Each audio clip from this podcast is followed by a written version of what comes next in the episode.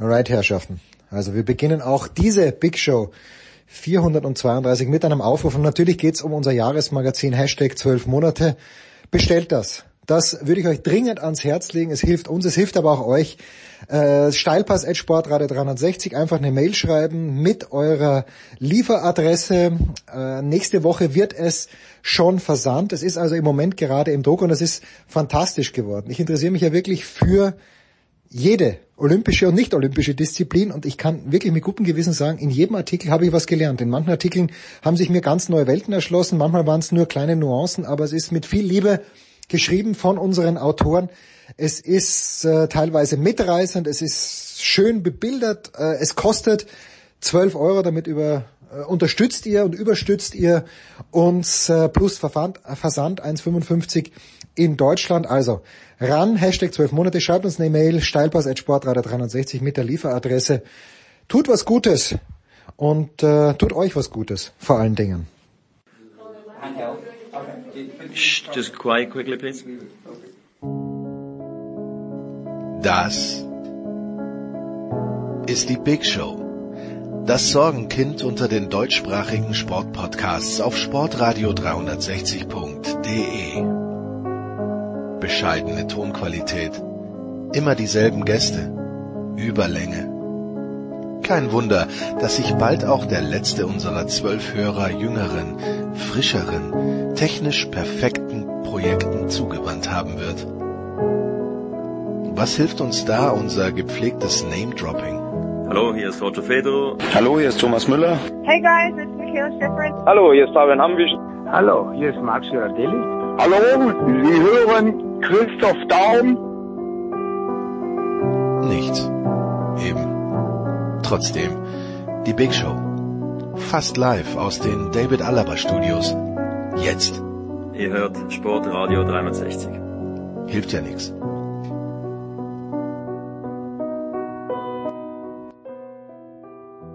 Sport 360, die Big Show 432. Der Producer ist in London, deshalb übernehmen die Außenstudios Malta wieder und äh, wir haben wie immer oder wie so oft am Anfang der Big Show das äh, Fußballsegment.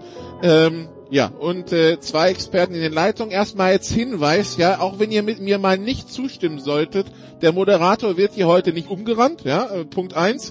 Und Punkt zwei, ich begrüße zum einen Andreas Renner von der Sohn. Hallo Andreas. Ja, äh, hallo und du bist natürlich auch clever dadurch, dass du äh, äh, auf, auf Malta sitzt. Das heißt, selbst wenn ich dich umrennen könnte, müsste ich sehr weit laufen, um dich umzurennen. Genau. Und äh, Sebastian Westling, der hört sich schon an, als wäre er auf dem Weg nach Malta von der Funke Mediengruppe. Hallo Sebastian. Ja, hallo. Ich bin leider nur auf dem Weg nach Düsseldorf, aber das ist ja fast so schön wie Malta. Äh, nee, das würde jetzt ein Segment füllen. Das mal, das diskutieren wir jetzt nicht aus. So, also, wir sind angekommen, äh, Sebastian, in einer Länderspielpause. Und das Wunderbare für euch Reporter, die äh, den äh, BVB dann auch betreuen, ist ja, ähm, ja, wenn man jetzt die Länderspielpausen äh, anschaut, die es dieses Jahr gab, im September verabschiedet sich der BVB mit einem 1 zu 3 bei Union in die Pause, im Oktober mit einem 2 zu 2 bei Freiburg und jetzt mit einem satten 0 zu 4 beim FC Bayern. Das Schöne ist also, selbst wenn du jetzt nichts mit der Nationalmannschaft zu tun hättest, du müsstest keinen Content beim DFB suchen. Der BVB füllt hier alles automatisch, oder Sebastian? Langweilig wird mir nicht, das ist richtig. Ähm, wie ist denn die Stimmung in Dortmund nach diesem 0 zu 4? Sehr bescheiden. Also ähm, das war schon schon wieder einmal sehr ernüchternd für alle Beteiligten. Also Michael Zorc hatte ja vorher sehr deutlich gefordert, ähm, dass die Mannschaft sich anders präsentieren muss dort, als sie es in der Vergangenheit äh, tun muss. Hat das mit diesem Wort Männerfußball gemacht, was ja nicht bei allen so ganz gut ankam. Ähm, womit er aber letztlich ja nur gemeint hatte, also sie sollen eben nicht auftreten wie kleine Jungs, sondern mit dem mit dem nötigen Selbstbewusstsein, mit dem nötigen Mut. Und das hat die Mannschaft bis auf die Anfangsviertelstunde komplett vermisst lassen. Und das ähm, führt dazu, dass jetzt in dieser Woche oder in dieser Länderspielpause sehr viel diskutiert werden wird in Dortmund. Also das, das ist schon schon bei einigen Menschen, mit denen ich gesprochen habe, angeklungen, dass man da jetzt nicht einfach zur Tagesordnung übergeht, sondern dass man sehr genau analysieren wird, ähm, was fehlt jetzt eigentlich dieser Mannschaft und der also gemeinsam mit der sportlichen Leitung nochmal geguckt werden muss, dass es eben so nicht weitergehen kann und welche Maßnahmen man jetzt da ergreift, ob man nochmal in Sachen Spielern nachlegen muss, ganz anders äh, vorgehen muss oder was da was da eben jetzt so die Maßnahmen sein werden. Und natürlich ist auch für den Trainer dieses Ergebnis jetzt nicht gerade ein Traum, der, das seine Position unfassbar festigt. Andreas, wir sind jetzt ein freundlicher Podcast, dementsprechend wollen wir dem BVB zur Hand gehen. Was fehlt denn beim BVB? Äh, du meinst, ich soll das jetzt mal so äh, aus dem Stegreif erzählen, nachdem die Dortmunder sich seit Monaten selber Gedanken machen über dieses Thema. Natürlich, so ja. viel, so, so viel Expertise traue ich dir zu. Eine große Chance. Ja, ja, ja, genau. Genau, Lucien, ich mache jetzt mal deinen Job. Nee. Äh, also, ich meine, wenn ich mir anschaue, was bei Borussia Dortmund in den letzten Jahren passiert, es ist ja jetzt nicht das erste Mal, dass man den Eindruck hat, ähm, dass, äh, dass, in der, dass es in der Mannschaft nicht hundertprozentig passt. Äh, und das erinnert mich an die äh, an die Situation, wie die Mannschaft auseinandergefallen ist äh, in der in der Saison von Peter Bosch, ähm, wo es auch sehr gut anfing und dann äh, auf einmal nichts mehr zusammenlief.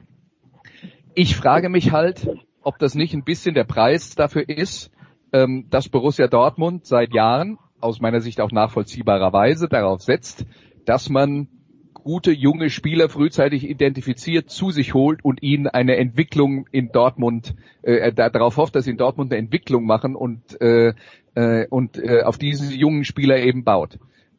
Da ist dann natürlich das Problem mit dieser Entwicklung, da kann man sagen, hat einer super viel Talent, aber ob diese Entwicklung geradlinig verläuft oder in, in Wellenbewegung, das kann man vorher nicht sagen. Man kann aber sagen, wahrscheinlicher ist, dass diese Entwicklungen in Wellenbewegungen laufen. Und ähm, äh, Jaden Sancho ist da jetzt vielleicht äh, das, das beste Beispiel dafür, über den wird ja jetzt viel diskutiert, wurde auch in München nach einer äh, guten halben Stunde schon ausgewechselt, weil er ja, irgendwie den Eindruck gemacht hat, er sei nicht richtig bei der Sache. Jaden Sancho könnte jetzt etwas lernen, was wichtig für den Rest seines Fußballerlebens ist. Bei Borussia Dortmund. Die Frage ist, wenn er diese Lektion gelernt hat und dann wieder sein altes Niveau erreicht, ob Borussia Dortmund da noch viel von hat, weil er dann vielleicht äh, ein, ein Thema für die absoluten Top-Clubs äh, die, dieser, äh, dieser Welt dann äh, sein wird. Das, das ist so ein bisschen das Dilemma, glaube ich, in dem Dortmund steckt.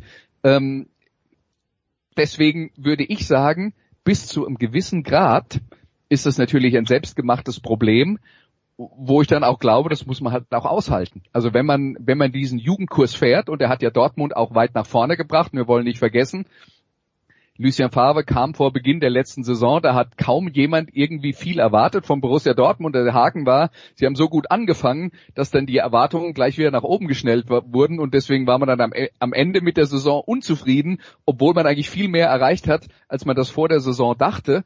Und äh, ja, ich glaube, das sind, sind einfach diese Wellenbewegungen, die, die dazugehören, wenn man seine Mannschaft so aufbaut und das, ich denke, als Dortmund muss man das einfach auch aushalten und da muss man durch und man muss äh, halt versuchen, die Spieler weiterzuentwickeln, weil das ist halt nun mal die Aufgabe.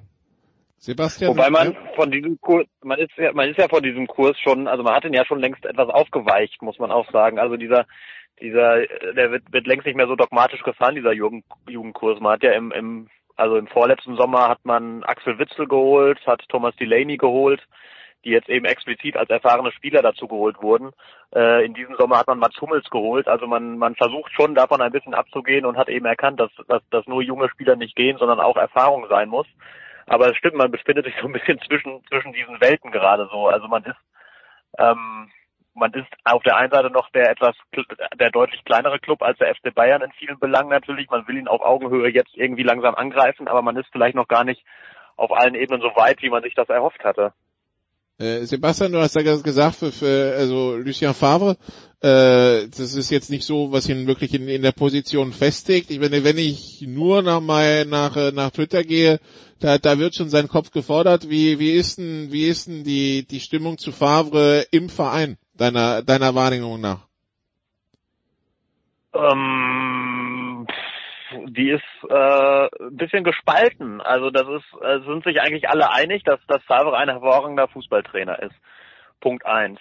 Es sind sich aber eben nicht mehr alle einig oder es wachsen die Zweifel daran, ob er auch ein hervorragender Trainer für eine Mannschaft ist, deren Anspruch es ist, ähm, ganz oben zu stehen, zu den Großen gehören und Meister werden zu wollen, wie es Dortmund ja jetzt tut. Also das ist, das ist so etwas, was man jetzt immer wieder hört hinter, hinter vorgehaltener Hand, dass gesagt wird, der war immer, hat natürlich immer hervorragende Arbeit geleistet, aber immer bei Clubs, wo die Anspruchshaltung eher überschaubar war, wo er die Erwartungen locker übererfüllen konnte. Und er tut sich so ein bisschen schwer damit, sich anzupassen an einen Club, wo er, wo man von vornherein sagen muss, wir sind hier wir sind der große Club, wir zeigen jetzt den anderen, wo es lang geht, bis auf den FC Bayern, Klammer auf, Klammer zu. Aber allen, bei anderen, allen anderen Clubs, wo man selbstverständlich so auftreten muss, dass, dass wir sind hier der große Favorit und so spielen wir auch. Und er ist eigentlich immer jemand, der eher sehr, sehr vorsichtig, sehr zögerlich ist, dessen Fußball ja auch so ein bisschen, der zwar durchaus, durchaus ein sehr attraktiver Fußball sein kann, aber im Kern doch erstmal darauf fußt, sicher stehen, äh, keinen reinkriegen, Kontrolle ausüben, der also nicht, nicht zwingend dieser Fußball ist, den man, den man unbedingt immer mit einer Spitzenmannschaft verbinden würde. Und das sind so ein bisschen die, die Fragen, die man sich gerade stellt in Dortmund, ob, ob das jetzt noch gelingt, dass dieser Trainer und dieser Club ähm, in ihrer Anspruchshaltung zueinander finden oder eben auch nicht. Also das ist eine Frage, die derzeit viel gestellt wird, die aber keiner so recht beantwortet. Ich möchte nur daran erinnern, als die Diskussion vor der Saison aufkam, was sind denn die realistischen Ziele in Dortmund und als die Spieler gesagt haben, wir wollen natürlich Meister werden und auch die Vereinsführung gesagt hat, wir wollen natürlich Meister mhm. werden, wer war der eine, der versucht hat, auf die Bremse zu treten? Der Trainer. Ja, genau. Dem ja, genau. Das also das ist so ein und ich glaube, der hat, der hat ungefähr kommen sehen, was da jetzt gerade passiert. Ja, genau. Also das ist ja, das ist ja immer die, die klassische Frage. Ne? Also ist es, ist es jetzt der Trainer, der die Sache realistisch einschätzt und sein Kader ist gar nicht so gut? Oder ist es, sind es die anderen, die sagen, der Kader ist ziemlich gut und der Trainer bremst das? Das ist ähm, eine Frage, die unfassbar schwierig zu beantworten ist. Es ist nur so, dass man eben objektiv sagen muss, dass es im Verein eben auch die kritischen Stimmen zunehmen. Also dass das jetzt nicht nur eine Sicht ist, die wir von außen hereintragen, sondern dass man sich eben auch im Verein die Frage stellt, ob die Entwicklung in die richtige Richtung geht. Aber das ist eine Frage, die noch ergebnisoffen gestellt wird. Okay, also so viel zum BVB. Der FC Bayern gewinnt also 4 zu 0 und ist damit äh, auf Platz 3 der Tabelle punktgleich mit Leipzig und Freiburg. Vier Punkte hinter Mönchengladbach. Apropos Freiburg, Andreas, wir haben es ja scherzhaft im Anfang reingenommen, diese Geschichte äh, da äh, am Ende des Spiels äh, zwischen David Abraham und Christian Streich. Äh, wir nehmen am Mittwoch auf, müssen wir dazu sagen. Und ich glaube am Mittwoch, äh, heute Nachmittag soll dann die ähm, äh, soll dann irgendwie die, vom DFB die, die erste Ansage kommen. Es, es droht eine längere Sperre. Ähm, ich habe ich hab von acht Spielen gelesen. Ist es angemessen, Andreas? Ich bin mir nicht so richtig sicher, was in diesem Fall angemessen ist, weil sowas habe ich noch nicht gesehen.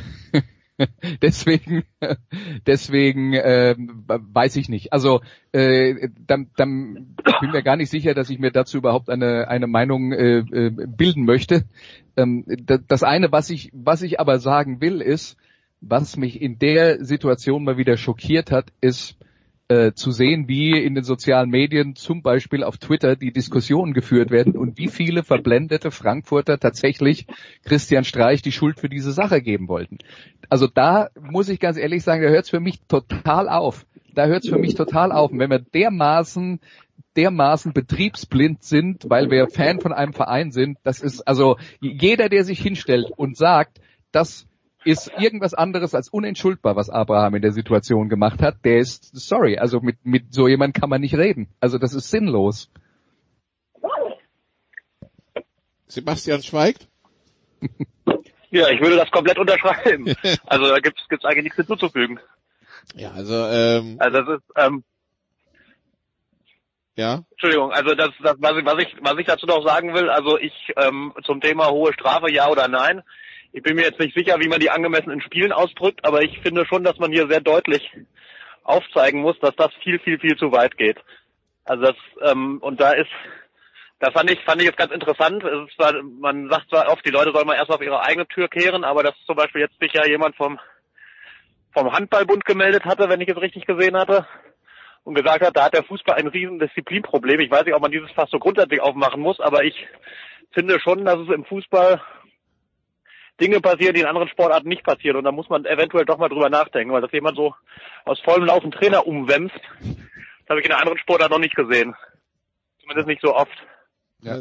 Und kann, das, kann das auch nicht ähm, und deswegen und das genauso, da geht's, also ich will jetzt nicht auf die ganz große Metaebene gehen, aber es geht ja dann zum Beispiel auch um das Thema Respekt vor den Schiedsrichtern und um viele andere Geschichten, wo ich finde, dass der Fußball ähm, sich da echt nicht von einer guten Seite präsentiert und dass man da echt äh, ein bisschen mehr dem, dem bisschen mehr Einhalt gebieten muss. Und eine Möglichkeit oder ein etwas, was daraus natürlich folgen muss, ist, dass man dieses jetzt sehr angemessen sanktioniert.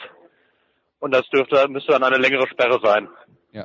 Und äh, wenn du mir jetzt die Frage gestellt hast, Nicola, ich würde jetzt mal sagen, eine normale Rotsperre für ein Vergehen, für ein schwer, schweres äh, Vergehen, was im Spiel passiert, ist drei Spiele. Also da muss es halt deutlich drüber liegen. Ob das dann fünf oder acht Spiele sind, keine Ahnung. Also das, äh, äh, das äh, weiß ich nicht, ob ich mir da, ob, ob ich da so tief in das Thema eintauchen will, dass ich mir darüber Gedanken mache, was da gerecht ist oder nicht. Ähm, aber grundsätzlich äh, gebe ich Aber, aber grundsätzlich sagst du schon mal über eine Tätigkeit hinaus. Also das ist ja schon ein Strafmaß, ja, ja, ja. wo die Richtung, wo die Reise hingeht. Ne? Absolut, weil äh, weil ähm, wir reden ja im Spiel von Sachen, die im Spiel passieren und eine Tätigkeit ist ja dann oft auch eine Reaktion auf irgendwas, was passiert ist und das war ja eine Reaktion auf nichts, was passiert ist. Ja, und zu jemand, der nicht, der nicht aktiv am Spiel teilnimmt, also muss das muss das schwerer äh, äh, ähm, äh, oder äh, ja muss das härter be, äh, bestraft werden. Gut. Nach, äh, nach meinem Verständnis von Logik. Und grundsätzlich, Sebastian hat vollkommen recht, beim, beim Fußball sind halt viele Dinge eingerissen oder haben sich eingeschleift, wo man dann, die, die man so akzeptiert und gerade im Verhalten, äh, Verhalten gegenüber den Schiedsrichtern finde ich das auch total unerträglich.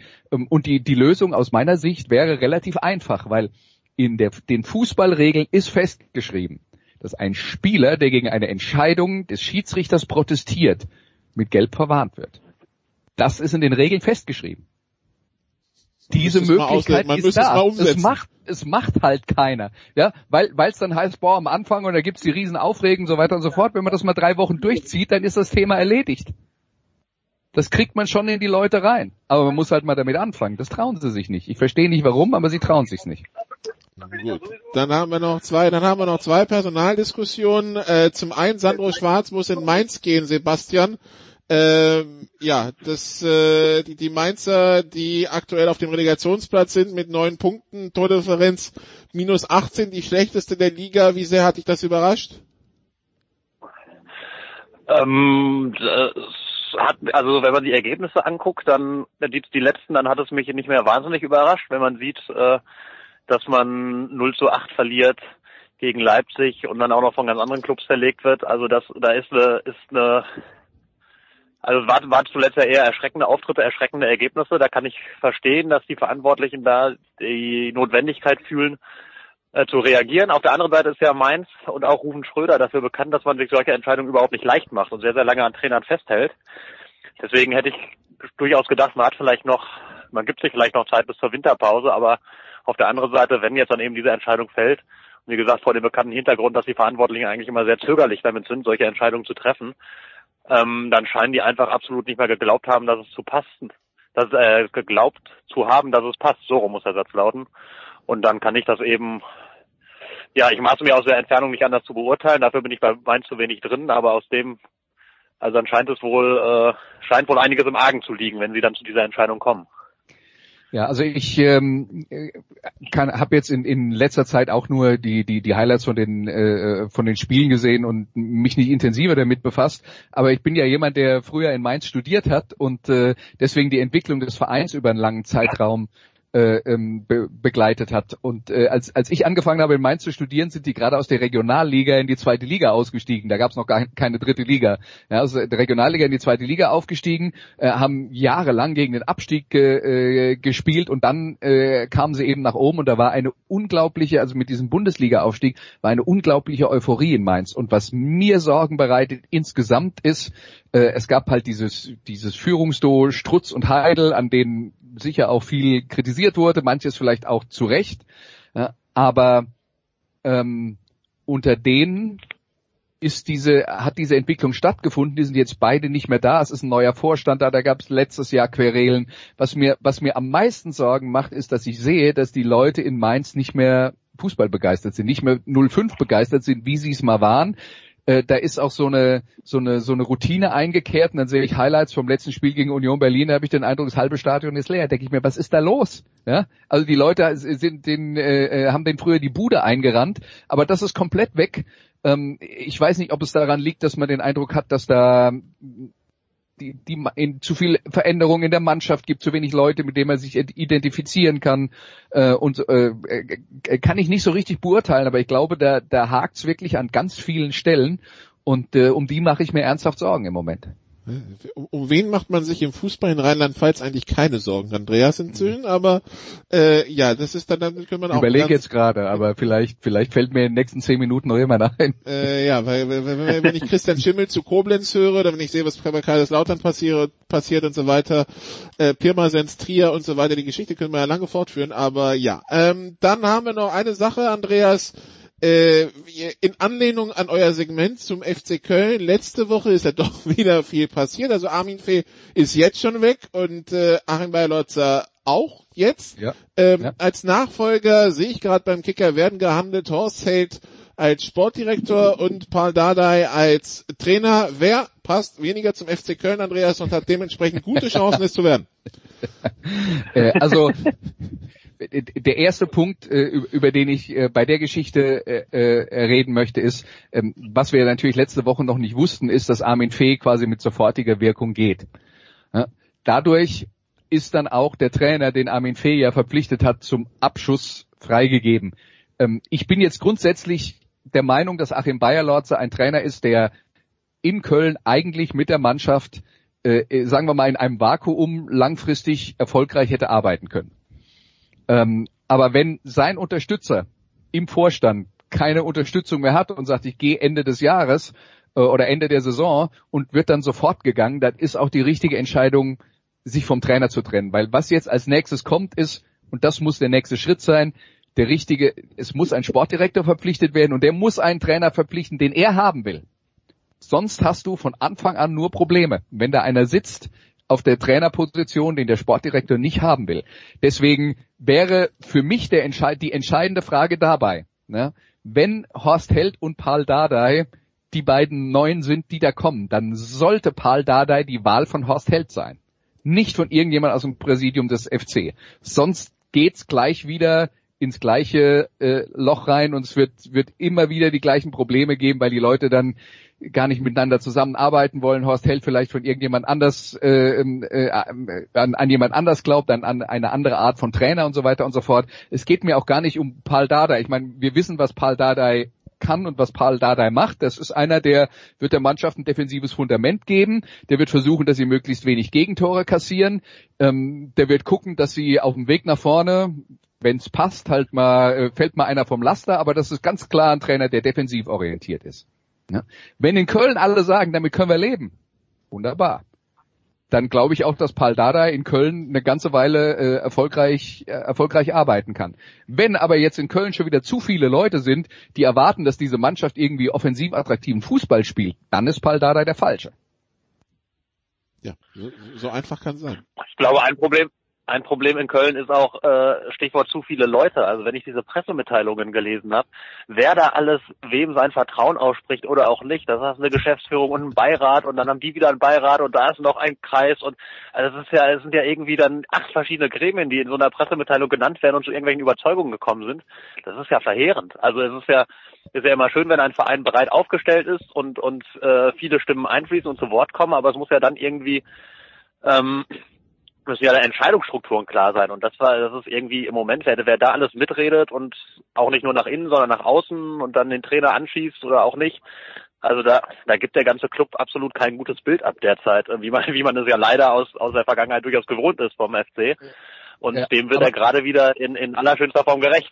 Genau, und das ist das Problem. Solange das so bleibt, ist eigentlich egal, wer der Sportdirektor und der Trainer ist. Die, die, die strukturellen äh, Geschichten mussten mal gelöst werden und, ähm, äh, und da eine klare Struktur reinkommen. Und dann kann man wieder erfolgreich arbeiten. Im Moment erinnert es mich eher an, äh, an, an den ersten FC Kaiserslautern, wo ja genau derselbe Unsinn passiert, äh, dass da 47 Gremien sind, wo äh, jeder seine eigene Meinung hat und der, der eine den anderen bekriegt und so, so führt man halt einen Verein in Ruin. Insofern die Kölner müssen aufpassen. Das ist, glaube ich, wirklich, wirklich wichtig, dass man da auf der Ebene die Probleme löst. Nicht glaubt, man holt jetzt einen neuen Trainer und der wird jetzt, äh, äh, das ist der Messias, der den FC wieder in die Champions League führt, wo, er- wo er hingehört. Das, so wird es nicht funktionieren. Tja, also der FC weiter in der Krise, das wird uns dann wahrscheinlich auch noch die nächsten Wochen, Monate und vielleicht auch Jahre beschäftigen hier bei Sport 360. Wir machen erstmal eine kurze Pause. Andreas Renner ist gleich beim Football wieder dabei. Erstmal gibt's ja gleich noch ein zweites Segment Fußball bei Sport 360. Bis gleich.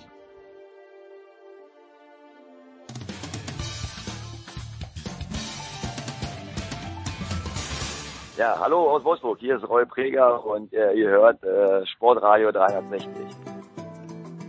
Big Show 432 bei Sportradio 360. Wir sind weiter beim Fußball. Fußball in der Big Show wird Ihnen präsentiert von bet365.com. Heute noch ein Konto eröffnen und bis zu 100 Euro Einzahlungsbonus erhalten. Wir haben weiterhin Sebastian Westling in der Leitung auf Twitter at Flüstertweets und äh, bisher hat er sich hier nicht durchgeflüstert, sondern immer wieder auch Stellung bezogen. So, jetzt haben wir äh, bevor wir gleich zum DFB kommen, noch die zweite Liga, wo Jens Keller jetzt der neue Trainer vom ersten FC Nürnberg ist. Äh, ja, äh, Jens Keller, den wir noch von Union Berlin kennen äh, und von anderen Stationen natürlich in den letzten Jahren einer dieser Namen, die überall immer wieder auftauchen.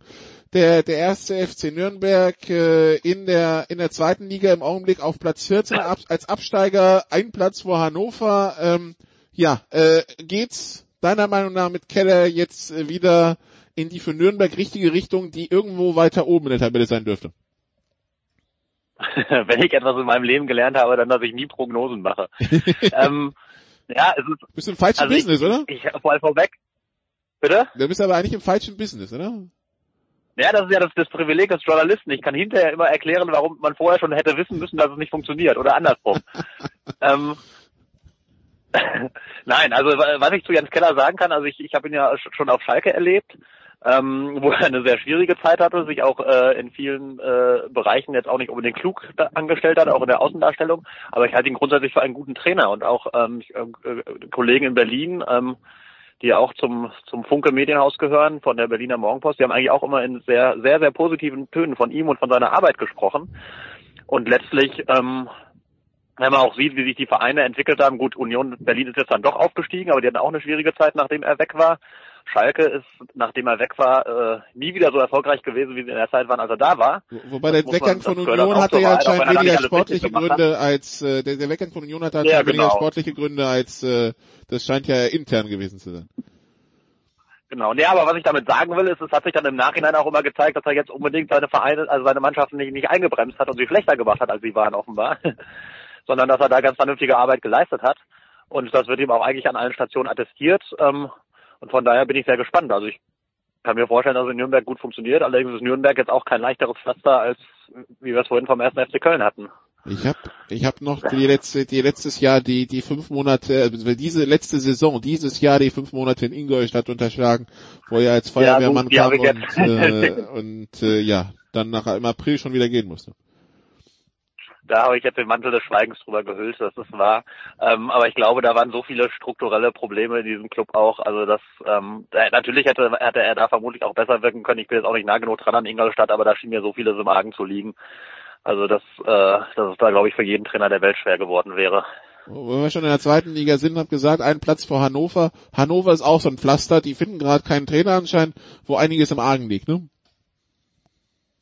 Ja, präzise Zusammenfassung. Also ähm, das ist also das ist ja, ist ja verheerend, was mit einem Club mit diesen Möglichkeiten wie der da ähm, wie der da durchgereicht wird. Aber da ist eben das Problem, dass das maße ich mir jetzt mal an zu behaupten, dass die Leute, die das entscheiden, oder vor allem die eine Person, die das maßgeblich entscheidet, in deren Kind, dann letztlich doch äh, die hinreichende sportliche Kompetenz offenbar dann fehlt, um die Dinge immer richtig zu beurteilen und dass er noch niemanden gefunden hat. Er, er träumte, hat er immer jahrelang davon geträumt, irgendwie jemanden ein Duo aufzubauen aus Trainer und Sportdirektor, wie es in Bremen beispielsweise jahrelang funktioniert hat. Das war ja immer sein Traum, aber es hat aus verschiedenen Gründen nie geklappt. Er hat nie jemanden so richtig etablieren können jetzt in den letzten Jahren, der da die sportliche Kompetenz maßgeblich nach außen vertritt, auf eine Art und Weise, dass er mit ihm klarkommt und auch Erfolg hat. Gut, also das äh, zur zweiten Liga. Wir wechseln von der zweiten Liga jetzt also zum DFB-Team. Äh, äh, Sebastian ja auch äh, in der Coverage der Nationalmannschaft äh, unterwegs. Äh, ja, die, die letzten zwei Spiele der EM-Quali stehen an am Samstag das Heimspiel gegen Weißrussland und dann äh, am Dienstag das Heimspiel gegen Nordirland. Nordirland könnte äh, theoretisch noch, wenn sie die Niederlande am Samstag schlagen und dann äh, auch noch Deutschland, dann äh, könnten sie sich auch noch für die EM qualifizieren und äh, unter Umständen dann Deutschland oder die Niederlande äh, von Platz zwei wegschubsen. Ähm, wie konkret siehst du diese Gefahr? Also die sehe ich, die sehe ich eher theoretisch, ganz ehrlich. Also Nordirland äh, hat eine wirklich gute, hat eine wirklich gute ähm, Quali-Runde gespielt und die haben auch das, das Heimspiel, also da, das Spiel in Nordirland, was sie gegen Deutschland gemacht haben, das hätten sie nicht verlieren müssen.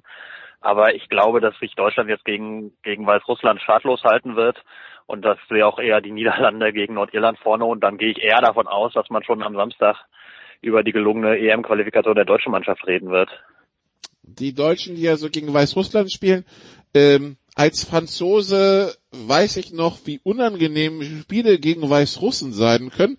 Also die Franzosen, die sich äh, in den letzten zehn Jahren, habe ich zweimal in einer Quali-Runde gegen Weißrussland messen mussten und da waren auch Niederlagen und Unentschieden dabei. Also das ist alles andere als ein angenehmer Gegner. Äh, nichtsdestotrotz im Heimspiel äh, am, am Samstag in Mönchengladbach äh, werden alle ein Sieg erwarten. Äh, wer ist denn eigentlich bei der deutschen Nationalmannschaft noch da? Ich habe das Gefühl, es hagelt Absagen.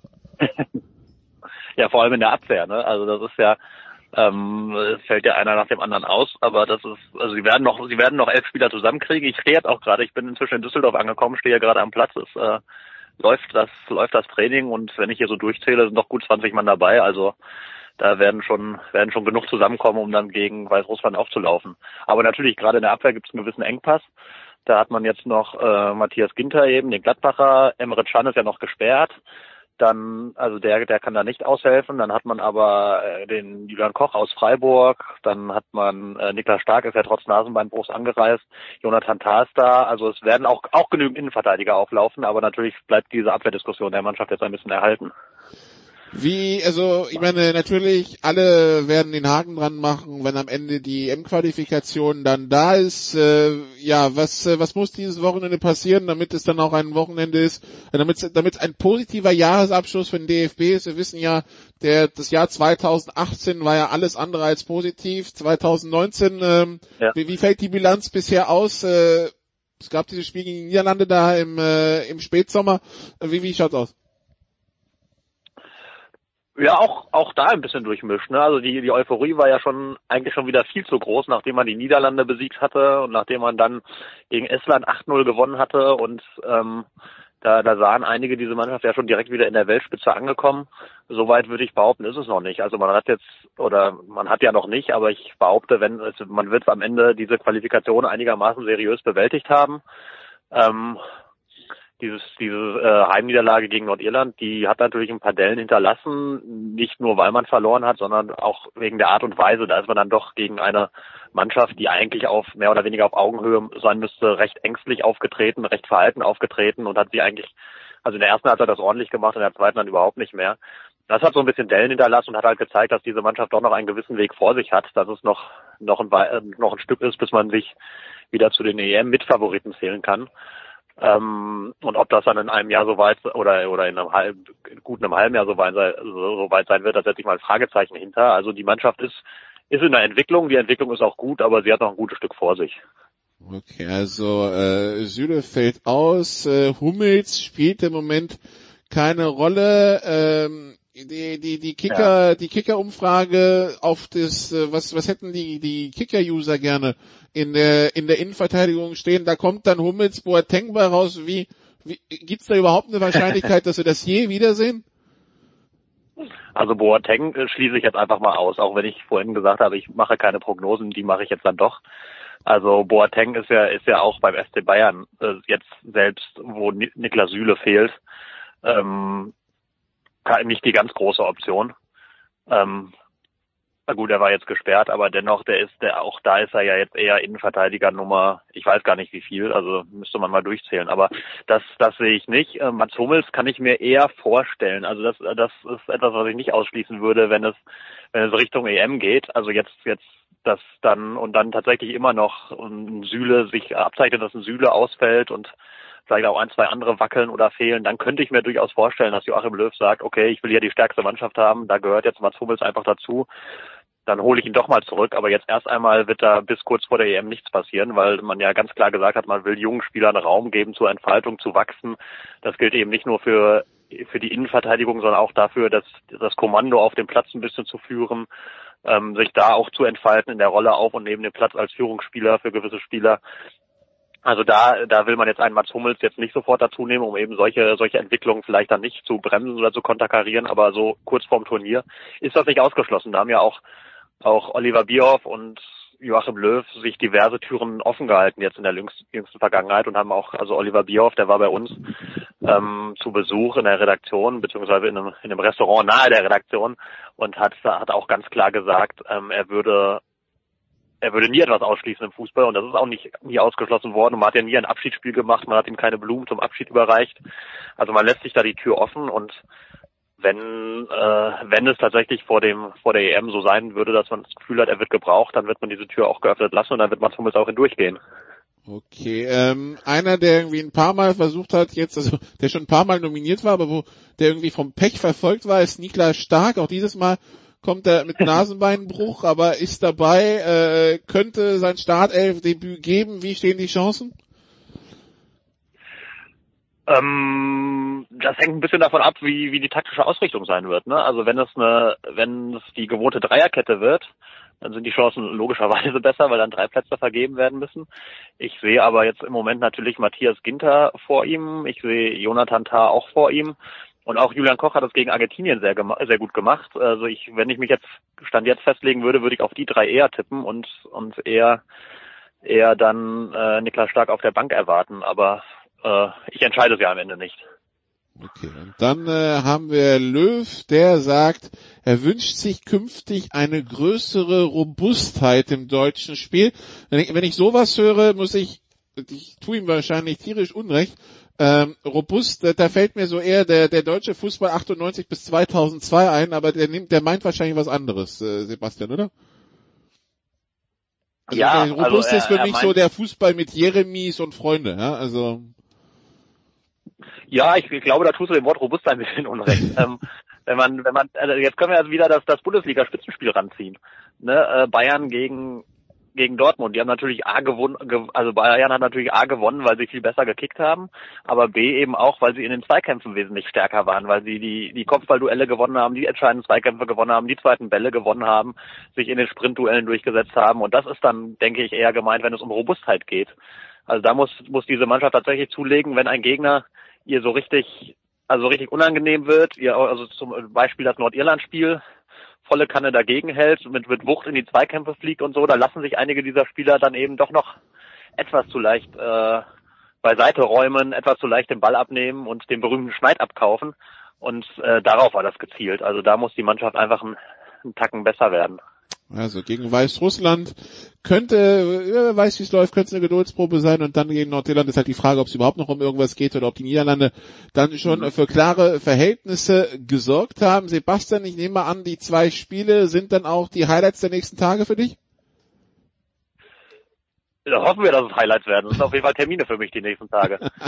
Gut, dann werden wir sehen. Äh, also der, der jeder Einzelne kann dann quasi, wenn er das Spiel verfolgt, mitfühlen, ob er, ob er sich freut für dich, dass du im Schaden bist, oder sich denkt, oh mein Gott, der arme, der arme Junge, der ist da, ich kann ausschalten, er nicht. Dann äh, danke Sebastian, kurze Pause und dann geht's hier weiter mit Football in der Big Show 432.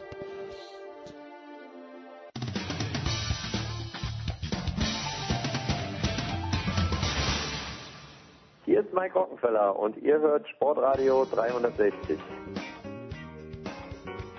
Big Show 300, nee, 432, nicht 332, wir sind schon 100 weiter, so alt sind wir schon geworden.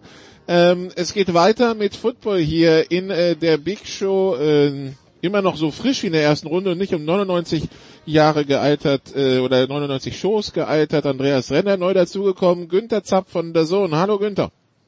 Hallo, wunderbar. So, wir sind angekommen in der Footballrunde, Jungs. Ich hoffe, ihr wettet nicht allzu viel, sonst würde ich mir Sorgen machen, ob ihr noch euch warmes Essen leisten könnt nach dem letzten Wochenende. Günther, zum Beispiel am Beispiel der Colts, die du noch vor ein paar Wochen in die Top 3 der AFC gezählt hast, würdest du immer noch da reinzählen? Äh, wenn Jacoby Brissett wieder fit ist, äh, könnte das durchaus noch passieren. Ja, nee, also ich habe vor ein paar Jahren schon aufgehört, äh, auf äh, Football zu wetten weil es äh, doch eher ins Geld geht, als dass es Geld bringt. Das ist in der Tat nicht. Selbst wenn man meint, man, man kennt sich aus, ist, man wird immer wieder überrascht. deswegen machen die das mit diesen Wetten. Ja, weil ja. die Leute normalerweise nichts gewinnen dabei in dem Strich. Ja, da gibt's ja, da gibt's ja so eine Kombi-Wette, da kriegst, da Ja. musst du drei Spiele kombinieren, dann kriegst du aber immer noch zehn Punkte mehr. Ja. Wo du also glaubst, da kannst gar nicht verlieren. Aber es, es geht, es geht. Es geht. Weißt, es weißt geht, du, ja. Nikola, was ich bei der Sache tatsächlich interessant finde, ist nicht, dass es jetzt mal so ein Wochenende, dass es ein Wochenende gibt, bei dem äh, es Ergebnisse gibt, die vorher nicht äh, von vielen nicht vorhergesagt werden. Was mich wundert, ist, dass Leute immer noch nicht kapiert haben, dass das Standard ist in der NFL. Ja, also das, das ist ja auch das, was die ganze Sache so interessant macht. Wir, das muss man doch irgendwann mal über die Jahre, die man sich mit dem Sport äh, befasst, auch mitkriegen, dass in der NFL nix sicher ist. Ja, und äh, wir haben auch an dieser Stelle schon oft genug darüber geredet. Auch die in Anführungszeichen schlechten Teams in der NFL sind immer noch ziemlich gut. Und äh, das Niveau ist so nah beieinander, dass man äh, ja, äh, dass man nie äh, großartig irgendwas vor, voraussagen kann. Ich muss jetzt zum Beispiel ganz ehrlich sagen, wenn man über Atlanta gegen New Orleans redet, für mich ist die größere Überraschung, wie schlecht Atlanta vorher in dieser Saison war. Dass Atlanta zu Hause gegen New Orleans gewinnen kann, das wundert mich gar nicht, weil die haben nämlich viele verdammt gute Spieler. Und äh, ja, da, das ist die NFL. Insofern, ähm, was mich überrascht, ist, dass alle überrascht sind. Au- Auswärts mit 17 Punkten gewinnen, immerhin. Es war nicht zu Hause, es war auswärts. Ja, okay, es war auswärts. Und, und die Defense, äh, die wir natürlich, du kannst natürlich sagen, dieses Team ist eigentlich besser, aber so wie die, so wie die Defense sich die Wochen davor präsentiert hat, war das jetzt nichts, wo man sich gedacht hat, ach ja, eine Woche Pause wird denen gut tun und dann halten die die Saints bei neun Punkten. Also so ein bisschen das, was man äh, davor gesehen hat, lässt man ja schon so in seine Bewertung einfließen. Dass sie das Ja, können, dass sie das besser können, ist klar. Aber dass sie es plötzlich auf den Platz bringen, war die Überraschung. Ja, das, äh, das, das mag ja durchaus sein, aber es ist ja auch nur eins von, äh, von, von vielen Beispielen. Und äh, keine Mannschaft äh, erreicht jede Woche das gleiche Niveau. Das ist aber auch nicht für Football spezifisch. Insofern äh, ist der NFL eher noch äh, äh, noch anders, dass die Herausforderungen äh, sind ja jetzt auch nicht jede Woche gleich, die man äh, äh, vor der vor der Brust hat. Und manche Mannschaften liegen äh, äh, einem Team besser als andere. Ja, man kann man kann es vielleicht äh, so ergänzen, was Andreas gesagt hat. Die die guten Teams äh, sind auch nicht so gut. Also die haben Ja. auch ihre Schwächen und Ja. wenn du die das ist eben dieses perfekte System, das ja nur in der NFL funktioniert mit mit dem absolut gleichen Salary Cap. Äh, Die anderen Ligen haben ja da immer so so, so äh, Ausweichmöglichkeiten. Da- und so weiter. Da, da hat wirklich jeder in der NFL hat die gleiche Kohle, äh, hat den gleichen Spielerpool, aus dem man sich bedienen äh, kann. Da gibt's ja, also bis auf ganz wenige Ausnahmen, jetzt nicht, dass du dir weltweit Spieler holst, wie im, im Basketball oder im Eishockey. Das sind äh, wirklich da, die werden über Jahre beobachtet. Also von daher sind die Teams enorm gleich. Dann kommt es darauf an, wie du mit dem Geld umgehst. Und es kommt natürlich dann sehr, sehr, das, auch darüber haben wir oft gesprochen, aufs Coaching an. Aber, um wie gesagt das nochmal zu sagen, es sind natürlich auch alle, selbst die Top-Teams haben ihre Schwächen. Und wenn du dann so einen Tag erwischt und genau diese Schwächen analysiert hast oder genau drauf passt, dann passieren eben solche für viele äh, überraschende Ergebnisse, für Andreas und mich ja schon lange nicht mehr. Ja, und äh, die, die, die, die Top-Teams haben auch ihre Schwächen und vor allen Dingen kein Team in der NFL hat mehr als eine Handvoll äh, absolute Topstars und wenn von denen dann drei fehlen, weil sie verletzt sind, was ja dann auch immer wieder passiert, dann ist halt auch ganz schnell vorbei mit der Herrlichkeit. Ja klar, dieses, dieses äh, NFL not for long, das kommt ja nicht daher, dass die, die Jungs äh, schlechter werden oder dass du äh, verletzt bist, sondern dass du halt nach drei Jahren wieder mehr Geld kriegen würdest oder nach vier Jahren äh, vor allem und das viele Teams sich nicht mehr leisten können und dann lieber den Schritt zurück machen, sich wieder einen Rookie holen, der noch ein paar hunderttausend äh, Dollar billiger ist oder sogar im Millionenbereich und, und äh, nehmen durchaus in Kauf, dass der natürlich ein bisschen schwächer ist, aber es geht halt nicht anders. Und dadurch sind in jedem Team natürlich auch äh, gewaltige Defizite. Gut, äh, also wie gesagt, der, der Spieltag war äh, war für viele äh, unvorhersehbar. Was ich interessant finde, bei, bei ESPN haben sie immer so eine Liste von ihren Experten, die picken, die haben nie 16 und 0, klar, aber die haben meistens so neun bis zehn richtig, wenn man sich das diese Woche anschaut. Es hat genau einer mehr Spiele richtig getippt als äh, falsch in, in dem Ausmaß Und, ist. und, und der war vermutlich vorher letzter in der internen Tabelle, oder? Der war im, äh, im gesicherten Mittelfeld, sagen wir es mal so. Okay. Ähm, Moment, äh, 86 Spiele richtig. Nee, also jetzt ist ja genau. Der war letzter, jetzt ist er vorletzter.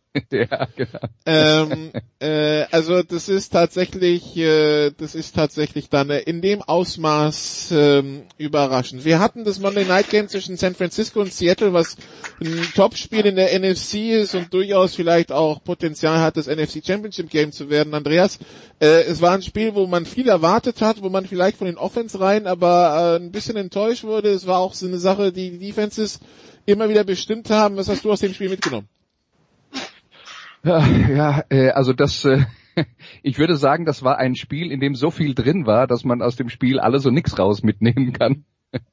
ähm, was äh, was was habe ich davon mitgenommen? Also äh, es es war sagen wir mal, was den, was, was äh, die, die, äh, die, die, es war ähnlich spektakulär wie letztes Jahr das Spiel Chiefs gegen Rams, nur auf eine total andere Art, weil es halt äh, absolut defensiv äh, dominiert war. Und ähm, ja, auf, auf beiden Seiten könnte man jetzt äh, 47 Geschichten erzählen äh, äh, bei diesem, bei dem Spiel, was da äh, Ausschlag gegeben hat. Ähm, ich denke, ich denke, eine Sache, die man äh, die, die man den Seahawks äh, äh, wirklich sehr positiv anrechnen muss, ist, sie haben halt sehr riskant gegen das äh, 49ers Laufspiel agiert, haben also wirklich alles zugestellt und das dann auch komplett gestoppt und sich darauf äh, verlassen, dass sie die Wide Receiver von San Francisco oder die Receiver insgesamt von San Francisco äh, äh, schon äh, stoppen können, was am Anfang überhaupt nicht geklappt hat, als Emmanuel Sanders noch auf dem Platz war.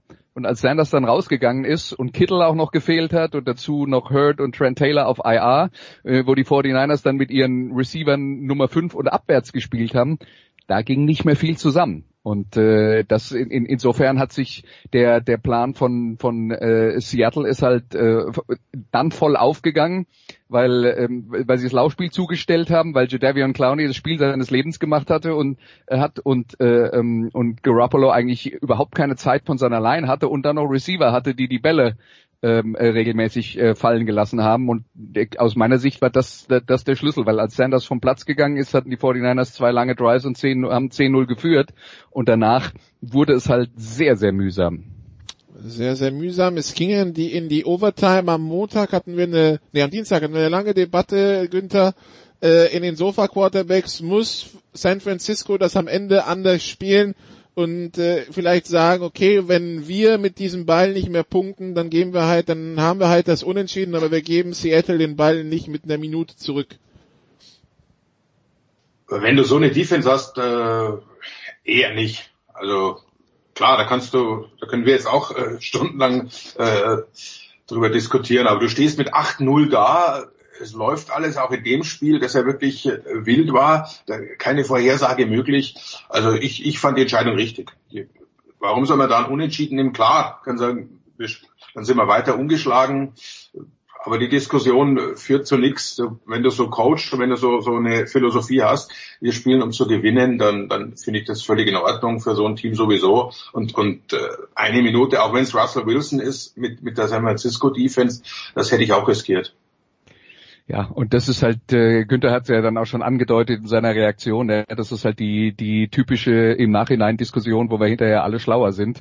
Ähm, genau. Auf die Diskussion würde ich mich nur einlassen, wenn ich neben irgendeinem sitze und das Spiel läuft und er sagt, bevor die anfangen, diesen Drive zu spielen, jetzt würde ich nichts riskieren und lieber das Unentschieden nehmen. Dann mit dem würde ich diskutieren, alle anderen Schlauberger, vergiss es. Gut. Wenn, dann reden wir über das, was kommen wird am Wochenende. Wir haben ja durchaus interessante Spiele im Spielplan, unter anderem am Sonntag um 19 Uhr, Andreas, die Houston Texans, die zu Gast sind bei den Baltimore Ravens äh, mit äh, zwei Quarterbacks, die MVP-Kandidaten sind, mit zwei Quarterbacks, die die letzten Wochen immer wieder durch spektakulären Spielstil aufgefallen sind. Du hast ja gerade gesagt, 49ers Seahawks war in gewisser Arten äh, schon ein Spiel, wo, wo sehr viel los war, das seine Highlights hatte. Können wir uns bei Ravens gegen Texans auf Ähnliches freuen?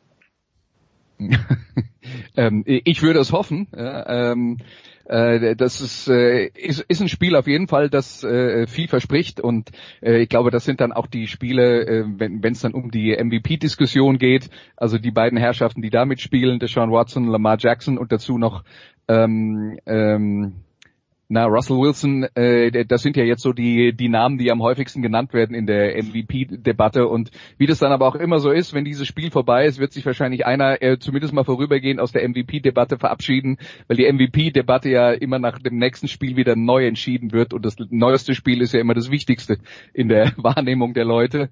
Ähm, ja, also, äh, aber da kann man sich natürlich drauf freuen. Das sind äh, äh, spektakuläre Teams und ähm, äh, was, was ich äh, äh, neulich in einem amerikanischen Podcast gehört habe, wo ich auch dachte, das habe ich jetzt in meinem Leben noch nicht gehört, ist, äh, die, man freut sich auf die Spiele der Baltimore Ravens, weil die so super spektakulär sind. Also die waren im, die waren schon oft sehr gut, ja, aber super spektakulär waren sie glaube ich noch nie. Das ist jetzt anders. Ich, ich würde es anders formulieren. Das, das habe ich auch letzte Woche hier, äh, als Jens gefragt hatte, gesagt. Es ist tatsächlich so, dass du die Ravens jetzt anschaust, um dir die Offense anzuschauen, was du die letzten ja, 20 genau. Jahre eigentlich nie getan hast. Ja, genau. ähm, oder Günther? Ja. Ja, also es, es ist genau die Entwicklung, die sie, die sie wollten natürlich auch. Also der spektakulärer Football. Äh, ähnlich vielleicht so ein bisschen wie, wie, wie, wie bei den äh, Pittsburgh Steelers, die ja auch von, von Steel gehörten und, und, und Laufspiel dann plötzlich umgeschwenkt haben in eine äh, absolut äh, fantastische Offense. Über 20 Jahre bei, hinweg. Also inzwischen wieder bei Steel Curtain sind dieses Jahr. Und, und, und, und jetzt drehen sie wieder um, genau. Jetzt, jetzt, jetzt merken sie, oder haben die Spieler halt auch nicht mehr äh, diese, diese früher dann reihenweise hatte, fing, fing, fing an mit Slash, Cordell Stewart, der auf verschiedensten Positionen gespielt haben und die haben sie dann halt immer wieder sich gesucht und haben wirklich äh, innovativ auch Angriffsfootball gespielt und dann hast du die Steelers eben auch angeschaut wegen spektakulärer Offenspielzüge während früher, so die alten äh, Säcke wie ich, die haben sie halt wegen Steel Curtain und, und einer überragenden Defense gesehen und das gleiche ist jetzt in, in, in Baltimore, äh, was ich in der Tat in, in, in dieser, in dieser Ausrichtung nicht, nicht erwartet hätte. Ähm, ja, die Houston Texans, die also ein Spiel Vorsprung jetzt haben auf die Colts nach der Niederlage gegen Miami und äh, die ein Spiel Rückstand im Augenblick auf die Ravens haben im, äh, im Playoff-Rennen und im Rennen um die Position in den Playoffs. Das heißt für die Texans wirklich auch ein ganz wichtiges Spiel, Günther. Ja klar, also jetzt werden sowieso die Spiele immer wichtiger, je weiter es nach vorne geht. Und, und äh, du musst dich auch positionieren, dann konferenzinternes Duell, also da geht's, wie du richtig schon gesagt hast, natürlich äh, im weiteren Blick auch schon so an die Setzliste in den Playoffs, wenn wir davon ausgehen, dass die eben beide reinkommen. Von daher ist es schon mal wichtig. Und dann ist es eine, eine äh, sagen wir mal, ein, ein Test, wie gut sind sie wirklich. Houston. Denn in Baltimore anzutreten, äh, kannst bei New England mal nachfragen, das ist äh, momentan schon mit das Härteste, was dir passieren kann. Und wenn du da einigermaßen bestehen kannst, äh, wenn dir da was einfällt, dann kannst du dir auch berechtigte Hoffnungen machen, äh, weiterzukommen. Wenn du da sagst, okay, ich laufe gegen eine Wand, ich komme nicht weiter, dann musst du äh, dir überlegen, was du änderst, denn Baltimore wird sicher eins der Teams sein, das bis ganz am Ende ganz oben steht. Die, die Ravens, die dann auch zwei Wochen später die 49ers zu Hause zu Gast haben. Also äh, das ist dann ähm, die wichtigen Spiele Patriots, Texans und 49ers haben sie zu Hause. Da, kommt ihnen der Spielplan schon. Nikola, ich muss mal schnell an die Tür. Sorry, ich bin sofort wieder da. Okay. Dann bleiben wir, dann bleiben wir bei Günther, um äh, beim zweiten Spiel einzusteigen. Ein Super Bowl Rematch. Vor 18 Monaten oder ein bisschen mehr standen sie im Super Bowl gegeneinander ähm, die Philadelphia Eagles, die New England Patriots, die 5-4 Eagles empfangen die 8-1 Patriots, beide kommen aus der Woche Pause wieder raus. Die Patriots haben sich mit der Niederlage in Baltimore rein verabschiedet, die Philadelphia Eagles mit äh, dem äh, mit dem Sieg gegen die Bears in einer Division, wo es ja mit den Cowboys weiterhin dieses Kopf an Kopf Schrägstrich Schneckenrennen ist. Ähm, ja, wie gesagt, vor anderthalb Jahren ist war das Super Bowl was, was erwartet uns Sonntag um 22.25 Uhr? Ein äh, komplett anderes Spiel als der Super Bowl, der spektakulär eigentlich hin und her ging und wer zuletzt den Ball hat, gewinnt dann mit äh, extrem viel vierten Versuchen. Äh, Philly Philly haben wir alle noch im Kopf. Äh, äh, Brady hat ja selbst auch versucht, einen, einen äh, Pass zu fangen, da hat es dann nicht geklappt. Also dieses spektakuläre Spiel äh, wird es äh, in der Form nicht geben. Zum einen ist natürlich New England's Defense deutlich besser, wenn auch, wie man in Baltimore gesehen hat, äh, durchaus anfällig. Auf der anderen Seite spielt Philadelphia auch, auch nicht mehr so in, in dieser Liga mit. Äh, hat vielleicht auch mit, äh, mit Carson Wentz beziehungsweise dem Fehlen von Nick Foles zu tun. Äh, da, also das dürfen wir nicht erwarten. Natürlich äh, ist da einiges äh, an Rechnung offen, vor allem aus, aus Sicht natürlich der Patriots, die jede Niederlage persönlich nehmen und, und im Super Bowl ganz besonders. Eine Woche Pause gilt zwar für beide, aber ich sag mal, da gebe ich einen kleinen Vorteil noch Belichick, der wird sich das ein oder andere äh, ausdenken und äh, könnte, könnte ein heißes Spiel werden, weil es in Philadelphia also die Stimmung wird entsprechend sein und äh, das ist wirklich so ein Spiel, das könnte, könnte entscheidend sein für die NFC East, wenn du das gewinnst. Äh, die Cowboys spielen, glaube ich, die Woche drauf dann gegen die Patriots. Sie verlieren das. Ja, genau. Dann, dann dann bist du das eine Spiel vorne, das du brauchst, um dann am Ende auch die NFC East zu gewinnen, aus der ja, da sind wir uns glaube ich einig, nur der Sieger in die Playoffs einziehen wird. Genau, keiner fängt da noch äh, Minnesota oder Seattle ab, Andreas. Äh, ja, in, äh, wir haben ja so oft über die Cowboys gesprochen, dass man die nicht zu fassen bekommt, weil mal haben die eine gute Phase, mal eine schwächere Phase. Jetzt haben die wieder gegen die Vikings verloren. Die Eagles ist, ist ein bisschen ähnlich. Äh, die gewinnen dann gegen die Packers, verlieren gegen die Falcons, ähm, gewinnen jetzt gegen die Bills und die Bears. Das heißt, die haben Schwung. Jetzt kommen die Patriots. Günther hat schon gesagt, im Kampf um diese Division wird das ein wichtiges Break, wenn sie das gewinnen können. Klar, äh, wie, äh, wie ganz ehrlich, äh, fast alle Spiele und die Eagles sind halt ähm, so wie viele andere Mannschaften in der NFL. Äh, wenn es halt passt, gewinnen sie ihre Spiele und äh, was ich bei denen jetzt wirklich so als größtes Problem sehe, in, in den letzten beiden Jahren ist, und sie haben versucht, das, äh, das Problem zu lösen, indem sie äh, Deshaun Jackson verpflichtet haben. Die haben keinen Speed auf Receiver. Das heißt, alles, was sie tun können offensiv, sind Pässe in die kurze und Mitteldistanzen, äh, kurze und Mitteldistanzen. Und das ist natürlich für den Gegner, äh, Gegner ausrechenbar. Das ist ein Problem, das sich im Laufe der letzten Saison ergeben hat. Dann haben sie, wie gesagt, Deshaun Jackson verpflichtet. Er hat ein Spiel gemacht, da war er sehr gut, dann war er verletzt, äh, kam zurück, hat sich gleich wieder verletzt, jetzt ist er auf IA. Das heißt, die werden weiter ihre, äh, ihre Offense mühsam zusammenklauben müssen. Und äh, ja, da, ge da gebe ich dem Quarterback äh, eigentlich gar keine Schuld dran. Ich äh, bin immer noch davon überzeugt, dass Carson Wentz einer, äh, einer ist, der das äh, Potenzial hat, äh, in ein, zwei Jahren Top 5 Quarterback der Liga zu sein, aber er hat schlicht und einfach keinen, äh, keinen Deep Threat und den braucht er erstmal, bevor wir, bevor wir darüber ernsthaft reden können. Aber die Eagles sind eine Mannschaft, die die Patriots schon schlagen kann. Ich meine, nicht umsonst hat ähm, Tom, Tom Brady vor, vor zwei oder drei Wochen gesagt, nee, wir sind offensiv noch auf der Suche nach einer Identität. Ja, das, und zwar zum Zeitpunkt, da waren sie ungeschlagen. Ähm, ähm, das, das zeigt erstens, wie gut die Patriots Defense ist. Es zeigt aber auch, dass die, dass die äh, Patriots ganz klare Schwachstellen haben. Günther hat es ja vorhin auch schon mal erwähnt. Kein Team in der NFL ist so, so gut, dass du nicht eindeutige Schwächen identifizieren kannst. Und das gilt auch für die New England Patriots. Die haben es halt in den letzten Jahren immer wieder geschafft, sich eine offensive Identität im Lauf einer Saison zu erarbeiten. Ja, das ist auch ähm, äh, absolut beeindruckend und äh, jeden Respekt wert. Ja. Aber ähm, bis jetzt haben sie das in dieser Saison auch noch nicht geschafft. Deswegen könnte ich mir vorstellen, dass das ein relativ punktearmes Spiel wird. Und dann mal gucken, wer am Ende, äh, wer am Ende ein Field Goal mehr glaubt. Gut, also das am Sonntag um 22.25 Uhr. Äh, die traditionelle Frage zum Abschluss nach den Highlights am Wochenende und logischerweise hören wir euch irgendwo bei der NFL, Günther. Äh, das ist korrekt.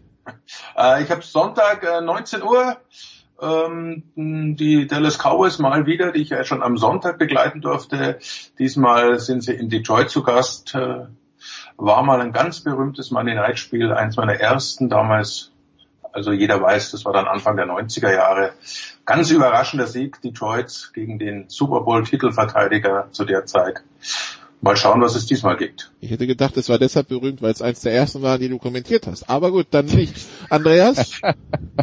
Deswegen natürlich auch. Ich habe am Wochenende frei. Ah, okay, gut. Dann, ähm, ja, dann äh, danke euch beiden. Kurze Pause hier und dann geht's weiter mit der Big Show 432.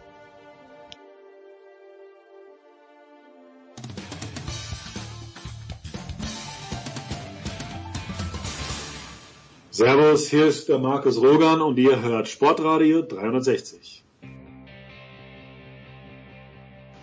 Big Show 432. Wir sind angekommen beim Eishockey hier in der Big Show und äh, ja, soll, soll gehen um, um die DEL und ein paar andere Themen in den Leitungen. Zum einen Jan Lüdecke von äh, äh, The Zone ran und so weiter. Jetzt also auch mal wieder als Eishockey-Experte in der Leitung. Hallo Jan. Hi, servus. Und äh, Franz Büchner ist auch dabei von der Zone. Hallo Franz. Grüße. Ja, äh, natürlich die, die Nachricht, die dann erstmal rüberkam äh, vor ein paar Tagen, ist, dass die Boston Bruins ein äh, Vorbereitungsspiel gegen die Adler spielen wollen nächstes Jahr. Franz, äh, freust du dich schon drauf?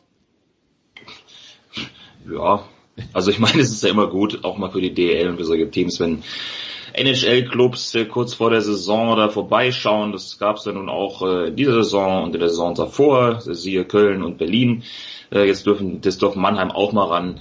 Ähm, ist natürlich für das jeweilige DL-Team immer so ein bisschen so eine Geschichte, weil dann die Saison hierzulande immer schon läuft und du da so ein bisschen rausgerissen wirst. Du kriegst halt dieses eine extra Event, was natürlich deutlich mehr Aufmerksamkeit irgendwie generiert als so ein, ich sag mal, so ein gewöhnliches äh, Ligaspiel.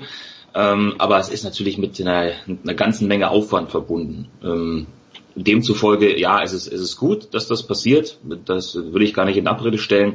Aber ich finde immer vom Timing her, ja, es ist wahrscheinlich anders zu lösen. Aber ähm, ja, gut für Mannheim, gut für die Liga, dass äh, da jetzt auch Boston mal vorbeischaut. Also die Boston Bruins kommen äh, vorbei, währenddessen in der NHL Leon Dreiseite ähm, äh, Rekord auf Rekord aufstellt, beziehungsweise alte Marken knackt. Jetzt der erste Spieler in 20 Jahren, der 25 ähm, äh, EV Points hat, also Points, also Punkte, die erzielt werden bei ähm, gleich starken Kräften auf dem Eis seit 20 Jahren. Also der letzte war Jagomir Jager 99 2000. Äh, Jagomir Jager wenn man in der Liga angekommen ist, Franz, dann ist es ja auch ein gutes Zeichen für Dreiseitel, der ja eh auch die meisten Punkte seit letzten, seit Beginn der letzten Saison hat. Also äh, Dreiseitel schreibt gerade NHL-Rekordbücher neu, ne? Es ist, es ist Wahnsinn, ja. Nachdem er ja letzte Saison da schon äh, in ungeahnte Sphären quasi aufgestiegen ist, scheint er jetzt in der Saison nochmal einen draufzulegen. Also führt ja auch die Liga an in Punkten. Das ist, das ist schon sensationell, was der macht. Da gibt es, glaube ich, kein anderes Wort mehr dafür. Das, äh, das jedes, jedes Mal, ich, ich check dann immer mal, ähm, wie, wie Edmonton gespielt hat und äh, egal wie die eigentlich spielen, wenn irgendwie ein Tor gefallen ist, dann ist Dreiseitel dran beteiligt. Also das ist unfassbar. Gut, wir wissen, Jan verfolgt die NHL nicht ganz so intensiv. Am Wochenende gab es jetzt den Deutschland Cup. Den hat die Schweiz gewonnen vor Deutschland, die mit einer Mannschaft angetreten sind, wo äh, kaum äh, einige von kaum Spieler von Olympia oder von der WM dabei waren. Man ist Zweiter geworden. Jetzt fordert der DEB, Jan, dass man in der DEL konsequent die Importspieler verringert und zwar zügig. Äh, bis 2026 will man äh, die Ausländerstellen pro Club von auf maximal sechs beschränken. Äh, bisher sind es elf. Die DEL sieht das skeptisch. Jan, wie siehst du es? Ähm, also ich glaube, dass das äh, was in die Richtung passieren muss ähm, und vielleicht schon hätte passieren müssen, weil wenn du das deutsche Eishockey voranbringen willst, musst du in meinen Augen auf mehr deutsche Spieler, auf weniger Ausländer und dafür bessere Ausländer gehen. Es gibt dann natürlich berechtigte Einwände wie die Flut an Einbürgerungen wird noch weiter zunehmen, ähm, wenn sowas kommt. Ähm, finanzkräftige Teams wie München und Mannheim können sich nun mal einfach dann die besten deutschen Spieler zusammenscharren. Vielleicht wird die Kluft noch größer, aber ähm, ich stehe dem Ganzen sehr positiv entgegen und sage, das muss passieren. Und selbst wenn München und Mannheim dann vielleicht auf zwei, drei Jahre ähm, fast uneinholbar stark sind, ich meine, das sind sie ja jetzt schon fast, dann wird es trotz alledem das deutsche Eishockey weit nach vorne bringen, glaube ich. Äh, ja, der, der DEB, Franz, der logischerweise wahrscheinlich auch die, die, die Spieler und die eigenen Ergebnisse der Nationalmannschaft im Blick hat. Die, die Spieler natürlich, wenn wir mehr Talente haben da im, im DEB, die natürlich auch verstärkt nach äh, nach äh, drüben schauen werden, nach Amerika. Ähm, wie wie ob das dann zwingt der DEL nützt, ist halt die große Frage, Franz, ne? Das ist halt immer immer die Geschichte, ne? wo da wo da Reibung entsteht, weil die Liga sagt sich natürlich, wir wollen äh, international konkurrenzfähig sein mit unseren Mannschaften, ähm, so wie es ja jetzt auch in dieser Saison der Champions Hockey League wieder der Fall ist. Aber das ist eben genau das Problem, das dann eben da entsteht. Ja, denn äh, wie es Jan gerade schon gesagt hat, wenn du jetzt äh, vermehrt auf deutsche Talente setzen würdest und äh, quasi die, die Ausländerstellen um über die Hälfte oder um ungefähr die Hälfte reduzierst, dann geht dir wahrscheinlich auf den am ersten Schritt erstmal Qualität verloren. Das ist ja ganz klar. Ähm, und da, da entstehen halt diese Probleme, äh, völlig logisch. Und ähm, da muss man schauen, dass man da irgendwie einen Kompromiss findet. Denn andere Länder haben es vorgemacht. Es kann und kann sehr gut funktionieren, äh, wenn man die Talente fördert und dann auch international gut dasteht. Dass das nicht von jetzt auf gleich geht, äh, versteht sich von selbst. Also ähm, das muss man dann halt hinnehmen. Also, die, äh, wir, wir nehmen am, am Mittwoch auf, die Adler spielen noch heute Abend in der, in der Champions Hockey League in, in, in, äh, in der K.O.-Runde. Äh, München und Augsburg haben schon gespielt. Äh, Jan, äh, München hat ein äh, 0 zu 2 in Minsk gedreht zum 3 zu 2, da reicht ein Unentschieden im Rückspiel zu Hause. Äh, Augsburg 2 zu 2 zu Hause gegen Biel, da ist dann äh, nächste Woche das Rückspiel in der Schweiz. Wie siehst du die Ausgangsposition für beide? Ja, für München ziemlich gut ähm, nach dem Sieg, also Auswärtssieg München jetzt zu Hause. Sie sind in meinen Augen das bessere Team. Sollte im Normalfall nichts anbrennen, gerade so wie die Münchner drauf sind. Ähm, Augsburg schwierig, ähm, müssen jetzt dann auswärts ran. Nur ein Unentschieden im Heimspiel, aber ich will die nicht abschreiben. Ähm, ich sehe Augsburg nicht so stark wie letzte Saison, aber habe das Gefühl, dass die die Champions Hockey League als was ganz Besonderes ansehen und da immer noch mal eine Schippe draufpacken können. Ähm, deswegen würde ich sie nicht abschreiben, aber sehe sie nicht in der Favoritenrolle aufs Weiterkommen. Und, und Franz, äh, der, die, die Adler müssen nach Tschechien äh, zu Mountfield. Wie, äh, wie, wie siehst du die da, die Ausgangslage? Ja, ist natürlich nicht einfach, weil tschechische Teams sind nicht so leicht zu bespielen. Trotzdem, ähm, ich sag mal, im, im Normalfall, wenn die, wenn die Mannheimer ihre gute oder die mit Bestleistung abrufen können, müssten sie sich da durchsetzen. Ähm, aber nochmal, das ist, es wird nicht einfach, gerade da eben auswärts erstmal da ein gutes Ergebnis mitzunehmen. Das äh, haben wir ja auch gerade bei München gesehen, die ja 0 zu 2 zurücklagen in Minsk, obwohl sie tatsächlich auf dem Papier und auch auf dem Eis eigentlich mehr Talent haben und das bessere Team sein müssen. Also ähm, ja, ich sehe ich, ich sehe die Ausgangslage ähnlich für Mannheim wie für München, aber noch noch eine Spur schwieriger tatsächlich. Gut, dann kommen wir jetzt also in die DEL und das Tabellenbild, das sich da bietet, Jan, ist äh, ja, was ist es denn? Ernüchternd oder wie wollen wir es charakterisieren? Also München nach 17 Spielen 48 Punkte, damit ganz knappe 12 Punkte Vorsprung auf den zweiten Straubing und noch knappere 17 Vor Punkte Vorsprung auf die Düsseldorfer EG. Letztes Jahr äh, waren die Münchner ähnlich weit weg vom Rest der Liga, da waren aber wenigstens noch die, die Adler im Gleichschritt. Ähm, dieses Jahr, Jan, wirkt das wie eine eigene Liga. Die Frage ist halt, äh, ja, äh, wie sehr ist das eine eigene Liga für München? Ähm, also erstmal super beeindruckend, dieser Start. Also 16 Siege aus 17, 17 Spielen, Spiel, ja. das ist schon, das ist der, das ist der absolute, der absolute Wahnsinn. Ähm, ich glaube trotzdem nicht, dass sie so sehr in ihrer eigenen Liga spielen. Die haben sich in den Rausch gespielt, bei denen läuft mittlerweile oder momentan einfach vieles von selbst. Ähm, das kann bei so starken Mannschaften passieren, aber die haben schon auch viele, viele Spiele auch mit Glück gewonnen, muss man. Also ich war zuletzt bei dem, bei dem 1 zu 0 Heimsieg gegen Bremerhaven. Gut, da hatte man jetzt das Gefühl, München hat jetzt vielleicht nicht ganz 100 Prozent gespielt, aber das hätte schon auch in die andere Richtung gehen können. Ähm, ich, ich weiß, also es ist ein Riesenvorteil für München, dass sie jetzt schon so viele Punkte einsammeln. Deswegen sind sie der Riesenfavorit auf den auf den äh, Hauptrundensieg jetzt schon, obwohl wir noch ganz früh in der Saison sind.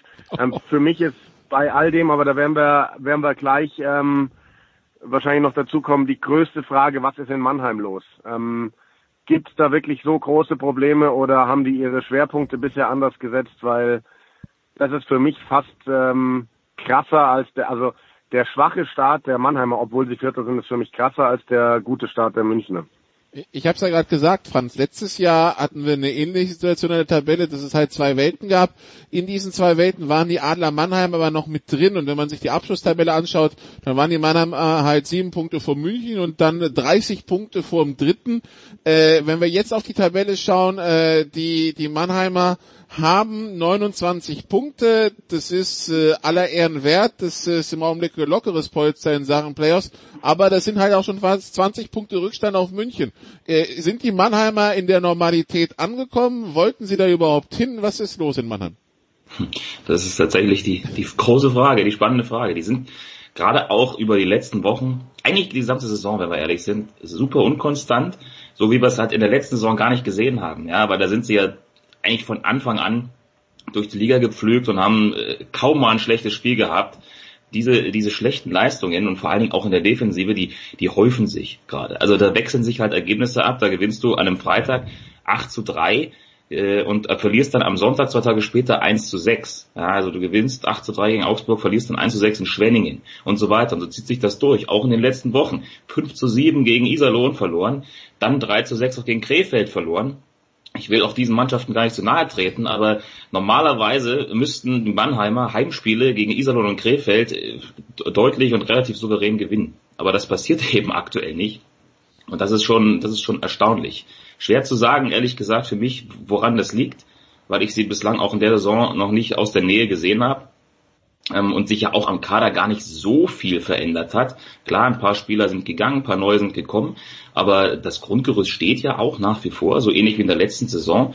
Also äh, mit irgendwelchen Wechseln kann das meines, äh, meines Erachtens nicht so viel zu tun haben. Ja, ähm, es ist wirklich äh, eine, eine seltsame Inkonstanz bei, bei, bei Mannheim zu beobachten. Also wenn man die, wie man die Bilanz sieht, sie haben inklusive Overtimes und, äh, und Penaltyschießen äh, neun Siege, acht Niederlagen. Das ist in den USA dann knapp über 500 Jahren und knapp über 500 ist äh, ja äh, ein bisschen mehr als Mittelmaß, aber mehr dann auch nicht. Hast du denn dir ein Bild machen können, was bei den was bei den Adlern anders ist als letztes Jahr, dass diese Dominanz weg ist? Ähm, nee, ich habe ich hab sie tatsächlich auch live noch nicht verfolgen können beruflich äh, diese Saison und ähm, ist auch schwer, einen Ein Einblick zu bekommen dort. Also es gibt die Stimmen, die sagen, dass die Mannschaft so ein Stück weit gegen Pavel Groß rebelliert. Und wenn dem so ist, dann hat Mannheim in meinen Augen ein ganz großes Problem, weil ähm, Pavel Groß ist ein Erfolgstrainer, aber ich glaube auch, dass er ein sehr schwieriger Trainer ist. Ist er ja für uns Medien im Endeffekt auch, gerade wenn es in Richtung Playoffs geht, wo er immer komplett die Schotten dicht macht. Ähm, er ist für mich neben Don Jackson der beste Trainer der Liga. Und wenn das nicht mehr passt, also wenn, wenn sich das nicht kitten lässt, dann, dann hat Mannheim für mich ein großes Problem, denn auf dem Papier haben die für mich immer noch die bessere Mannschaft als München.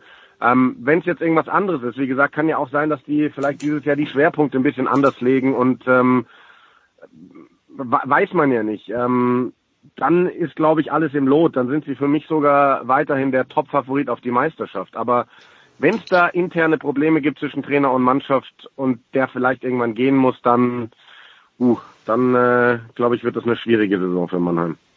Die Mannheimer also 19 Punkte zurück auf Platz 4, äh, wären dann, also es sind sieben Punkte auf die auf die Straubing Tigers, Platz 2 äh, wird ja immer noch äh, Heimrecht im, äh, in einem Spiel 7 im Halbfinale bedeuten. Also von daher, das ist ja alles, das ist ja alles äh, noch in Reichweite. Apropos Straubing, Franz, letztes Jahr waren die nach der regulären Saison ähm, Achter und äh, haben dann in den Pre-Playoffs äh, gegen die Eisbären verloren, jetzt auf Platz zwei, ja, mit ordentlichem Rückstand auf die, auf die, ähm, auf die Münchner, aber wer hat den nicht? Dafür schon mit fünf Punkte Polster auf Düsseldorf auf drei und eben sieben auf Mannheim auf, auf vier. Ähm, was macht Straubing so stark? Und ich meine, es ist ein Drittel der Saison gespielt, da kann man ja so langsam auch was rauslesen. Ist das was, was äh, auch dann später für die Playoffs was taugt, deiner Meinung nach? Hm, ja, ich denke ich denk schon. Also dieser, dieser Erfolg in Straubing, der hat sich jetzt in den letzten Jahren so ein bisschen angedeutet, beziehungsweise den haben sie sich eben selbst, selbst erarbeitet, weil dort eine Mannschaft geformt wurde jetzt über die letzten Jahre, inklusive Trainer, die jetzt zusammengewachsen ist über, über die letzten so ein, zwei Spielzeiten, an der nicht viel verändert wurde. Ähm, was dann wiederum zeigt, dass sowas halt funktionieren kann, wenn man den Leuten ein bisschen Zeit gibt, wenn man ein bisschen Geduld mitbringt. und sich das äh, entsprechend entwickeln lässt, dann kann da was Gutes bei rauskommen. Und, und genau diese, diese Früchte erntet Straubing jetzt in der Saison. Die spielen äh, teilweise äh, sensationell gut anzuschauen, das Eishockey, also gerade offensiv, die haben die beste Offensive der Liga. Das äh, sagt schon mal einiges aus. Sie haben es halt geschafft, in den letzten Jahren eben auch Schlüsselspieler wie Connolly, wie Williams zu halten. Ähm, die sind immer noch da, die bilden halt einfach das Grundgerüst. Plus eben mit den Ergänzungen, die man so vorgenommen hat über die letzten ein, zwei Jahre. Das ist eine richtig, richtig gute Mannschaft. Da steckt richtig was dahinter. Die können alle treffen, jede Reihe, also bis in die vierte Reihe. Das ist wirklich in der Breite stimmt das auch. Ähm, Sie bekommen auch von ihren Goalies die entsprechende Unterstützung. Das, das stimmt auch. Zetkov ist mal ausgefallen, dann ist Vogel eingesprungen, hat richtig stark gespielt. Jetzt ist es andersrum. Also das passt, das passt richtig gut. Ähm, dass es jetzt in der Form so gut funktioniert, ist vielleicht eine kleine Überraschung, aber der Aufwärtstrend war letzte Saison schon zu beobachten und dass das jetzt in der Saison sich nochmal fortsetzt, ist eigentlich nur der, der logische Schritt. Okay, wir kommen von der besten Offensive der Liga zur schlechtesten, Jan. Äh, die Kölner Haie letztes Jahr Halbfinalist in dem Augenblick auf Platz 9, 21 Punkte aus 17 Spielen. Äh, in der Gesamtbilanz sind sieben Siege, zehn Niederlagen. Die Tordifferenz minus 13 ist äh, nicht besonders gut. Die Bilanz in der Offensive mit 34 selbst erzielten Toren ist mit Abstand miserabel. Wir hatten vorhin schon den FC und äh, die letzten Wochen sowieso mit den FC als Thema.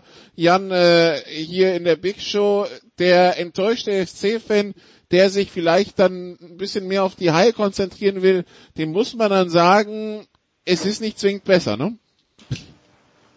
Ich, ich komme übrigens gerade aus Köln. Ich habe mal den 11.11. .11. mitgenommen. Äh, ziemlich crazy Veranstaltung. ähm, ja, aber ich, ich möchte ähm, dem Kölner Eishockey-Fan, ähm, weil wir, Franz und ich, wir sitzen ja beide im Süden im, in der Region München und äh, arbeiten auch viel bei den, bei den Augsburger Panthern, wo Mike Stewart in den letzten Jahren ja aktiv war als Erfolgstrainer. Und da hat es in der ersten Saison auch gedauert. Der hat Anlaufzeit gebraucht. Der Mike Stewart ist ein sehr guter Trainer, ähm, ein ähm, ein sehr sympathischer Mensch, der aber auch besondere Vorstellungen hat. Und das braucht oft seine Zeit, bis das angekommen ist. Und äh, wir wissen ja, glaube ich, auch alle, dass das Arbeiten bei den Kölner Haien nicht das aller, aller einfachste ist. Aber wenn der Verein trotz dieses öffentlichen Drucks, der da immer da ist, die Ruhe bewahrt, dann bin ich mir sicher, dass Mike Stewart mit diesen Kölner Haien Erfolg haben kann. Und ähm, das ist für mich tatsächlich der Club, der am ehesten da oben mal einbrechen kann und München oder Mannheim richtig ärgern kann, wenn es denn auf Dauer funktioniert. Franz, siehst du es auch so? Äh, ja, äh, durchaus. Also und so schlecht, ich muss mal ganz, ganz ehrlich sagen, so schlecht spielen die gar nicht. Ja, die Ergebnisse passen halt nicht. Aber gerade wenn man sich die letzten Wochen anschaut, ähm, sieht das eigentlich nicht so verkehrt aus. Ja, die haben jetzt ein paar Siege eingefahren. Äh, dann hat man gut auch mal in München verloren. Gut, das äh, passiert gerade allen Teams in der Liga. Dann hat man auch mal zu Hause gegen Bremerhaven verloren, aber jetzt eben zuletzt auch Mannheim besiegt wieder äh, nach Verlängerung. Also das sind halt viele, viele auch sehr, sehr enge Ergebnisse. Und jetzt in dem ersten Saison Drittel ungefähr sind halt viele Ergebnisse, diese oder viele von diesen engen Spielen dann nicht an Köln gegangen, sondern an die Gegner. Das kann man natürlich dann so ein bisschen hochrechnen, wenn man das drehen würde, dann würden die vielleicht deutlich besser dastehen. Also das Tore schießen ist ein Problem, das sich durch die ganze Saison durchzieht. Das ist keine Frage. Aber äh, insgesamt ist das gar nicht so schlecht, wie man vermuten könnte, wenn man sich die Tabelle anschaut. Also ich sehe es genau wie, Jan. Man, man, muss dem Ganzen auch da ein bisschen Zeit geben, ähm, vielleicht auch die gesamte Saison ein bisschen Zeit geben äh, wenn man das kann, auch als Kölner Haie, ich glaube, dann hat man eine gute Zukunft vor sich. Also die Haie im Augenblick auf neun. Franz, gibt's denn für dich ein Team, wo du sagst, das ist so die Überraschung der Saison? Ähm, ja, also wie gesagt, Straubing ist in meinen Augen eine kleine, kleine Überraschung, aber schon sehr positiv, weil sie eben so gut spielen, so attraktives Eishockey spielen so erfolgreich Eishockey spielen. Also Rang 2 jetzt nach 17 Spieltagen das ist durchaus überraschend. Also äh, im positiven Sinne kann man, kann man sicherlich äh, Straubing dann nennen. Denn äh, dass die so weit oben stehen, hätte jetzt vielleicht der eine oder andere nicht erwartet. Also von daher würde ich dann mal bei den Tigers bleiben, weil, wie gesagt, das macht schon Spaß, sich, sich das anzuschauen, was die da ab, ab, abreißen. Gibt es für Jan eine Enttäuschung in dieser Saison? Ja, ganz klar, wenn wir nach unten schauen. Ähm, Schwenningen am Tabellenende, ich finde, die haben eine auf dem Papier so viel bessere Mannschaft als in den letzten Jahren und kriegen es einfach nicht, auf, nicht aufs Eis. Ähm, keine Ahnung, was da los ist. Aber auch Augsburg ähm, als Zwölfter nach der Vorsaison Ähm, Köln sicherlich auch eine Enttäuschung. Ähm, ja, das sind so die, also bisher, äh, das sind so die, die drei Teams, die ich da nennen würde. Gut, okay. Dann wäre noch die Frage nach den Highlights am Wochenende. Jan, wo werden wir dich hören? Ähm, Eishockey am Freitag. Ähm, München gegen, wenn mich nicht alles täuscht, sogar Schwenningen. Ähm, müsste ich gleich nochmal nachschauen. Und am äh, Sonntag habe ich dann Basketball auch in München im Audi Dome, die Bayern gegen Medi Bayreuth. Ähm, also ich habe ein Heimwochenende, am Samstag habe ich, ah nee genau, am Freitag ist äh, München Nürnberg gegen Nürnberg, wäre- Bayerisches Derby ja. in der in der DL und dann am Sonntag habe ich Basketball Bayern gegen Bayreuth, also zweimal München gegen gegen Franken. Und äh, Samstag werde ich frei machen und äh, privat am Rugbyfeld sein, vielleicht auch ein bisschen spielen. Schauen wir mal. Franz, wie schaut's bei dir aus? Ähm, muss auch nicht so weit fahren. Bin auch Freitag beim Eishockey und äh, krieg dann mal tatsächlich die erste Gelegenheit, Mannheim aus der Nähe zu sehen, weil ich dann in Augsburg bin. Ähm, also die beiden Champions Hockey League Teilnehmer wieder gegeneinander. Und dann Sonntagnacht NFL bei The Zone Bears gegen Rams. Okay, das ist ja, ähm, ja, das äh, Bears gegen Rams, das, äh, das ist das kleine Krisenduell dann. Also, ähm, äh, also zwei kleine Krisenduelle im Grunde genommen. Das ist doch schön. Da hast, du- hast, da ist immer was los. Gut, dann danke ich euch beiden. Kurze Pause hier, dann geht's weiter mit Motorsport in der Big Show 432. Bis gleich.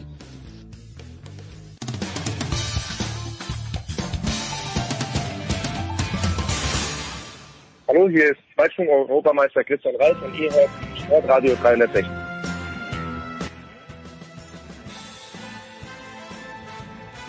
Big Show 432. Wir sind angekommen beim Motorsport und äh, Motorsport ja in der Big Show traditionell bestritten immer von mindestens einem Stefan, inzwischen traditionell fast auch immer von zwei Stefans. Die haben wir auch beide in der Leitung. Zum einen Stefan de Voice Heinrich von Motorsport TV. Hallo de Voice.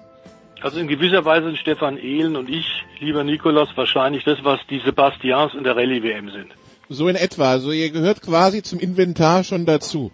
Das, äh, ihr seid nicht mehr wegzudenken.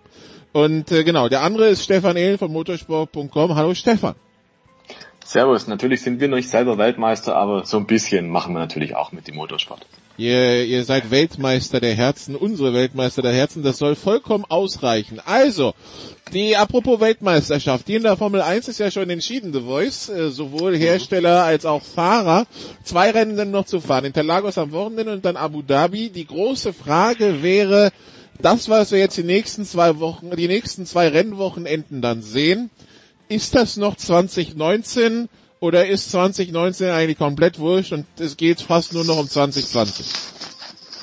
Also es geht natürlich relativ vieles schon um 2020, aber man könnte auch sagen, wir haben es in den letzten Wochen hier bei Sportradio ja auch schon äh, vor, vorausgesehen. Es geht natürlich auch schon bis um 2021. In hinter den Kulissen wird intensivst nach den Entscheidungen um Fahrer- und Herstellertitel auch um das äh, diskutiert oder geht es um das, was äh, 2021 mit den komplett neuen Regeln, diese komplett neue Formel 1, was da passieren wird, was zu erwarten ist, ist die tatsächlich dann langsamer, ist die tatsächlich kostengünstiger, ist die ausgeglichener, aber das ist eben die mittelfristige Zukunft. Jetzt erstmal Brasilien und der Interlagos Circuit ist fantastisch. Wir lieben ihn alle. Jeder, der wirklich Racer ist, muss sagen, eine fantastische Rennstrecke. Auch wenn das drumherum, lieber Stefan Ehlen, äh, mit der Anfahrt und Abfahrt äh, auch ein bisschen nervenaufreibender ist, als man sich das eigentlich wünscht. Stefan ja, da sprichst schon du mal was da. an. Ähm, ich war tatsächlich noch nicht in Sao Paulo, ich war schon mal in Curitiba, aber da sind die Verhältnisse ähnlich. Ähm, als ich in Curitiba war beispielsweise, gab es eine Schießerei im Hotelflur beziehungsweise in der Hotellobby und Brasilien ist leider ähm, an manchen Stellen ein schwieriges Pflaster.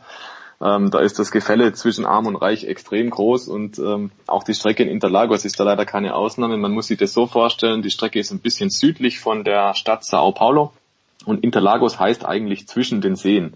Und da waren früher mal auch sehr große Seen. Die Seen sind inzwischen ein bisschen kleiner, aber vor allem ist die Stadt um die Rennstrecke drumherum gewachsen und eigentlich um die Rennstrecke drumherum sind eher jetzt ähm, ja, ich will nicht sagen Armenviertel, aber es sind tatsächlich halt Viertel, da wohnen jetzt nicht die High Society, so muss man es vielleicht sagen. Also du hast da automatisch äh, den Gegensatz, es kommt da die Rennserie schlechthin, die Formel 1, dieser Luxus, Glamour und alles ähm, nach Sao Paulo und du hast halt dann die Situation, es ist eigentlich, ja, vielleicht böse formuliert, aber durchaus zutreffend ein Glasscherbenviertel.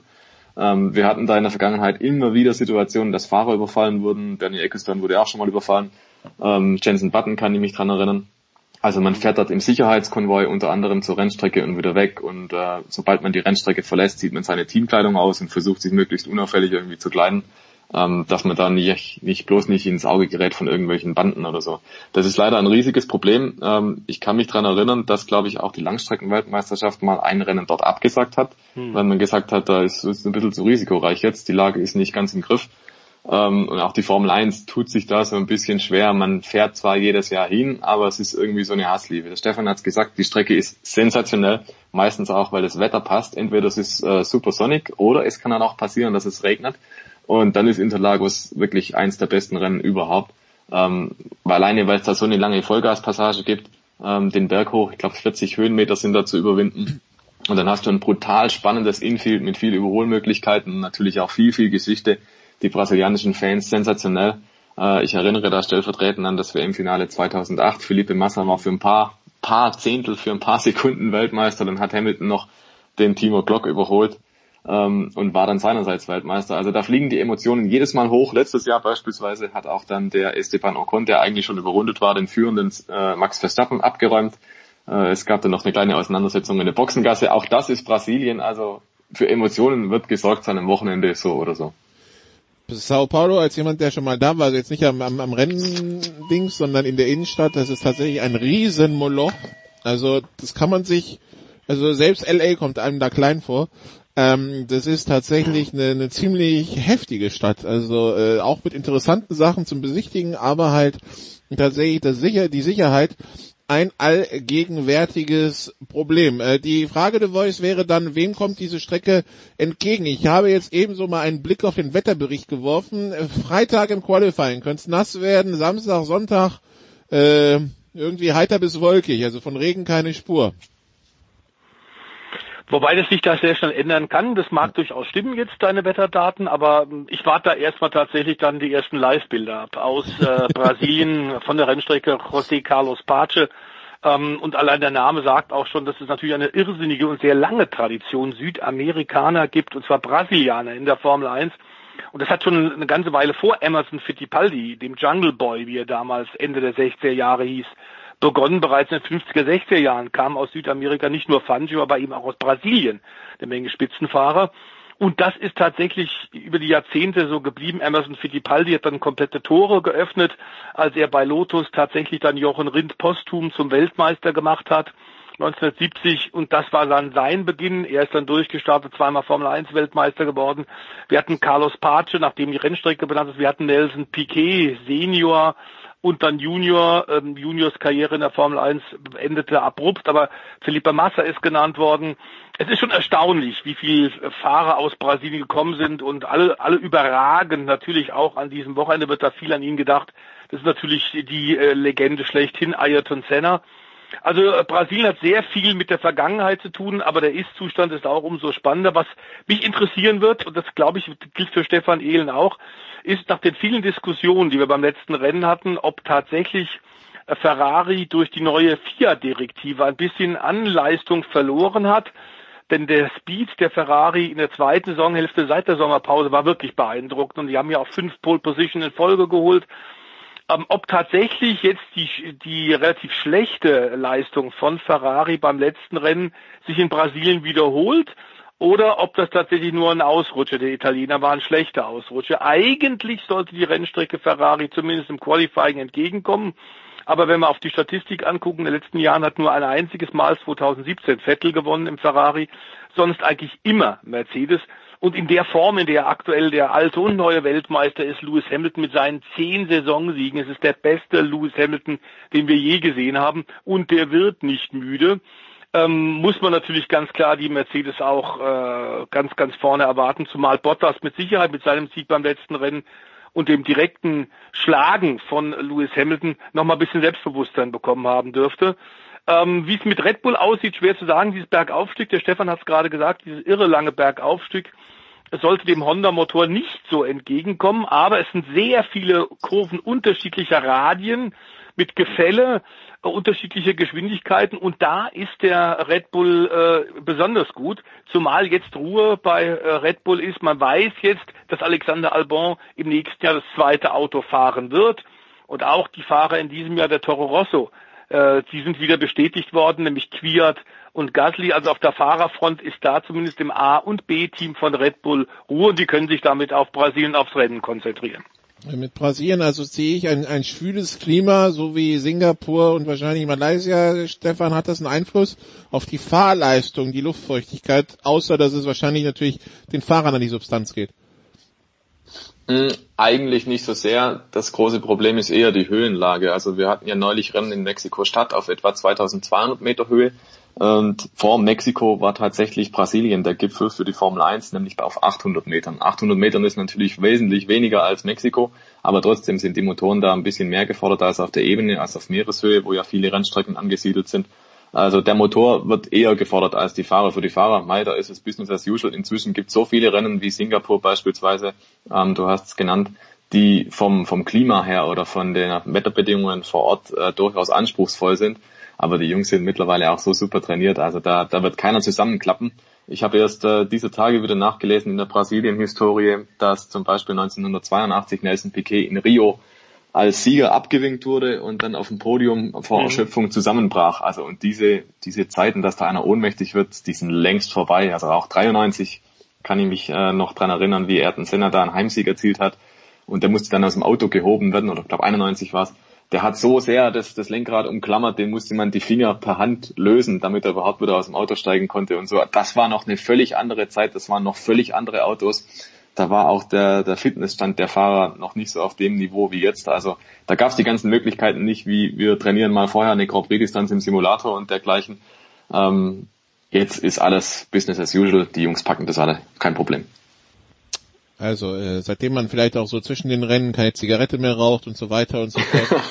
ne, also es, es das Fotomodell mehr abgreift, völlig richtig, ja. Es, es, es wirkt sich dann doch auf die Physis der Fahrer aus. The Voice äh, 2020 natürlich trotzdem in aller Munde. Wie schaut's aus mit den Cockpits? Was ist zu besetzen?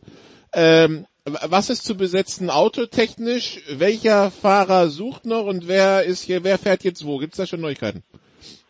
Ja, wir haben es ja gerade äh, gesagt, dass tatsächlich jetzt Pierre Gasly und Danny Quiert quasi die äh, Verlierer des, des äh, Merry-Go-Round äh, Reise nach Jerusalem bei Red Bull sind. Sie werden im B-Team bleiben. Alexander Albon, wir hatten ihn mehrfach hier bei Sportradio auch wirklich gelobt.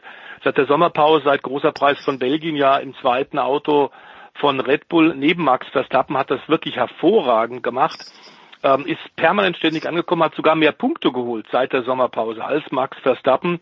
Klar ist es natürlich im Qualifying immer noch, das Auto nicht so gut kennt, ihm fehlt noch was, aber man muss sagen, dieser 23-jährige Brite mit thailändischen Wurzeln, das ist schon erstaunlich, was der äh, gemacht hat und wie schnell der sich da eingefügt hat. Deswegen völlig richtig die Entscheidung von Christian Horner und Helmut Marko, ähm, den jungen Mann äh, im äh, A-Team zu behalten und ihn weiter aufzubauen. Ähm, wie gesagt, Gasly, Quiert müssen die zweite Geige spielen. Und insofern ist Brasilien ein wunderbarer Auf Anknüpfpunkt, nämlich für jemanden, der leider jetzt zum Auslaufmodell geworden ist, nämlich Nicolas Hülkenberg. Nico, ähm, die Sensation ja 2010, da ging sein Stern in der Formel 1 wirklich auf. Wir alle aus Deutschland wussten schon, wie gut er ist. Er hat die Formel 3 wirklich dominiert, ähm, nach Belieben. Er hatte damals ja auch Erfolgsmanager, ähm, den äh, Willi Weber, äh, der ihm da die Türen geöffnet hat in Richtung Formel 1.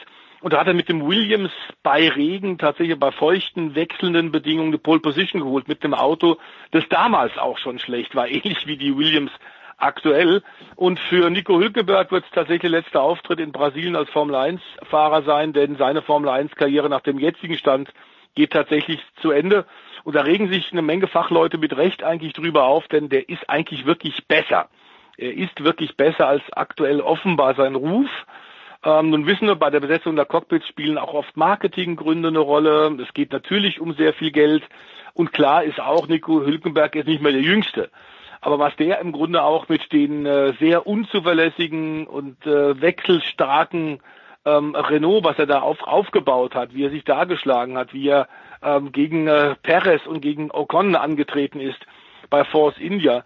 Äh, der hätte tatsächlich mal wirklich ein Top-Cockpit äh, verdient und einmal war es ja kurz davor. Einmal hat der Ferrari Vorvertrag schon unterschrieben gehabt und dann haben die die Chance plötzlich gehabt, Kimi Räikkönen zu bekommen. Also es ist alles ein bisschen schade, aber klar ist, es sieht wohl danach aus und er nimmt es wohl auch sehr gefasst, hat man den Eindruck. Äh, Nico, dass die Zeit in der Formel 1 für ihn jetzt vorbei ist und danach kommt was anderes im Motorsport. Es wurde ja bereits spekuliert, dass er vielleicht für BMW eine DTM fährt. Da scheint aber momentan noch nicht so viel dran zu sein. Aber damit hätten wir nach dem jetzigen Stand im nächsten Jahr, 2020, eigentlich nur noch einen Deutschen. Und wenn wir dran denken, vor ein paar Jahren, hatten wir sechs oder sieben deutsche Grand Prix-Fahrer, ist es natürlich schon ein dramatischer Einschnitt. Stefan, ich habe mir gerade mal die Statistiken vom Herrn Hülkenberg aufgerufen.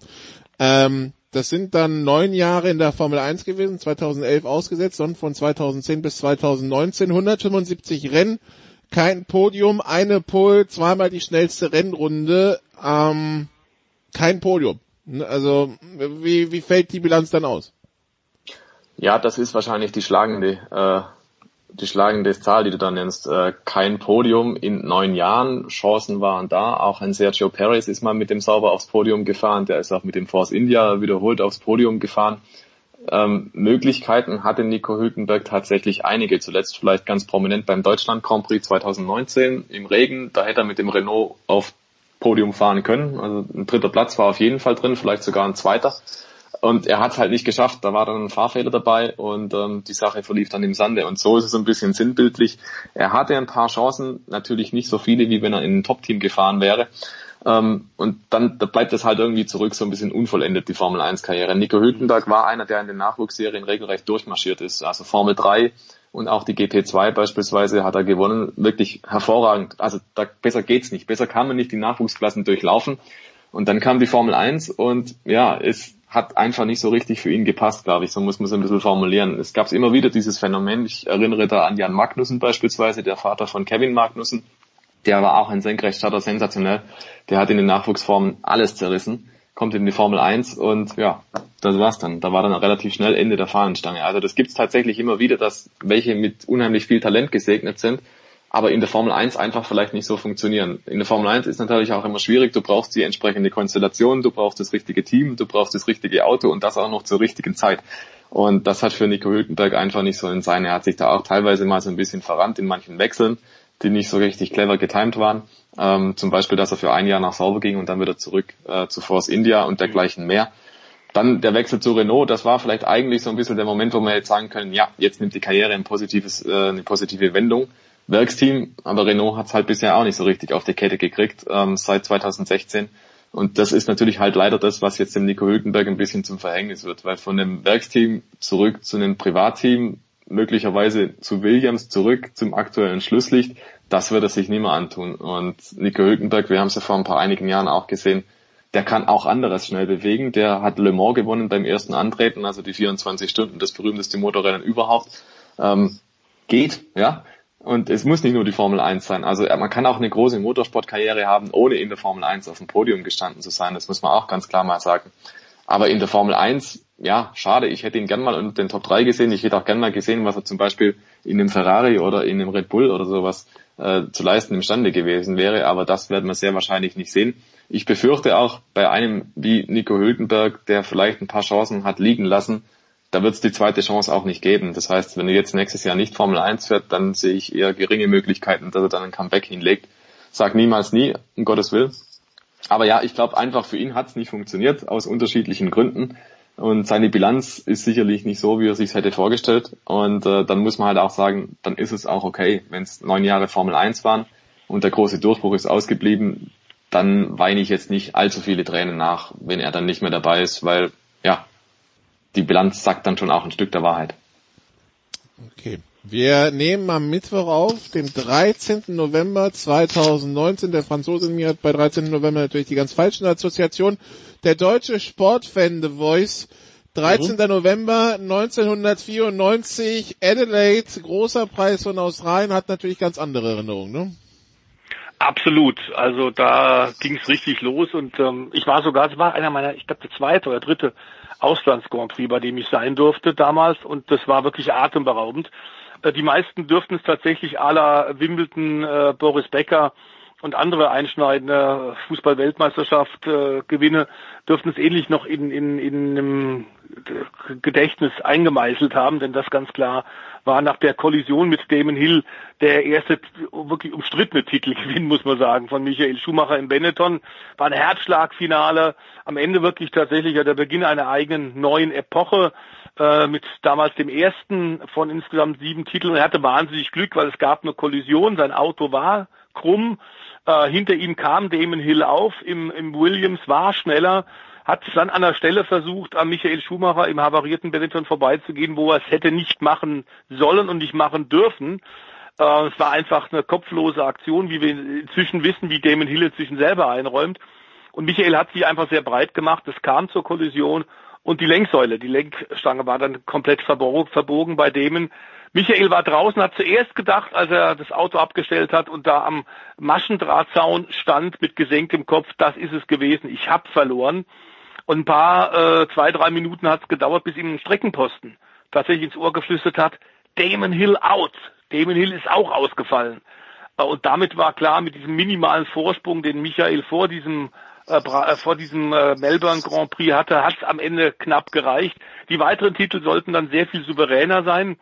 Äh, tatsächlich äh, ja auch ein Jahr, müssen wir sagen, wo unglaublich viel passiert ist. 94, die Tode von Michael, von, von Roland Ratzenberger, von Ayrton Senna haben das Jahr überschattet. Er ist im Übrigen der Michael auch zweimal disqualifiziert worden. Ähm, also das, da war viel, viel dran und ähm, wir haben damals natürlich uns irrsinnig alle gefreut, wie fast alle Deutschen.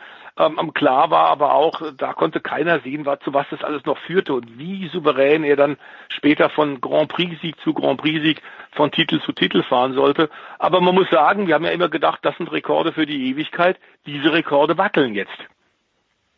Ähm, ja, die, die, das, das Jahr, ähm, äh, genau, die beiden Todesfälle, der schwere Unfall von Karl Wendlinger, äh, ja, wir reden auch von 94, äh, Stefan, wegen, wegen Ayrton Senna, klar, aber das war tatsächlich auch das Anfang einer Ära, die du wahrscheinlich, das hast du wahrscheinlich noch nicht mitbekommen oder gehörst du zu denen, die wissen, was sie an dem Tag gemacht haben?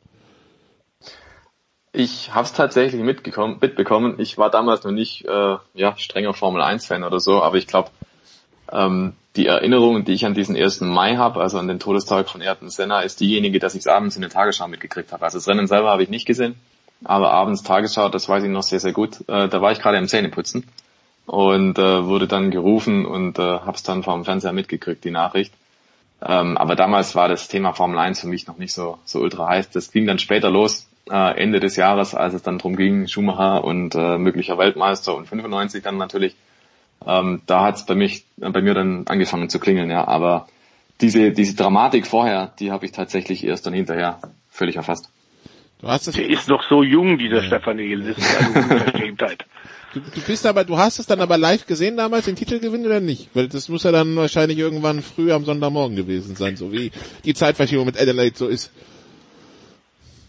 4.45 Uhr. Das war früh, ja, ja. ja angeschaut. Okay, gut. Dann, ähm, ja, also Interlagos am äh, Freitag geht's los mit dem freien Training. Das Rennen dann am Sonntag um 18.10 Uhr deutscher Zeit. Und äh, wie gesagt, das ist dann die, das vorletzte Formel 1 Rennen der Saison, bevor es dann zwei Wochen später nach Abu Dhabi geht. Wir machen eine kurze Pause und dann haben wir noch einen zweiten Motorsportblock, denn es müssen ja noch diverse Entscheidungen in diesem Jahr fallen. Bis gleich.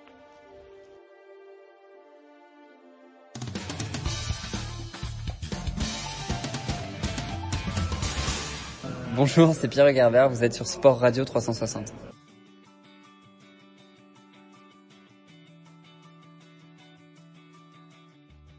Teil 2 beim Motorsport hier in der Big Show 432 von Sportradio 360. Immer noch Stefan Ehlen und Stefan de Voice Heinrich in den Leitungen und äh, ja, wir fangen erstmal an äh, mit einer Entscheidung, die Sonntag fallen wird, äh, nämlich im äh, Nesca, äh, Stefan. Äh, das Finale steht an, Homestead, äh, vier Fahrer konnten sich jetzt noch qualifizieren in den letzten vier Rennen, vier haben es getan. Wer, wie, wer sind die vier Namen und wer ist deiner Meinung nach Favorit?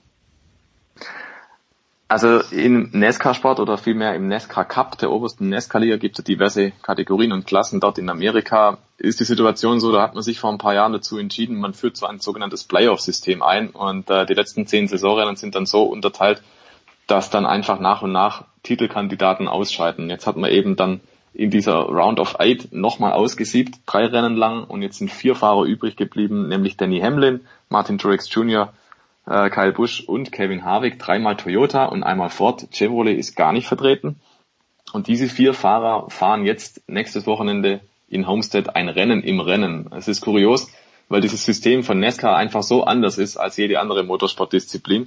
Der Punkt ist im Prinzip, wer von diesen vier als erster ins Ziel kommt, nicht notwendigerweise als erster im Rennen, aber halt vor den anderen, der ist Meister. Also du musst nicht das Rennen gewinnen, du musst nicht äh, keine Ahnung, eine bestimmte Position einfahren, sondern du musst einfach nur vor deinen drei Konkurrenten ankommen und dann hast du den Titel.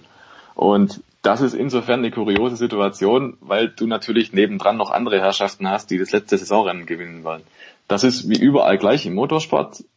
Du bist immer nur so gut wie dein letztes Rennen und deswegen das Abschlussrennen in der Saison, bevor es dann erst im März oder im Februar weitergeht, damit hinterlässt du nochmal einen guten Eindruck. Geht natürlich auch um Cockpit, geht natürlich auch um äh, Preisgelder und dergleichen mehr. Das heißt, es gibt sehr, sehr viele Leute, die sehr, sehr motiviert sind, dann dieses Rennen in Homestead zu gewinnen.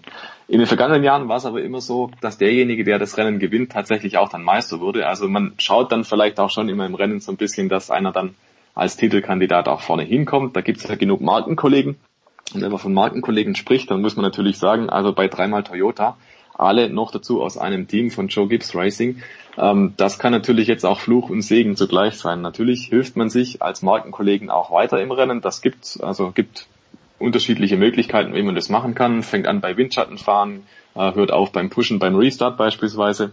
Aber wenn jetzt dann drei Leute aus dem Team gegeneinander um den Meistertitel fahren, dann bedeutet das natürlich auch, wenn ich nicht Meister werde, dann würde ich es dem anderen aber auch nicht gönnen.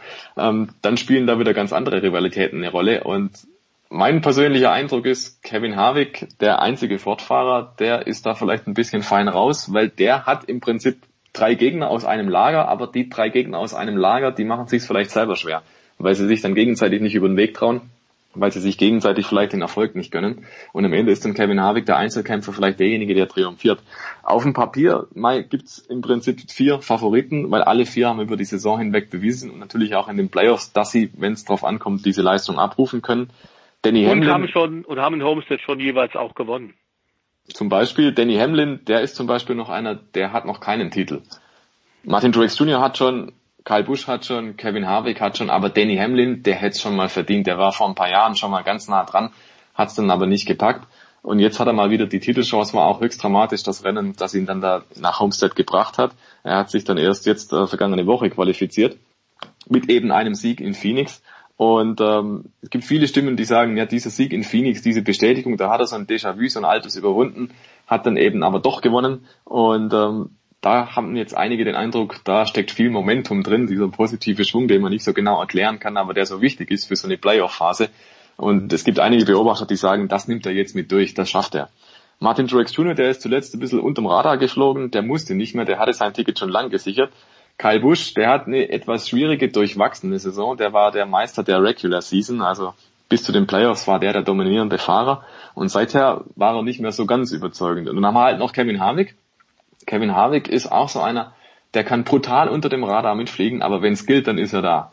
Und wenn man das jetzt alles zusammennimmt, ähm, ich glaube, es gibt keinen klaren Favoriten. Du kannst jetzt nicht sagen, der wird es garantiert machen. Aber so ein bisschen Sieger der Herzen, das Hammer hatten wir ja vorher auch schon, ähm, dann glaube ich, wird es wahrscheinlich Danny Hamlin, weil Nesca ist auch immer auf so eine bisschen kuriose, große Story aus. Und äh, Danny Hamlin wäre wahrscheinlich diese große Story, dass er einfach einige Jahre nach diesem verpassten Titelgewinn jetzt nochmal die Chance kriegt, um den Meistertitel zu fahren und das dann vielleicht auch macht. Ich glaube, die Chancen stehen groß, dass es ein Toyota-Fahrer wird, alleine aufgrund der Zahlen. Ähm, sollte da aber was schiefgehen, wie gesagt, glaube ich, ist vielleicht Kevin Harvick der lachende Vierte mit der Startnummer 4, 4 gewinnt wäre auch was Schönes. Also seien wir gespannt. Motorvision TV überlegt, überträgt live. Ich glaube 21 Uhr geht's los am Sonntagabend. Wer reinschauen will, der kann das gerne tun. Äh, The Voice, jetzt so Fahrer wie Logano oder Chase Elliott, die halt jetzt rausgeflogen sind, weil es ja wie ein Halbfinale ist. Und normalerweise, mhm. wir kennen es ja aus äh, K.O.-Phasen, wenn du im Halbfinale raus bist, bist du raus. Du fährst nicht noch, also du bist nicht im gleichen Wettbewerb wie der, der dich rausgeschmissen hat und, und fährst quasi nicht um, nicht um den Sieg. Also wie, wie schwer ist es für solche Fahrer, die jetzt letzte Woche ausgeschieden sind, sich für Homestead nochmal zu motivieren? Also ich sehe bei denen eigentlich alle kein, keine äh, großen äh, psychologischen äh, Nachteile oder Rückschläge. Logano wird sicherlich am meisten äh, sich ärgern, denn der ist Titelverteidiger, der war Meister und hat die äh, Regular Season, die normale Saison, wirklich auch souverän gestaltet. Äh, viele Rennen, Saisonrennen in diesem Jahr gewonnen und war im Grunde vor einer Woche beim letzten entscheidenden Halbfinalrennen tatsächlich auch in Abschnitt 1 und Abschnitt 2, die Rennen sind ja in Segmente eingeteilt, auch klar der beste Fahrer. Und urplötzlich hat er mit dem letzten Reifensatz Riesenprobleme mit dem Fahrzeug bekommen. Das Auto war unfahrbar, tight, also komplett untersteuern, hat das Auto um die Ecken überhaupt nicht rumbekommen. Kann sich das überhaupt nicht erklären. Die werden jetzt natürlich äh, ein extra Auto nochmal für Homestead eh schon parallel vorbereitet haben. Denn du baust quasi Autos für die jeweilige Rennstrecke, für das jeweilige Banking der Steilkurve, für die Kurvenneigung ähm, und auch für die Länge der Rennstrecke. Also alle werden da nochmal ein, ein extra Auto rausholen, das sie jetzt vorbereiten. Im Übrigen hat Martin Truex Jr. es auch so gemacht, dass der mit dem B-Fahrzeug die letzten Rennen bestritten hat und auch mit der B-Mannschaft. Sein Haupt-Crew-Chief war zwar beim letzten Rennen gar nicht dabei.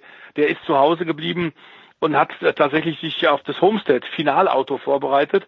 Ähm, also insofern ist klar, äh, dass auch die sogenannten Spoiler, also nicht die vier Titelkandidaten, nochmal alles zeigen werden. Stefan hat es gerade gesagt, es geht um Sponsorenverträge, es geht um Millionen von Dollar, es geht um richtig viel noch. Und natürlich bleibt auch die Leistung im letzten Rennen in Erinnerung, ah, der Fans, der Millionen von US-Fans, die die NASCAR verfolgen. Ähm, aber natürlich auch äh, für dein Team, für dein Team ist, ist am Abschlusserfolg, egal wie die letzte Saison oder die letzten Rennen gelaufen sind, immer noch von enormer Wichtigkeit. Ich bin wirklich tatsächlich sehr gespannt, ob äh, es äh, am Ende einen, wieder einen, einen Sieger gibt, der auch Meister wird. So war es tatsächlich in den letzten fünf, sechs Jahren immer. Oder ob, und das kann durchaus mal sein, wenn auch theoretischer Natur, es kann sein, dass der, wenn alle vier Titelkandidaten Probleme bekommen, kann sein, dass der, der als 31. über die Ziellinie fährt, aber vor den anderen, dass der dann auch tatsächlich Meister wird. Mal gucken, es äh, ist alles drin. Auch bei Homestead müssen wir sagen, das ist eine Rennstrecke, ähm, die sehr schnell ist, bei der tatsächlich alles passieren kann. Haben wir einen Spoilersieg, kriegen wir tatsächlich einen Außenseitererfolg. Es gibt natürlich für einige, die, äh, du hast ja gerade Nikolas genannt, einige der Fahrer, die, die überraschend raus sind, die damit nicht unbedingt gerechnet haben, für die eben auch nochmal eine Möglichkeit klarzustellen, eigentlich gehören wir hier zu den Titelkandidaten dazu, vielleicht mit dem souveränen Sieg. Also die ganze Saison, die äh, Ende Januar 2019 begonnen hat, spitzt sich jetzt tatsächlich zu auf dieses große Finale in Homestead und ich war schon oft bei den Finalrennen äh, vor Ort dabei. Es ist auch mal eine ganz fantastische Atmosphäre unter den Zuschauern. Es ist aber, Stefan, das letzte Mal, dass in Homestead das Ganze entschieden wird. Ab nächstem Jahr geht's nach Arizona, ne? Korrekt, nächstes Jahr geht's nach Phoenix. Also man hat sich jetzt nach, nach einigen Jahren wieder einen neuen Ausgangspunkt gesucht fürs Finale. Und äh, Nesca hat ja schon angekündigt, man wird mehr. da man wird den Kalender auch ein bisschen umbauen.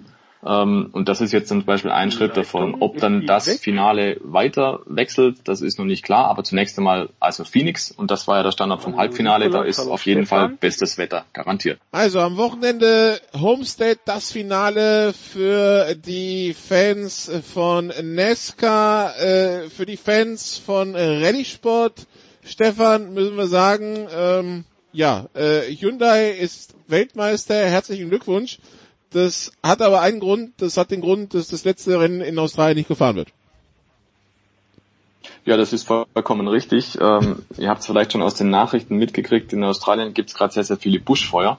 Und zunächst hat man alle Teams auch nach Australien geschickt, da war noch nicht klar, wie die Lage sein würde. Dann kamen erste Meldungen, ja, wir müssen da einzelne Stages, einzelne Rallye-Prüfungen absagen, wir müssen da andere Wege befahren, andere Etappen hinlegen.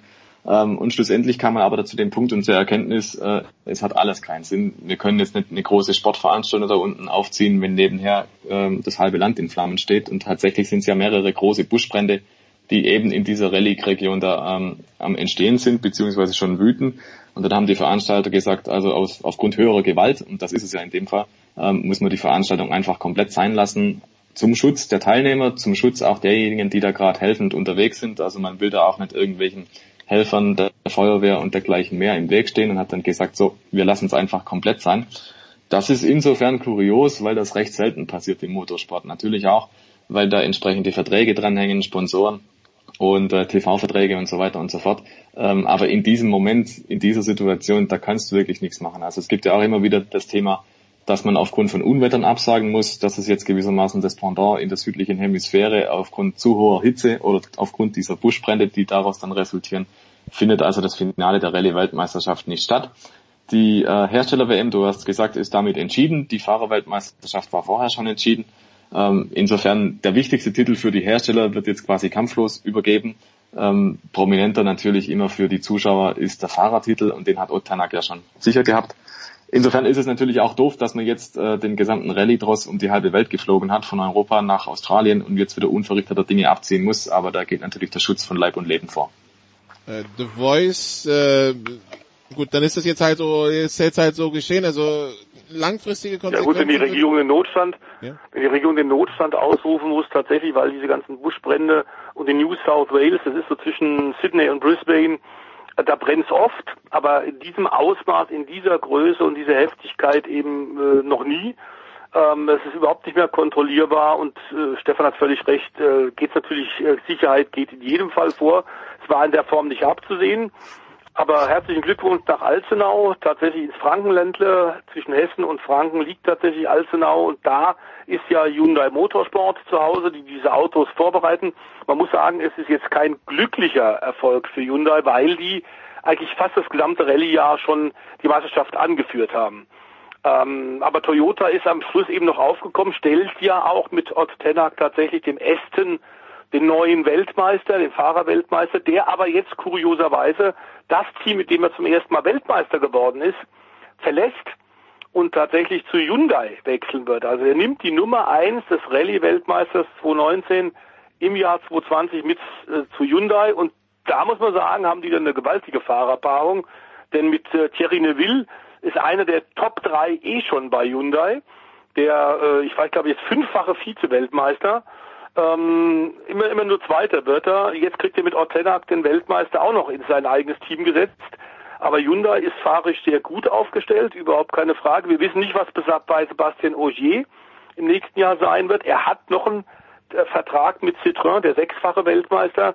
In diesem Jahr ging wenig bis gar nichts und dass es überhaupt am Ende für einen WM-Platz drei gelangt hat im Endklassement hängt mehr mit Ogiers fahrischer Leistung zusammen als mit dem Auto. Also der Citroën hat hinten und vorne nicht geklappt. Die vermeintliche französische Traumehe, Traumehe war ein Desaster und der hat nicht viel Lust. Ähm, jetzt wird bei äh, Toyota ein Platz frei und man spekuliert in der Rallye-Szene und sicherlich war das ein Thema auch dann in, in Australien, ob Ogier vielleicht, hm, gibt zwar einen Vertrag, aber Verträge sind ja auch dazu da, wir kennen es aus dem Fußball oder aus anderen Sportarten, dazu da, mit guten Rechtsanwälten vielleicht gebrochen zu werden. Ob der vielleicht zu Toyota wechseln könnte, um da dann die Nummer eins zu werden, ähm, das ist noch alles nicht klar. Das wird uns in den nächsten Wochen und Monaten ordentlich in Atem halten, bevor es dann gleich Ende Januar mit der Rallye Monte Carlo, einem der absoluten Klassiker im Rallye-Kalender, dann neu wieder losgeht. Wer sich dachte, den Namen Alzenau habe ich schon mal gehört, der kennt vielleicht den FC Bayern Alzenau, das bayerische Team, also das unterfränkische Team das äh, aber in Hessen spielt. Ähm, da, daher kennt man den Namen. Ähm, ja, also so viel zur Ready WM und dann äh, steht auch noch The Voice äh, Motorrad am Wochenende an. Das letzte Rennwochenende in der Motorrad WM. Äh, das ähm, äh, also die, der, der Marc Marquez steht als, als Weltmeister schon fest, aber äh, die Team-WM muss noch entschieden werden, so wenn ich es richtig verstanden habe. Also nicht die Konstrukteurswertung, sondern die Team-WM.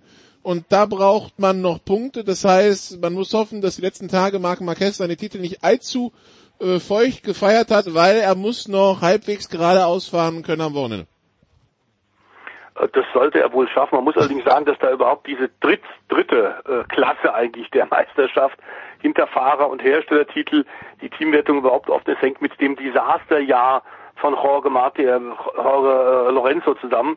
Ähm, ein Spanier, der tatsächlich jetzt in Valencia eben auch äh, ein Heimspiel hat und der ist ja mit großem Tamtam ins HRC Repsol Honda Werksteam gekommen, neben Marc Marquez haben alle gesagt, Mann, da kommt jetzt ein fünffacher Weltmeister, der wird jetzt dem Dauersieger, dem Dauerchampion Marc Marquez richtig Feuer unterm Arsch machen. Gar nichts ist passiert. Also der Jorge Lorenzo war ein Desaster und alle spekulieren aktuell drüber, ob er vielleicht zurücktritt.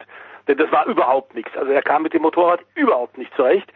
Äh, ganz offensichtlich ist die aktuelle Honda sehr auf diesen Superstar, auf diesen jungen Marc Marquez, der mit 25 Jahren jetzt schon achtfacher Weltmeister ist, äh, abgestimmt und nur er kann das Ding so fahren mit gigantischen Schräglagen über 63 Grad. Das ist im Grunde gegen jede Regel der Physik.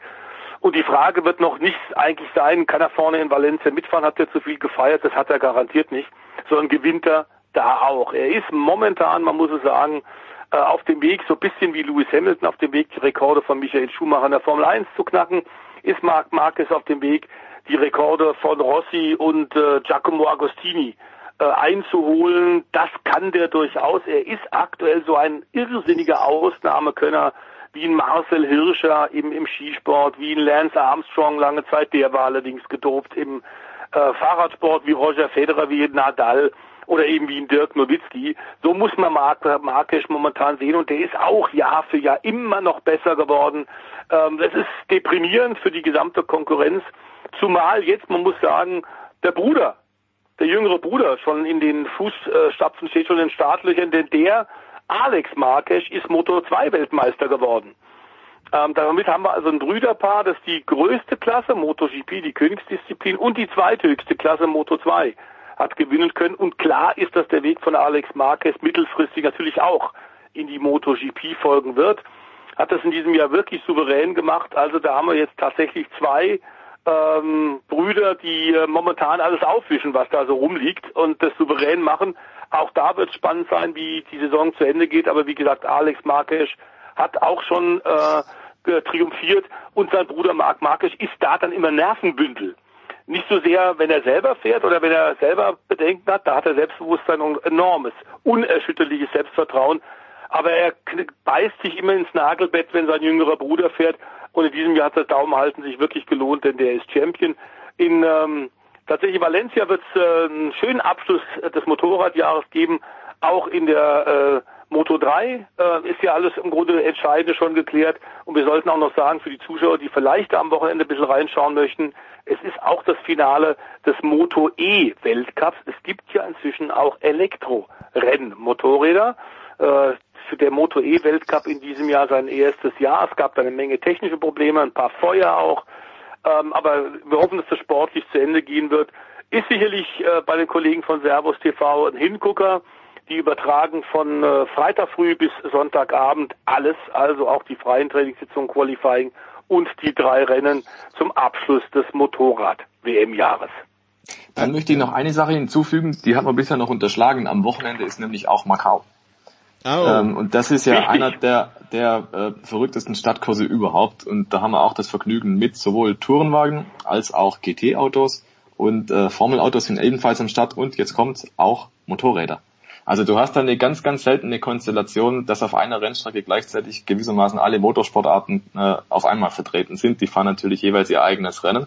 Aber gerade die Motorradfahrer in Macau auf einem 6,2 Kilometer langen Stadtkurs mit Geschwindigkeiten von bis zu 270 bis 300 kmh, mit einer langsamen Stelle, wo es Überholverbot gibt, weil die einfach so eng ist, ähm, da treffen einfach Extreme aufeinander. Ja, Das ist selbst im Auto brandgefährlich, aber diejenigen, die da im Motorrad sitzen, das ist wirklich nochmal eine ganz andere wilde Nummer. Also wer Samstag und Sonntag nichts anderes vorhat und denkt, das kann ich mir mal geben, dann kann man vormittags auf jeden Fall reinschauen. Aufgrund der Zeitverschiebung zu Macau ist es recht früh am Morgen. Es gibt sicherlich auch wieder einige Angebote, die das übertragen. Ähm, das ist wirklich Motorsport vom Allerfeinsten. Das ist richtig puristisch. Ähm, da wird auch erstmals die neue Formel 3 fahren. Die alte Formel 3 ist damit abgelöst. Das heißt, in Macau wird es auch nochmal etwas schneller gehen als bisher der GT-Weltcup, unter anderem mit Augusto Farfus und BMW dabei. Mercedes ist auch vertreten, Maro Engel wird vor Ort sein. Und dann eben, ja, BMW auch vertreten bei den Motorrädern. Das wird sicherlich auch eine höchst interessante Geschichte. Der Tourenwagen Weltcup ist vor Ort.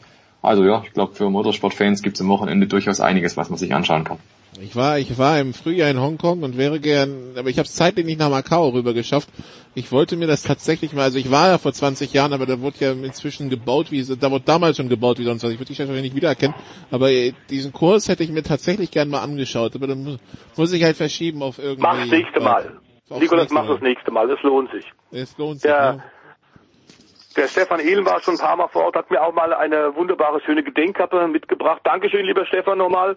Gerne. Und an diesem Wochenende in der Tat, äh, Macau sollte man nicht unterschlagen, hat er völlig recht. Es ist äh, ein sehr urwüchsiges, äh, trotzdem sportlich extrem hochwertiges Rennen. Man sollte mal sagen, diese Verrücktheit der Motorradrennfahrer ist so, dass die tatsächlich die teilweise farbig gelb plattierten äh, Leitplanken so sehr berühren, die in, in, Steil, in Querlage ähm, also in, in, in Kurvenlage, berühren die mit dem Leder tatsächlich die Leitplanken bei 180, 200 und haben dann Farbspuren auf ihrem Lederoverall, auf ihrer Lederkombi. Und da siehst du, die verschenken nicht einen Zentimeter. Es ist ein Irrsinn. Die, die Erinnerung, die ich an Macau habe, äh, es, es erinnert ein bisschen hier an Malta. Es sind eher enge Straßen und irgendwie nichts, was. Äh, aber auf der anderen Seite, es hindert den Malteser ja auch nicht, wie durch die Gegend zu pacen wie ein Wahnsinniger. Also von daher, ja. Gut, dann äh, frage ich noch nach den Highlights am Wochenende, nachdem wir so viele Veranstaltungen besprochen haben. The Voice, wie schaut's aus? Mein Highlight der Woche, ich werde sehr viel vorm Fernseher sitzen, aber mein Highlight der Wochenende, ich werde 60. Man glaubt es kaum, das ist so ein bisschen was wie, wir kennen das ja, das Fremdschämen. Bei mir ist es das Fremdaltern. Ähm, also, also man weiß tatsächlich, Mal dass man eigentlich auf dem Papier ne? so alt ist. Du wirst zum man weiß, dass man 20. tatsächlich vom Papier her so alt ist, aber äh, es sind im Grunde nur die, die, die Kollegen, die eher älter werden, nicht ich. Also insofern habe hab ich jetzt ein neues Wort gefunden, Fremdaltern. Und äh, das steht natürlich dann am Samstagabend auf dem Höhepunkt.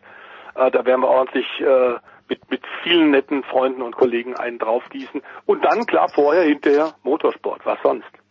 Wie fit äh, Herr Heinrich noch ist, liebe Zuhörer, das merken Sie im, im Motorsportsegment nächste Woche, wenn, äh, wenn er dann drei Tage hatte, sich von dieser Party zu erholen, dann schauen wir mal, wie, wie fit der Heinrich dann tatsächlich noch ist, äh, zwischen Wahrnehmung und Realität. Äh, äh, Stefan, bis zu deinem 60. ist noch ein bisschen hin, äh, dementsprechend nehme ich mal an, du hast am Wochenende andere Pläne. Ja, da habe ich noch ein paar Tage hin. Tatsächlich. Ähm, bei mir wird es darauf rauslaufen am Wochenende, dass ich wahrscheinlich auf mehreren Monitoren gleichzeitig was schauen werde. Ähm, ich kann mir Macau nicht entgehen lassen, das ist ganz klar. Das heißt, es wird mein Morgenprogramm sein. Ja, und dann abends am Sonntagabend wird wahrscheinlich Formel 1 und NASCAR parallel laufen. Und äh, ich, ich liebe den Brasilien Grand Prix. Ich liebe natürlich auch das NASCAR-Finale. Dementsprechend, ja, also äh, mehr Motorsport an einem Wochenende gibt's wahrscheinlich nicht. Ich freue mich auf alles. Multitasking bei Familie Ehlen. genau. Dann wünschen wir dabei viel Spaß. Wünschen, äh, ja, also äh, über, übertreib's nicht, The Voice, ja, wir brauchen dich noch. Und äh, damit geht äh, mein Teil in der Big Show 432 auch zu Ende. Äh, ja, von Malta, das irgendwie nicht mehr ganz britisch ist, aber noch ganz EU ist, rüber nach London zum Producer, das ganz britisch, aber man weiß nicht mehr so recht, wie ganz EU ist. Also, danke, liebe Zuhörer, bis hierher. Ab jetzt übernimmt jetzt Huber aus London. Viel Spaß damit. Tschüss.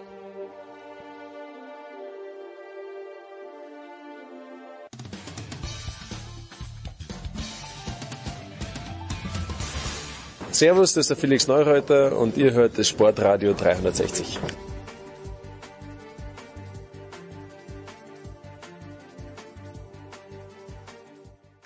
Es geht weiter in der Big Show 432. Danke, Nicola. Ähm, aus London geht's weiter, mein lieber Michael Körner. Guten Morgen, lieber Michael. Du bist in London? Ich bin in London bei den ATP Finals und um es dir vorwegzunehmen, ja, ich bin ein Günstling. Du bist auch vor allen Dingen erkältet. Ja, normalerweise werde ich einmal im Jahr krank und das war ich Mhm. vor zwei Wochen und jetzt äh, bin ich, ich bin einfach zu britisch laufen gegangen, Michael, und zwar in, in, in kurzer Hose, äh, weil ich meine lange vergessen hatte und äh, zu knausrig war, mir eine neue lange Hose zu kaufen. Aber das, das Ja, kann's dann- nicht. Das kann's nicht sein. Michael, wo ist die große Basketballtradition in England? Ich habe mir mal überlegt hier, es ist alles Football natürlich, äh, dann meinetwegen in dieser Woche Tennis, aber Basketball in England, da gibt's nichts, oder? Nee, da gibt's nichts. Ähm, ist ganz ähm, interessant, aber natürlich Jetzt hast du mich nur angesteckt. Ich weiß. Ähm, in, weil einfach natürlich, ja, England ist ja komplett, also Großbritannien an sich, die Insel ist ja komplett Fußball verseucht. Also da sind wir ja noch fast harmlos gegen.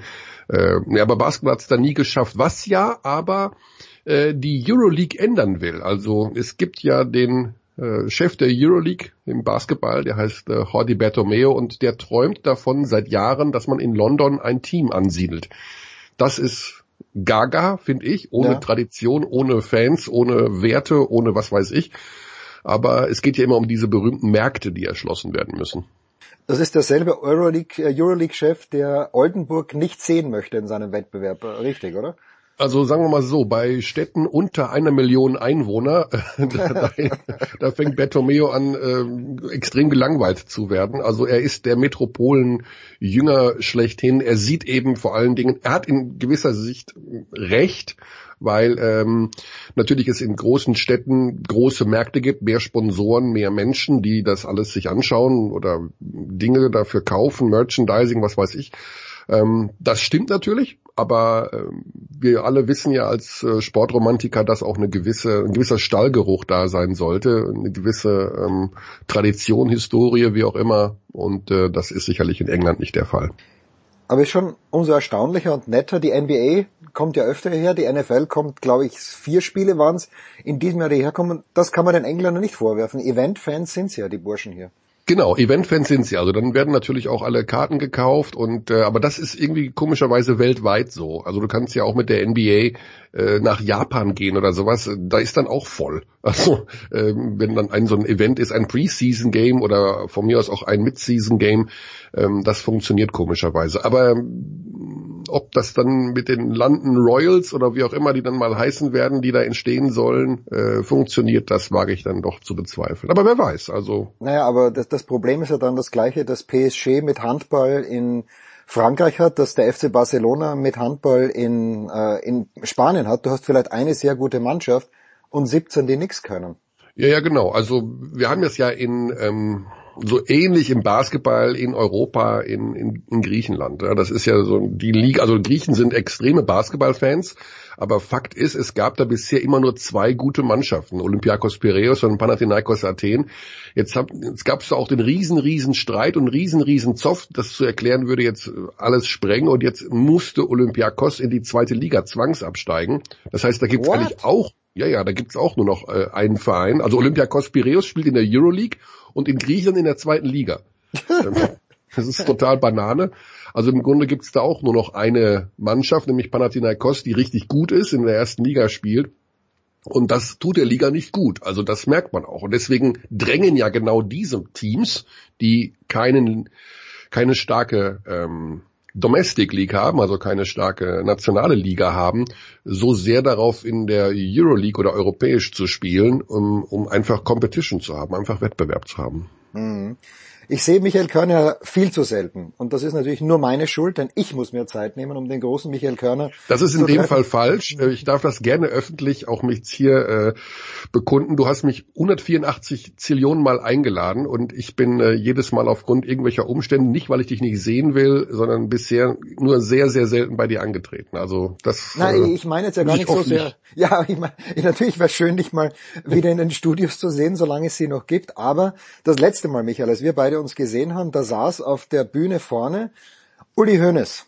Und ähm, ich kämpfe, seit ich in München wohne. Davor hatte ich jetzt nicht so die täglichen Berührungspunkte im traurigen Österreich, aber seit, in München, äh, seit ich in München bin, 1993, ich kämpfe immer mehr mit, äh, seit damals mit mir, wie ich zu Uli Hoeneß stehe, äh, Mhm. weil ich finde, dass er unfassbar tolle Sachen macht und dann macht er halt manchmal auch Sachen, wo ich mir an den Kopf greife. Wir haben ihn damals gesehen in vielleicht seiner letzten oder ganz sicher seiner letzten Antrittspressekonferenz vor einer BBL-Saison.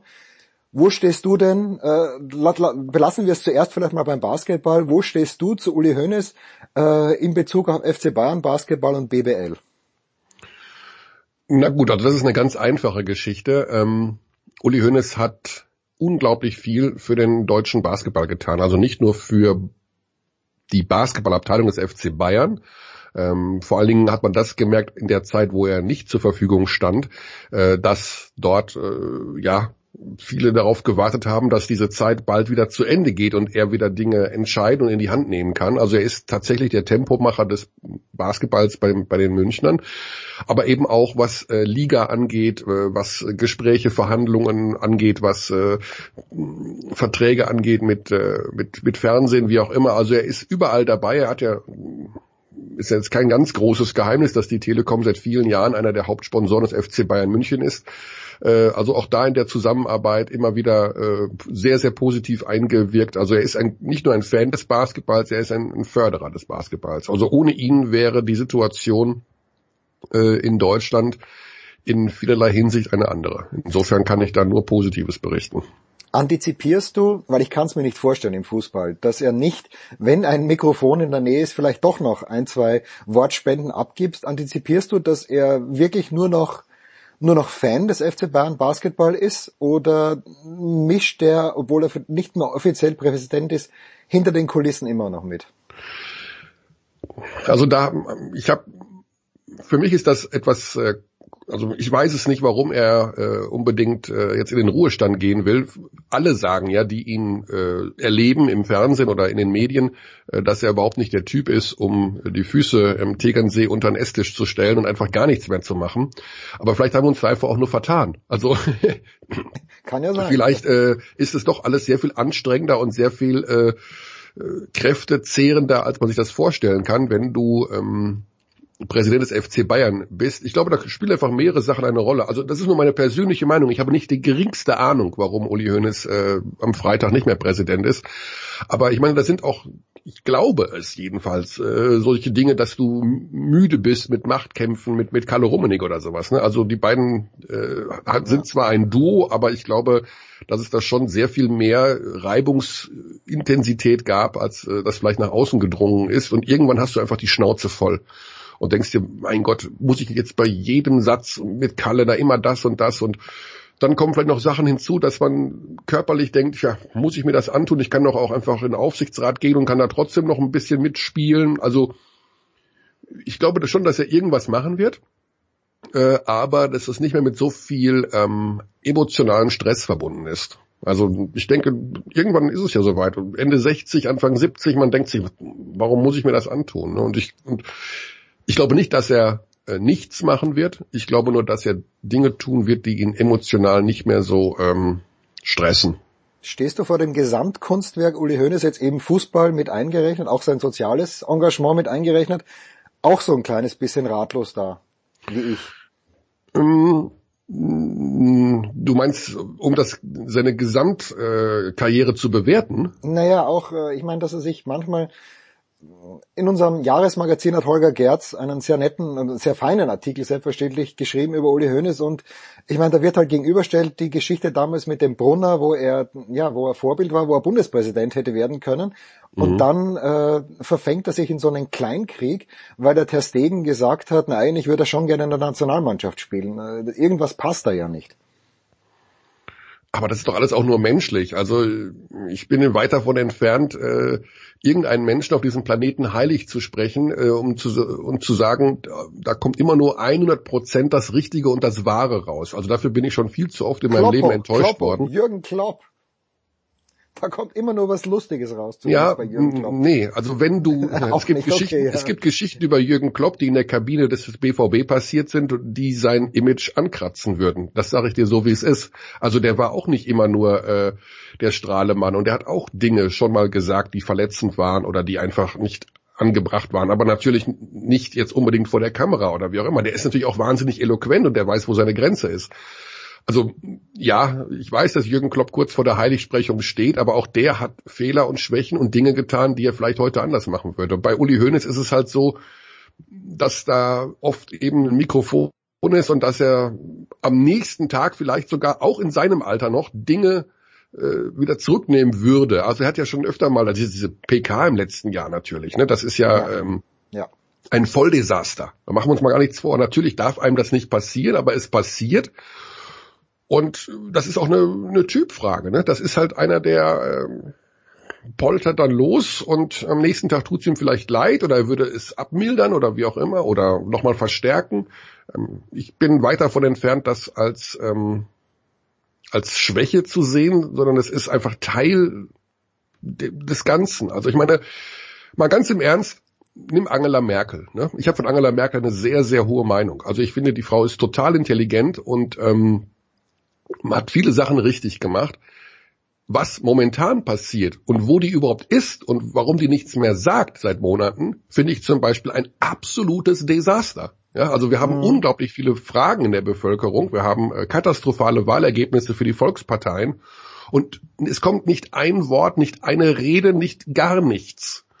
Und ähm, jetzt könnte man sagen, ist das jetzt eine Schwäche? Also ist das jetzt, äh, weißt du, ich glaube trotzdem, dass es eine gute Person und ein guter Charakter ist und ein guter Mensch ist, aber jetzt hat sie, jetzt ist halt gerade ein Fehlverhalten da. Wird, wird das jetzt ihre Gesamtbundeskanzlerschaft, die dann irgendwann zu Ende geht, äh, wird man wahrscheinlich jetzt nicht an dieser einen Phase bemessen wollen. Also weißt du, was ich meine? Es, naja, es ist interessant, was du wir sagst. Erwarten immer, wir erwarten immer, dass diese Menschen alles immer zu 10.000 Prozent richtig machen und alles immer auch das machen, was wir uns vorstellen.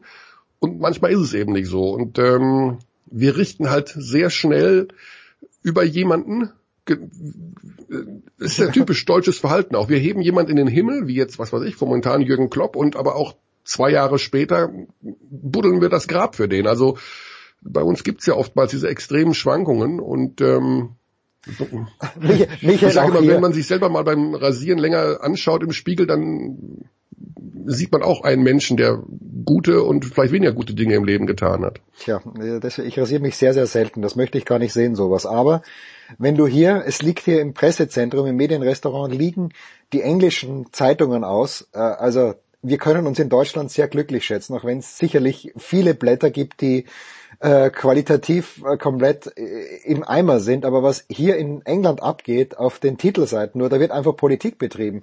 Von mit Ausnahme der, der Times, die macht es vielleicht ein bisschen subtiler, aber ansonsten der Mirror, die Sun, also das ist Wahnsinn. Das kann man sich gar nicht vorstellen in Deutschland oder gut, Frankreich wegen des Brexits jetzt meinst du auch? Na ganz generell, ja, dass sich hier wirklich aktiv, äh, das war entweder, also das meiste ist pro Johnson, habe ich so den Eindruck, aber in einer Art und Weise, dass da, da wird überhaupt nicht kein Hehl draus gemacht, wen man unterstützt. Mhm. Und das ist absurd. Also gut, das, das ist, ist absurd, hier gelebt, ja. Ja, ja. ja das ist äh, auch das ist, das ist ein abendfüllendes Thema, ne? warum auch wirklich, ähm, ich habe mit vielen Menschen in den letzten Monaten gesprochen, die wirklich äh, kein Vertrauen mehr in ähm, Berichterstattung haben, in die klassische Berichterstattung und ähm, ich habe mit wirklich mit wirklich intelligenten Menschen gesprochen, äh, die sagen, äh, ja, ich muss mir auch zwischendurch äh, Russia TV und Al Jazeera anschauen, um zu wissen, was auf der Welt los ist. Und ich dachte mhm. mir, are you kidding me? Also das ist ja nun mindestens genauso manipuliert. Äh, also, aber es gibt halt überhaupt kein Vertrauen mehr in, in Neu ich liebe und äh, finde zum Beispiel Zeitungen wie Süddeutsche oder äh, Spiegel oder sowas überragend gut und würde es niemals anzweifeln, äh, dass die nicht mit gutem Gewissen ihre Geschichten recherchieren. Aber wenn du mit, ja, auch mit wirklich sehr gebildeten Menschen sprichst, äh, die haben teilweise, mal von der Unterschicht ganz abgesehen, die finden alles äh, Lügenpresse, Lügenpresse, was ja auch ein Drama ist, was ja auch wirklich traurig ist.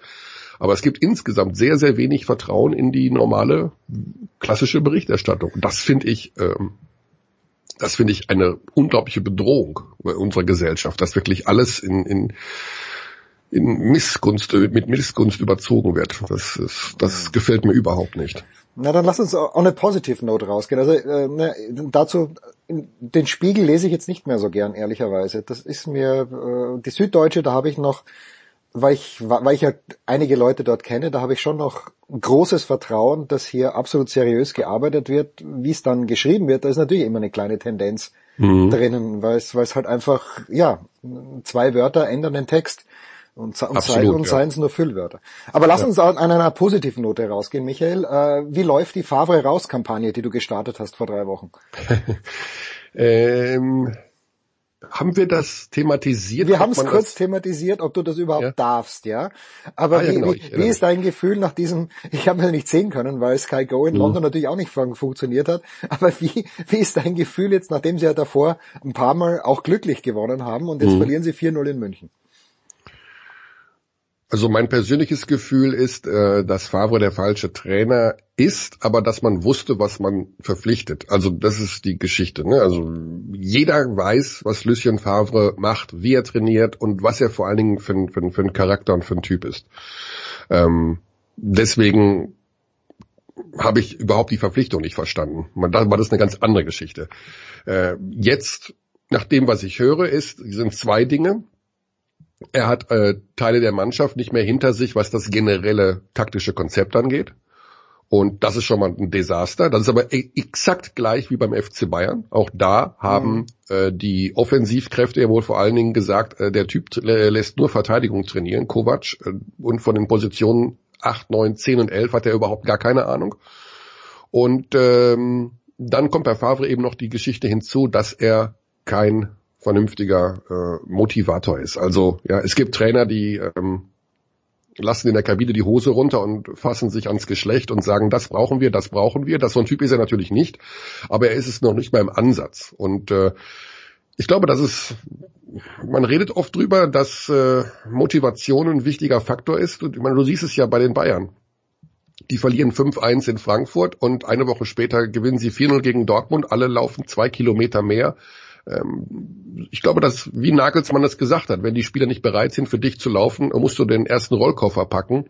Ähm, ja, und du brauchst einen Trainer, zu dem du aufschauen kannst, der dich mitnimmt, der dich mit auf die Reise nimmt und der in gewissen Situationen einfach nur die richtigen Worte findet. Und damit ist nicht gemeint, äh, zum, zum Sechser zu sagen, du musst dahin abfallen und dich dahin bewegen, sondern du musst dem Sechser sagen, ähm, wir haben hier eine gemeinsame Mission und das ist das, äh, die geilste Sportart der Welt, ähm, im geilsten Verein der Welt, mit den geilsten Fans der Welt, äh, hier vernünftig zu arbeiten. Das ist ein Geschenk Gottes. Bumm. Und dann läuft er vielleicht zwei Kilometer mehr. Ja. Und das kriegt Favre nicht hin. Auch weil 80.000 Leute im Stadion sind. The Great Michael Körner, meine Damen und Herren. Wir machen eine kurze Pause. Die Stimme bricht zusammen, aber das Internet war heute großartig in London. Vergangenen Jahr war es nicht so, wer sich erinnern kann. Kurze Pause.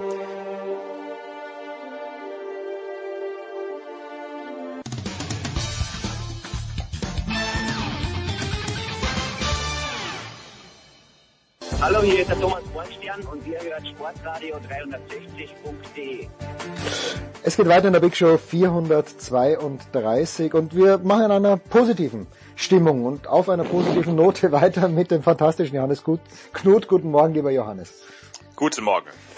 Eigentlich wollten wir ja München feiern und das tun wir vielleicht ein bisschen später noch, aber in den letzten Tagen hat sich eine ehemalige hm, amerikanische Mittelstreckenläuferin, glaube ich, Mary Kane, äh, wie ich lese, eine, eines der größten Talente, das die US-Amerikaner jemals gehabt haben, nochmal abschließend oder vielleicht ist es auch nur etwas eröffnend zum Nike Oregon Project ge geäußert und äh, habe ich das richtig äh, verstanden, Johannes, dass äh, Pete Julian, von dem Konstanze Klosterhalm immer gesagt hat, na, der hatte damit, damit nichts zu tun, mit dieser ganzen Mischpoke doch etwas zu tun gehabt hat. Ich weiß, das hat jetzt hundert Sachen durcheinander gebracht, aber wenn jemand Licht in dieses ja, Dunkel bringen kann, so. dann du, bitte, Johannes.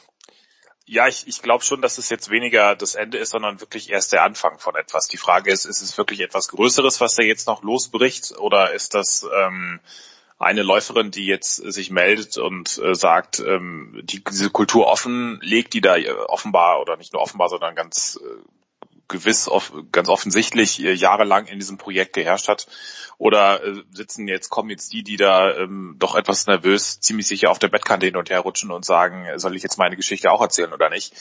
Äh, kommen die jetzt auch äh, ähm, an die Öffentlichkeit und sind die dadurch ermutigt. Das, das, diesen Effekt hatte man ja oft, ähm, das hat man ja auch gesehen, auch wenn es ein ganz anderes Themengebiet und eine andere Größe hatte bei Larry Nasser und dem, dem Missbrauchsskandal im amerikanischen Touren. Und ähm, Mary Kane hatte aber auch gesagt, dass es durchaus auch eine gewisse Abhängigkeits- und Missbrauchskultur hatte, eben durch Worte und diese Fixierung darauf, äh, bei, bei Läufern nicht nur weiblich übrigens auch männliches Gewicht zu verlieren. Und ähm, sie hat ja auch dann mehrfach gesagt im Zuge ihrer ähm, Interviews zuerst in der New York Times und in den letzten Tagen auch ähm, in anderen amerikanischen Medien, dass es äh, dass es ein riesiges Problem ist in der in der Szene und äh, das das das wurde ja auch immer mal wieder angedeutet, aber nie so richtig drüber gesprochen über über weibliche Athletinnen und und generell aber auch gerade weibliche Läuferinnen, weil die, die Art und Weise, wie sie betreut werden, eben nicht oder oft nicht durch weibliche Trainer ist. Das ist ja grundsätzlich ein Riesenproblem im Sport immer noch, sondern eben durch Männer. Dass es eine Männerwelt ist, die um Männerwerte, Männerideale, Männeransichten gebaut ist und, und dass halt jeder, der da nicht mitzieht oder diese sich teilweise erniedrigen Praktiken äh, unterziehen lässt, dass er unbedingt äh, Gewicht verlieren soll und wenn nicht, dann ist er angeblich zu fett und, und, und zu weich. Das ähm, dass, jetzt weiß ich nicht, wie ich den Satz angefangen habe, ähm, ich kann noch folgen, ist alles gut.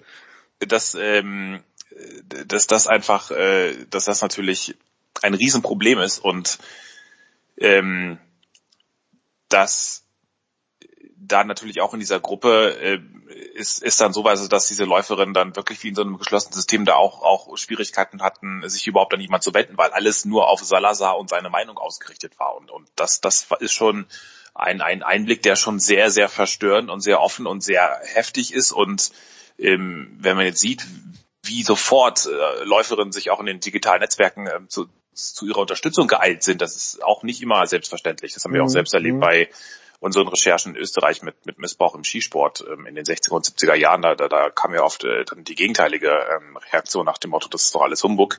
Und also das, da ist schon, da brodelt einiges. Und Pete Julian ähm, muss man dazu sagen, der ist, der war erstmal seit 2012, glaube ich, Assistenztrainer, ist zu Salazar gekommen, also mitten in die Hochphase dieses, dieser problematischen Kultur, was ihn schon mal sehr, sehr, äh, in einem, in einem sehr Fadenlicht erscheinen lässt. Er hat jetzt erst vor kurzem gesagt, ähm, oder er war ja erstmal Assistenztrainer, also er hatte, musste sich da im Grunde in diese, in diesem System hocharbeiten, um jetzt überhaupt diese Art sage ich mal, neue Cheftrainer oder Nachfolgerolle von Salazar einzunehmen. Also ohne, ohne komplette Hörigkeit und, und Einfluss ging, ging das gar nicht, wenn man äh, Salazar kennt und wenn man jetzt auch die Schilderung hört. Und Mary Kane hat jetzt ja auch zuletzt gesagt, ähm, und, und da, da schließt sich jetzt immer mehr der Kreis in Richtung Zukunft und Gegenwart aber eben auch Zukunft, dass, dass Julian dabei war bei vielen dieser Kommentare, wenn Salazar sie ähm, vor allem beleidigt hat, warum sie so dick wird und ähm, was sie dann irgendwann in, in Knochenbrüche, Menstruationsverluste und, und sogar Suizidgedanken getrieben hat.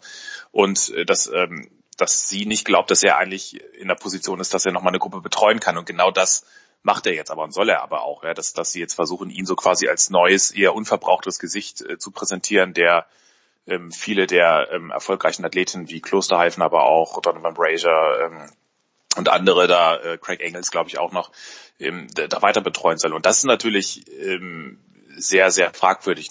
Ja, mit, mit den alten Methoden und, und mit dem alten Personal, das als neu, angeblich neue und, und gesündere Variante zu verkaufen, das halte ich für, das war immer schon absurd und äh, das haben wir ja auch immer wieder geschrieben, dass, dass Julian selbst gesagt hat, dass es da gar nicht diese Trennung gab äh, zwischen ihm und Salazar, wie jetzt auch immer viele ähm, insinuieren und nahelegen. Und äh, jetzt allerdings äh, wird doch deutlich klarer, äh, wie, wie das ähm, das natürlich mit drin hing. Und, und wir hatten ja auch schon, ich meine, das ist seit 2017 bekannt, dass er äh, in diesem Untersuchungsbericht der USADA steht und, und bei äh, sehr merkwürdigen ähm, Carnitin-Infusionen dabei war, wenn, wenn die, die jetzt zwar nicht ultimativ zur Verurteilung von Salazar geführt war, äh, wurden, aber äh, haben, aber die definitiv äh, ein sehr großes Fragezeichen auf seine Praktiken werfen. Und das alles, äh, also ich, ich glaube, um das äh, abzuschließen, da, da ist, da, da sind wir nicht am Anfang, äh, nicht am Ende, da, da ist, da stehen wir immer noch am Anfang. Die Frage ist, ob jetzt diese diese Mauer des, des Schweigens, der des ja auch der der Selbstverneinung und, und der der Selbstabstreitung, die auch Mary Kane hatte, weil sie bis zuletzt ja noch versucht hat, sich diesem Projekt wieder anzuschließen ähm, und also woran man sieht, zumindest laut zu ihrer Schilderung, wie, wie abhängig sie von Salazar war, also fast schon Stockholm-Effekt, ähm, da, dann, dann glaube glaub ich, dass da noch einiges im Argen liegt.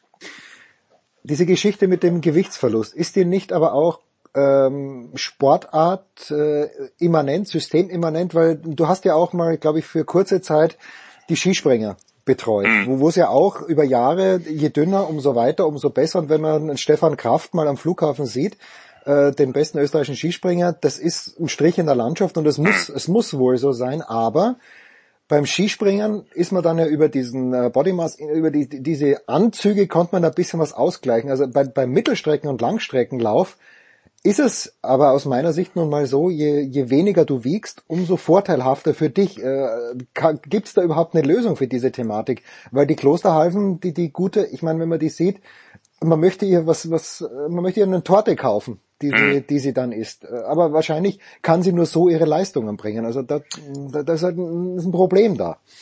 Das ist sicherlich ein Stück weit irgendwo unauflösbar, weil ähm, das in sich in diesem bei den Mittelstreckenläufern ist es Gewicht, in anderen äh, Bereichen sind es andere Para Parameter. Im Grunde kommen wir immer auf selbe zurück. Ja? Wie, wie können wir das Letzte aus dem Athleten rausquetschen? Wie Leistung um jeden Preis? Und ich glaube, da hat man aber schon eine Möglichkeit zu sagen, in einem Trainingsumfeld leben wir eine Kultur vor, dass wir das dass wir uns nach und nach behutsam einem Leistungslimit nähern, so wie wir es jetzt bei zum Beispiel einer Malaika Miambo, einem Niklas Kaul und anderen also ich sage jetzt deutsche Leichtathleten, weil, weil mir da die Beispiele als erstes einfallen. Da gibt es sicherlich auch noch viele andere ähm, Athleten und, und Trainer, die da deutlich umsichtiger und gewissenhafter arbeiten.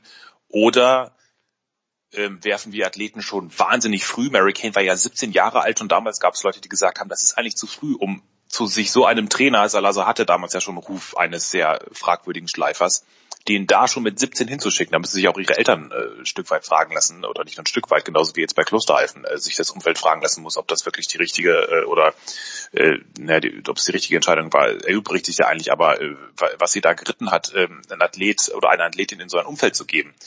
Und das ist einfach die Frage, ist diese, wie kann man in einer Kultur, in einem Leist, in einem Sport, der natürlich immer auf maximal, auf Erfolgsmaximierung aus ist, irgendwie es schaffen, ähm, da doch eine gewisse ähm, dieses Winning at all costs irgendwo einzudämmen. Das ist natürlich wahnsinnig schwierig, wenn von Finalplätzen und, und Medaillen und, und äh, Siegen ähm, teilweise die, die nächsten Jahre Existenzen, berufliche Existenzen abhängen, aber es, es, es geht ja. Wir sehen ja auch an, anhand von äh, anderen Beispielen, dass es durchaus funktioniert und dass diese Athleten dann eben nicht nach ihrer Karriere das, das, das sind dann ja auch Geschichten, die keiner weiß, wie geht es eigentlich? Diesen Athleten, wie geht's um Mo Farah, wie geht's um Galen Rupp, wie geht's irgendwann einer Konstanze Klosheifen, wenn sie damit fertig ist. Also ich meine, ähm, ich glaube jetzt in, in der WM, bei der WM in Katar hat äh, Hannah Klein auch eine sehr gute Mittelstreckenläuferin, die vor zwei Jahren in London im Finale auch über 1500 Meter stand, die jetzt in Doha nicht ganz so gut war, aber die hat zum Beispiel gesagt während der WM, das ist nichts für mich, was, was selbst wenn ich die Chance hätte, da in Oregon, ich, ich würde es wahrscheinlich, ich würde nicht hingehen, weil was die da machen, äh, da, da, da gehe ich aus dem Leistungssport raus und, und kann danach so sinngemäß äh, nichts nicht anderes mehr machen. Mein Körper ist dann ausgelaugt und das will ich nicht. So eine Form von Sport möchte ich nicht. Und ich glaube, dass in diese Richtung muss man äh, den, den Sport kriegen, dass, dass, dass diese Kultur ähm, irgendwo ja, Einzug hält, das ist natürlich wahnsinnig schwierig, weil ähm, und da, aber, da sind wir wieder bei den Leuten, die den Sport lenken. Ja, wenn natürlich diese diese Kultur ist die von Salazar. Wir ähm, wir wir schleifen, wir wir ziehen die Athleten mit und und wer nicht mitzieht, wer dadurch beleidigt ist durch solche Kommentare, wie du du hast den fettesten Arsch an der Startlinie, der ist quasi zu weich. Und, und das ist aber immer noch eine weit verbreitete Haltung. Und, und das, das kann man nur kriegen, indem man ja die, die Trainer schult, dass man, dass man eine andere Kultur in den Verbänden Einzug halten lässt. Aber das ist natürlich, solange es Erfolgsdiktat Diktat oben steht, wird das brutal schwierig sein. Und man, man muss, glaube ich, da muss jeder nur auf sich selbst schauen und, und jeder Verband, jeder Verein muss versuchen, das in seinem Maß zu machen. Aber das finde ich auch so bezeichnend an, an Salazars Reaktion, dass er sich jetzt angeblich entschuldigt hat. Das ist ja keine Entschuldigung. Er sagt ja, falls es jemandem, falls meine Kommentare jemand verletzt haben sollten, tut es mir leid. Das ist ja keine Entschuldigung. Das ist ja, ja. Ähm, eine, eine Konditionalsatz nach dem Motto, äh, ihr seid, tut, tut mir leid, dass ich dich äh, erniedrigt habe, so ungefähr, beziehungsweise oder falls ich dich bei, bei ähm, jetzt mal ganz krass äh, gesagt, falls ich dich bei meiner Vergewaltigung irgendwie verletzt haben sollte, dann, dann, dann war das nicht meine Absicht oder so und oder seelisch, körperlich. Also das ist schon äh, eine sehr, sehr verbitterte ähm, beziehungsweise sehr zynische Art, ähm, sich in Anführungszeichen zu entschuldigen. Und ähm, ja, das ist, äh, das ist schon mal gut, dass das Bewusstsein da ist, aber jetzt ist halt die Frage, ähm, wie so oft wird das wirklich, führt das wirklich zu einem Umdenken. Ich bin da eher skeptisch. Ich sage euch, wie es ist, lest die Süddeutsche Zeitung, der Johannes äh, betreut dieses Thema fantastisch und außerdem folgt dem Johannes bitte auf Twitter, denn da, da, da kriege ich ja dann auch so ein bisschen mit Johannes retweetet, auch immer von Kollegen, von amerikanischen Kollegen, von deutschen Kollegen, die sich mit diesem Thema befassen. Ähm, ein anderes Thema, und da müssen wir ganz kurz noch dazu kommen, weil ich wieder komplett verwirrt war, weil ich diese ganzen Europä Europaspiele und irgendwas durcheinander bringe, aber das, was in München stattfindet, Johannes, 2022, das sind die guten European, European Games, oder? Das ist nicht äh, Minsk, sondern das ist Berlin-Glasgow, was 2022 stattfinden soll. Ja, das ist genau, das ist die Fortsetzung von dem, was in Berlin 2018 und Glasgow stattgefunden äh, hat. Das ist quasi der Zusammenschluss der Europa, diverse Europameisterschaften. Es gibt einen, ähm, die europäischen Sportverbände haben irgendwann gesagt, ähm, wir, wir ähm, versuchen, dass, dass wir jetzt nicht im Sommer, wenn jeder seine, normalerweise hatten wir ja dann eine Ruder-EM, dann kommt irgendwann die Leichtathletik-EM, dann machen die Schwimmer noch ihre Kurzbahn und Langbahn und Mittelstreckenbahn und was weiß ich was und so hat jeder immer so ein bisschen Aufmerksamkeit, aber latent eigentlich geht das immer so ein bisschen unter, wenn irgendwie morgens vormittags, Samstag vormittags irgendwann äh, Anfang Juli, August, September dann irgendwie die Vorläufe über 500 Meter Kanadier in Posen sind und dann haben sie sich gesagt, okay, wie können wir das machen, so wie ähnlich wie die Wintersportverbände, die ihre vielen verschiedenen Sportarten auch ganz geballt hintereinander jedes Wochenende präsentieren, können wir das nicht auch mit, zumindest mit unseren Europameisterschaften für fünf, äh, sechs, sieben, acht, zehn Tage machen. Und das, das war in Berlin der erste, ähm, sag ich mal so, der Pilot- und Feldversuch äh, 2018 und das soll jetzt in München stattfinden. Die Europaspiele sind ähm, genau das Gegenteil davon. Das ist, das war der Versuch. Das ist äh, letztlich eigentlich ein, das ist wirklich eine Art Mini-Olympia, also Olympische Spiele vom Europäischen Olympischen Komitee, halt nur für die europäischen Verbände. Ein, ein zusätzliches äh, Wettkampfformat, das es eigentlich vorher nicht gab. Also es gab ja keine Europaversion von Olympia. Es gab äh, WM, EM und Olympia und, und das ist nochmal ein zusätzliches Format, das sie in die Landschaft geknallt haben, was auch eigentlich kein Mensch braucht und will. Man, man sieht es auch schon ein bisschen daran, dass es bisher eigentlich nur so, so voll Demokrat, Demokratien wie Aserbaidschan, Weißrussland und äh, ich weiß gar nicht, wer als nächstes kommen soll. Russland war, glaube ich, auch mal im Gespräch. oder, oder Türkei wahrscheinlich. Und ähm, also das ist hoch umstritten und äh, hat allerdings trotzdem eine gewisse Resonanz, weil die Verbände dadurch, dass sie natürlich im olympischen System sich äh, dieses im olympischen Zyklus, äh, im olympischen Biotop sich bewegt, äh, man kann darüber natürlich Olympiastartplätze dann auch äh, ausschreiben und, und das ist natürlich dann für Sportler auch manchmal so ein ganz netter Nebenweg, sich dann für zur Olympia qualifizieren, wenn es irgendwie über andere Wege zu schwierig ist. Und deswegen ist da eine gewisse, starten da auch mal wieder Athleten, auch wenn man denkt, was, was macht da jetzt ein Timo Boll, glaube ich, war da, oder, oder auch äh, hm. äh, andere gar nicht mal so schlechte Leichtathleten haben da auch mitgemacht und aber das, das Schöne an diesen European Games ist ja, dass sie, ähm, wie du schon gesagt hast, dass, dass sie eben nicht äh, die, diese, dieses ganze aufgeblasene ähm, diesen ganzen Proports mit, mit den olympischen Fahrspuren für die Funktionäre, mit der Eröffnungsfeier, mit den Knebelverträgen, in denen sich Städte unterwerfen müssen, mit, mit, mit äh, Steuerbefreiung, all das wird ja maximal äh, seicht, sage ich mal, äh, findet hier statt. Natürlich ist es auch nicht billig. Ich glaube, 100 Millionen Euro ist es mal das, sind es mal so die Kosten. Die werden sicherlich auch noch ein bisschen größer werden, aber ähm, München ist ja wirklich auch kein schlechter Standort mit dem Olympiapark. 50 Jahre nach den Spielen 72 dann, 2022 ist ja auch ein tolles Jubiläum und es wird vieles genutzt. Es ist sehr flexibel. Ähm, also ist nicht so, dass dann jetzt irgendwie der Stadt irgendwas aufgedrückt wird, sondern, sondern sie können selbst in der Diskussion entscheiden, welche Sportarten machen mit, welche nicht. Die, letztes Mal war Schwimmen dabei, diesmal nicht. Äh, dafür machen sie dies und jenes und Rudern an der Regattastrecke und äh, Triathlon im Olympiapark und, und Leichtathletik natürlich im Stadion als, als Kernstück. Und da ist halt, also vieles, was das IOC so ein bisschen versucht hat mit seiner Olympiavergabe, das, das wird da eigentlich oder wurde zumindest in Berlin und Glasgow wirklich sehr, sehr gut gelebt und rübergebracht, nämlich die volle Fokussierung auf die Sportler, dass, sie, dass die Athleten, der Sport im Mittelpunkt steht und ohne viel Schnickschnack drumherum, ohne große Neubauten, Gigantismus und und eben auch Flexibilität. Wenn man jetzt schaut, ähm, das fand ich sehr interessant, äh, das IOC hat sich immer dafür gerühmt, dass jetzt es so viel, so viel einfacher und flexibler ist für Städte, sich zu bewerben. Das stimmt zum Teil auch, wenn man sieht, wie sich jetzt ganze Regionen und, und Städte zusammentun. Aber wenn man jetzt mal sieht, dann, dann, dann findet Anfang Oktober in Katar dieser unsägliche Mitternachtsmarathon und G-Kram statt, wo die Athleten alle umkippen, was man eigentlich jahrelang vorher wusste.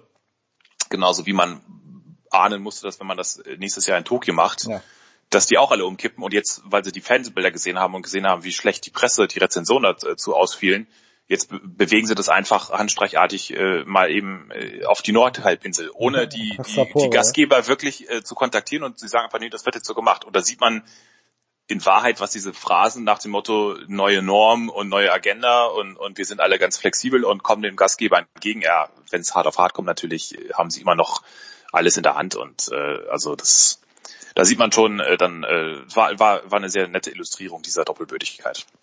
Tja, und äh, wenn denn irgendeine Hallensportart stattfinden soll, 2022 steht dann ja auch schon die neue Arena von ähm, von SAP Ach, findet Touren, gesponsert. Tourenstadt, Ach, findet glaub ich. Tourenstadt. Ah, okay. Ja. Also nicht nicht mal in der Olympiahalle, okay. Ne, weil, Ja, ich glaube, da wollen sie die ähm, Radwettbewerbe machen, aber ich bin jetzt, bin ich, also ich glaube, aber die, die SAP-Arena wollen sie auf jeden Fall nutzen. Okay. In, äh, für irgendwas. SAP Garden heißt glaube ich, oder? Äh, oder sind wir uns da? doch, ja. Oder Garten, ja, wie, wie auch immer. Johannes, fantastisch Schwimmen. Ich bin ein kleines bisschen irritiert, dass Schwimmen nicht stattfindet, weil die Olympiahalle, ist, äh, die Olympiaschwimmhalle seit Hm. gefühlt fünf Jahren umgebaut wird und ich nicht mehr zu meinem regelmäßigen Training komme. Aber gut, das, da wird sicherlich Gründe dafür geben. Der fantastische Johannes Knut, kurze Pause in der Big Show 432.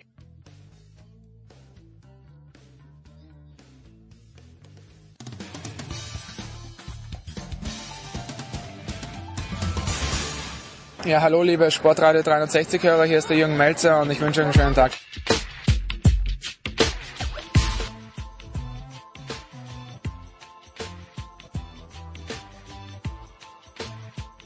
Ja, weiter geht's in der Big Show 432 mit none other than the great André Vogt. Grüß dich, Dre.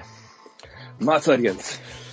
Waren wir dran schuld, Dre, mit unserem etwas missglückten Telefonat mit Michael Born vor, ich glaube, drei Wochen, wo wir den VfL Wolfsburg damals noch ungeschlagen so gelobt haben. Ich habe ein kleines bisschen ein schlechtes Gewissen. Seitdem vier Niederlagen in Folge. Waren wir das, Dre? Es war zwar, glaube ich, der, der missglückteste äh, Telefonanruf, bei dem ich jemals Teil war bei Sportreihe 316. Das ist sicherlich Und es gab viele, die nicht funktioniert Lob. haben. Ja. hohes Lob. Äh, aber nee, ich glaube, wenn du dich richtig erinnerst, dann äh, habe ich ja auch, glaube ich, relativ defensiv mich geäußert zu den äh, Erfolgsaussichten des VfL in den nächsten Wochen. Weil klar, der sagt, der Spielplan vorher einfach nicht so, so wirklich schwer war und man schon erkennen konnte, wo dann vielleicht die Sollbruchstellen sind und glaube ich dazu noch die Verletzungen, die sich ja auch ein bisschen gehäuft haben.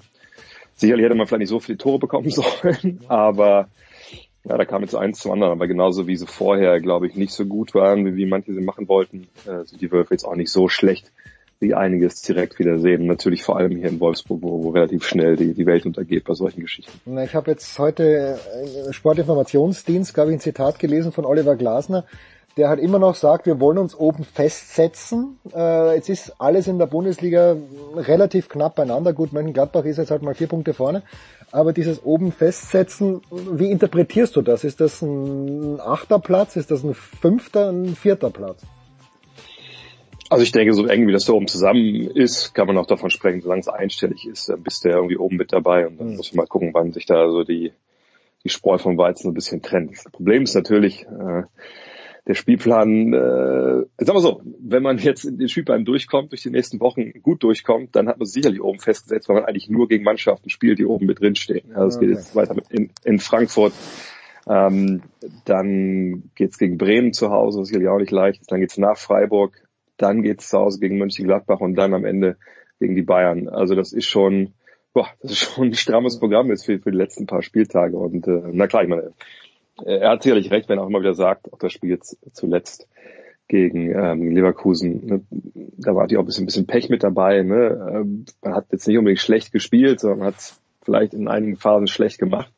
Ja, also gerade gegen Leverkusen, wenn da vielleicht William, der bisher eine starke Saison spielt, vielleicht mal von zwei Flanken, wo, wo Wechos allein am Elfmeterpunkt steht, eine anbringt, dann verliert man das Spiel wahrscheinlich nicht. Aber das kommt natürlich dazu, wenn man vorher vielleicht auch schlechte Leistung gebracht hat, hat man vielleicht ein bisschen Pech. Ähm, aber der Spielplan ist natürlich auch mega gefährlicher, wenn du da jetzt in so einen richtigen Abstiegsstrudel, und jetzt mal jetzt nicht Abstieg im Sinne von, äh, dass man Ja, absteigt, ja, sondern ja. wenn du jetzt nicht auch in Frankfurt verlierst und dann zu Hause gegen Bremen vielleicht auch nichts holst oder so, dann bist du natürlich auch mal in einer ganz anderen Region unterwegs. Du hast eine ganz andere, äh, ein ganz anderes Selbstbewusstsein auf einmal. Von daher hoffen wir mal, dass das schon bei der SGE nächste Woche wieder der Aufwärtstrend startet. Ja, ich meine, Pflichtsieg habe ich da jetzt keinen gesehen in dieser in Bremen zu Hause. Vielleicht, ja. ja. Dre, ich habe ähm, das, äh, wenn, wenn ich deinen Tweet richtig gedeutet habe und äh, in Locker Room hast du ähm, LeBron James gepriesen, äh, du hast, hast ihn hochgelobt, äh, im hoch, im betagten Alter mittlerweile schon.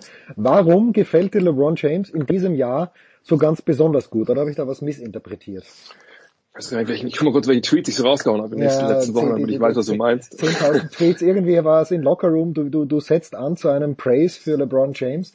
Ich äh, bin ja hier in London und, und äh, konnt, konnt, hätte es vielleicht schon sehen können, bin aber technisch nicht mal in der Lage, mich in die WhatsApp-Gruppe der ATP einzuloggen.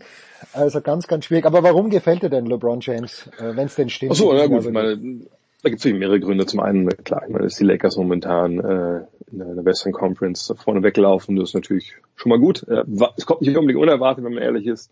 Aber ähm, jetzt stehen sie immer da, wo sie stehen, wenn man sich seine Zahlen anguckt. Momentan also 24 Punkte, 11 Assists, 8 Rebounds. Und dann ist das natürlich schon mal ja stark, richtig, richtig stark. Wurfquoten kann man also jetzt sagen, gut, ist ein bisschen unter, unter Niveau momentan, aber ist ja auch jetzt früh in der Saison, ist gerade mal 10 Spiele ähm, oder 11 Spiele, glaube ich, im Fall der Lakers. Ähm, und ja, gut, hinzu kommt noch, dass er einfach grandios verteidigt oder zumindest auf einem viel höheren Level, als er das ähm, getan hat in den letzten Jahren, ja, da wo man gerade vergangenes Jahr, wo man wirklich den Eindruck hatte, ja, gut, zurücklaufen tut er auch nur, damit da noch einer mit, mit einem gelben Jersey steht, ähm, ja, das nicht so auffällt. Das macht er momentan auch ganz anders. Aber ich glaube, für ihn ist es auch wirklich so ein Ding, dass er sagt, okay, ähm, ich weiß das jetzt, das ist mein zweites Jahr in LA, Anthony Davis ist da, das ist die Mannschaft, wahrscheinlich auch die ich ungefähr wollte. Er hat da auch sehr viel Einfluss genommen, wer, wer da kommt und wer nicht. Und ähm, er weiß genau, für ihn tickt natürlich auch die Uhr. Das gibt's nicht mehr so viele Jahre, wo er vielleicht sogar Meister werden kann. Und das ist jetzt so ein Jahr, weil so einen klaren Favoriten gibt's halt nicht. Ich denke noch, die Clippers sind insgesamt stärker, aber da kann sich auch noch einiges verschieben, auch über die Saison hinweg. Und er geht jetzt von Anfang an da all in und das wundert mich so ein bisschen, ja, weil er auch jemand ist, der immer sehr, ähm, sehr bewusst, auch gerade in den letzten Jahren, seinen Körper auch ein bisschen seine Kräfte eingeteilt hat. Ja. Von daher mal schauen, ob mal so eine Pause zwischendurch kommt. Aber er hat ja auch schon eine ganz lange Pause jetzt in der Offseason. Vielleicht ist er einfach mega frisch und, und kann jetzt diese Welle da bis, bis zum Ende durchreiten. Und hat mir hat Spaß wahrscheinlich an der ganzen Geschichte, oder? Ich meine, das spielt ja auch eine Rolle ja. in dem Alter. Äh, Im letzten Jahr, wo er wusste, es, es gibt nichts zu erben, da hat er wahrscheinlich auch weniger Spaß gehabt, könnte ich mir vorstellen.